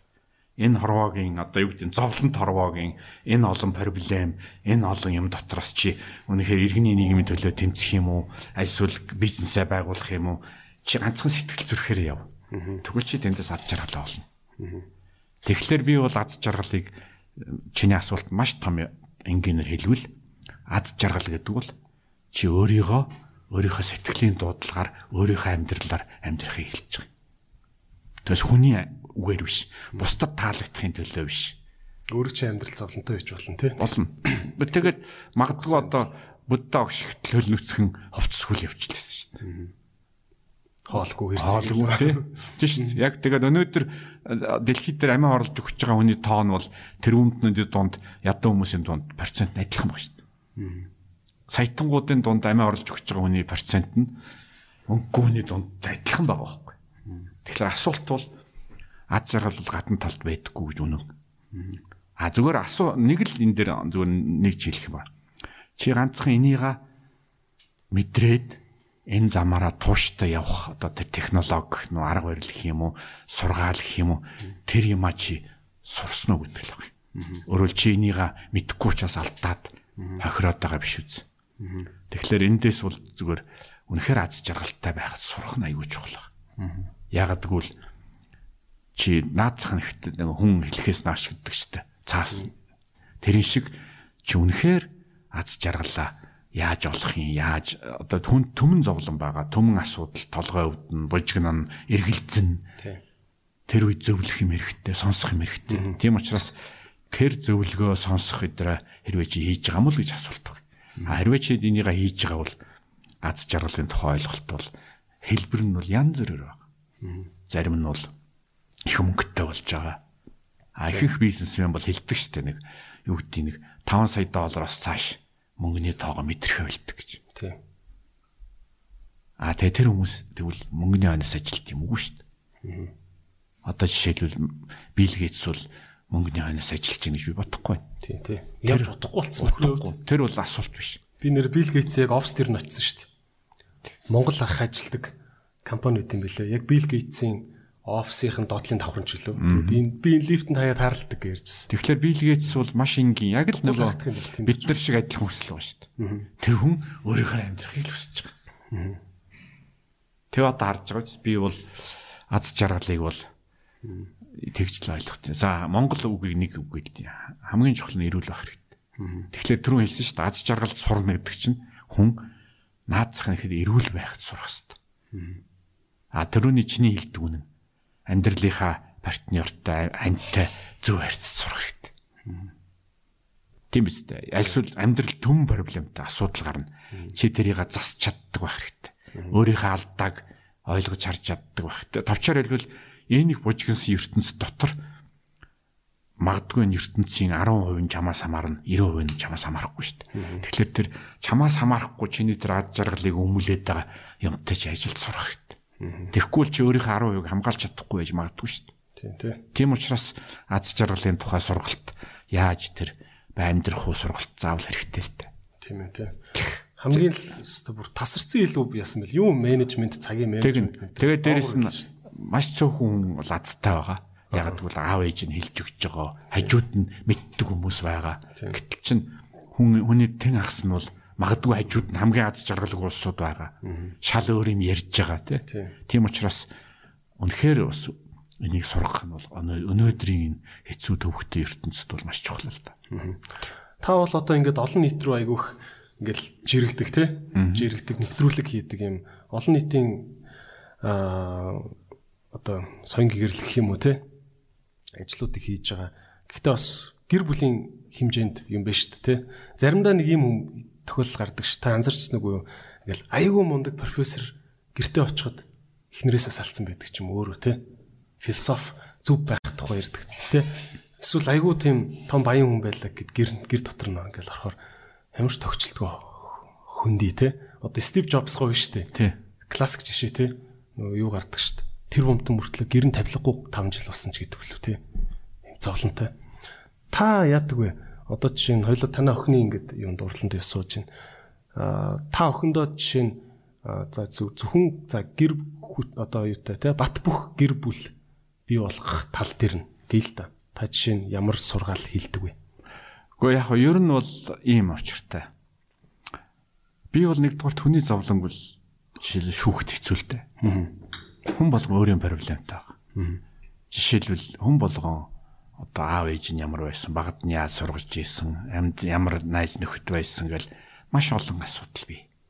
Тийм учраас надаас олон дахин чадaltaй улсууд надаас муу явж иж болох байхгүй.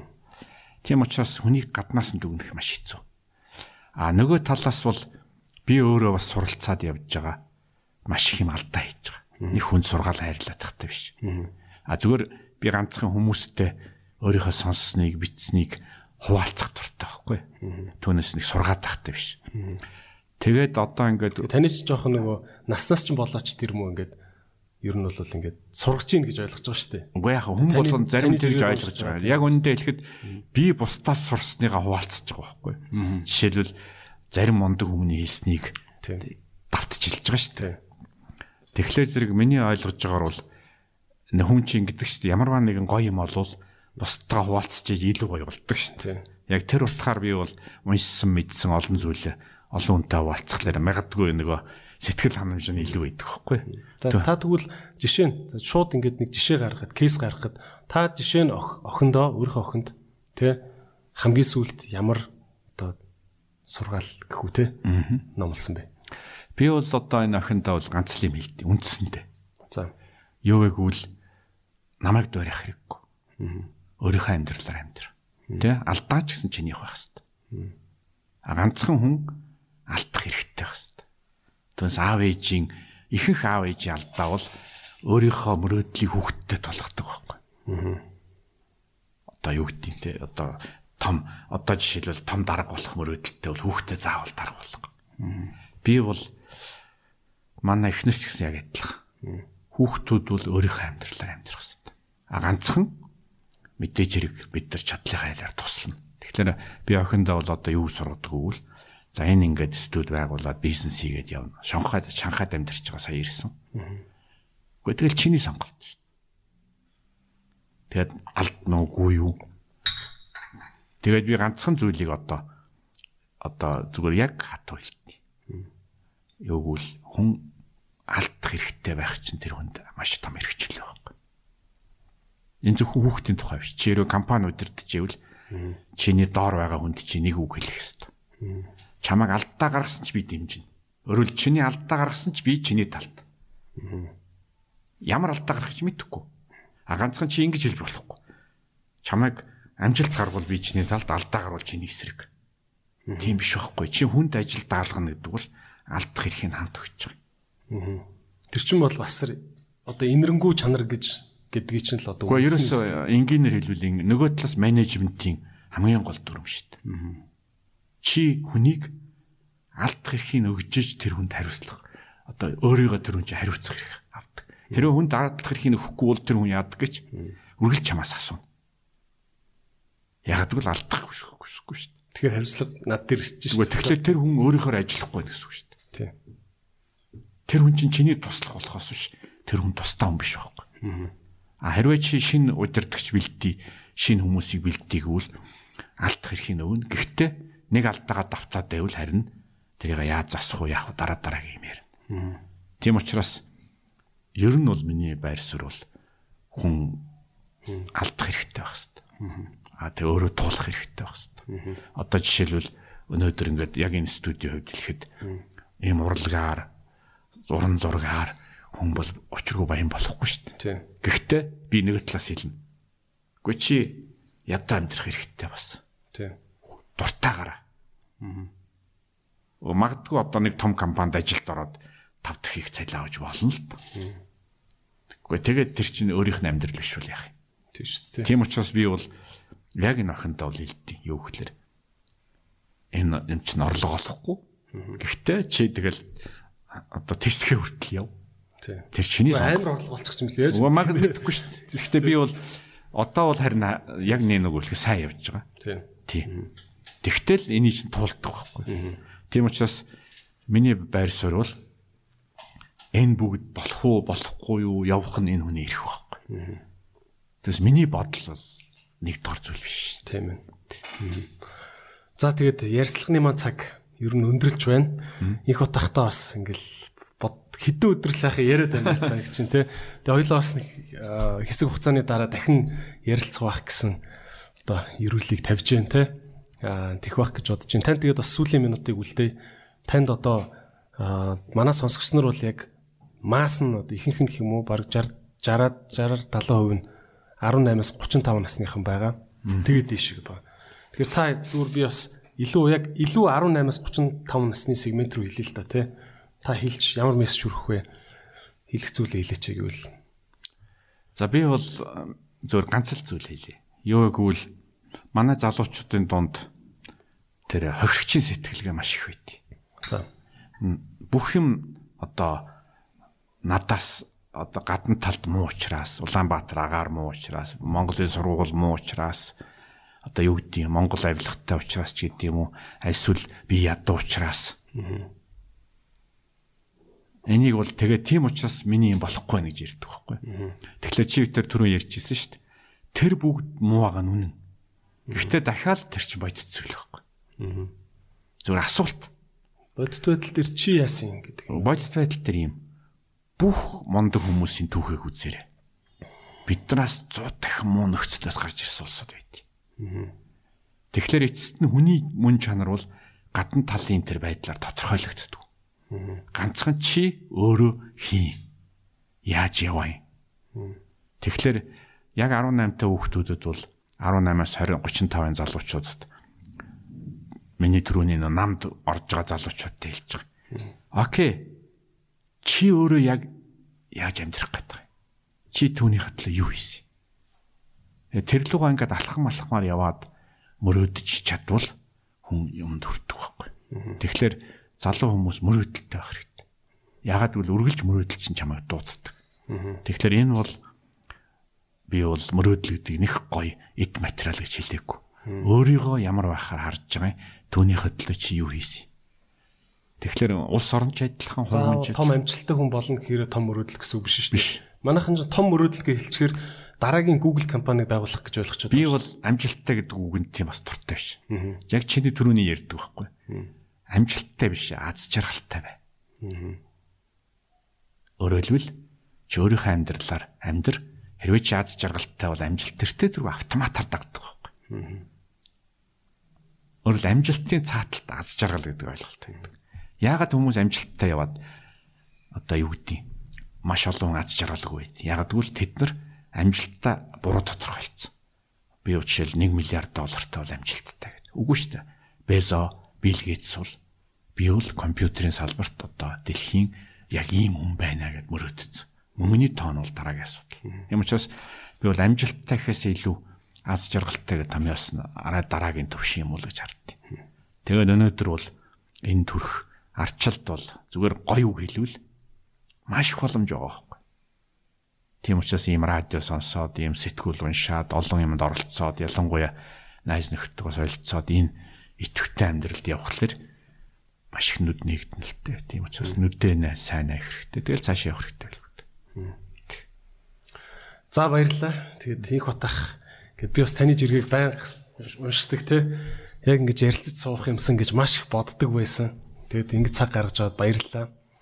Тэгээд өнөөдрийн подкаст та бүхэнд таалагдсан бол заавал шеэр хийгээрэй. Тэгээд миний YouTube channel одоо 100 мянган дагагчтай болоход хэдхэн 3 4 мянга үлдчихэд байна. Subscribe гэдэг товчийг заавал дараарай гэж та бүхнээс үсээд инх батахыг жиргэн дээр Facebook дээр дагаараа маш хэрэгтэй юмнууд бичдэг шүү те.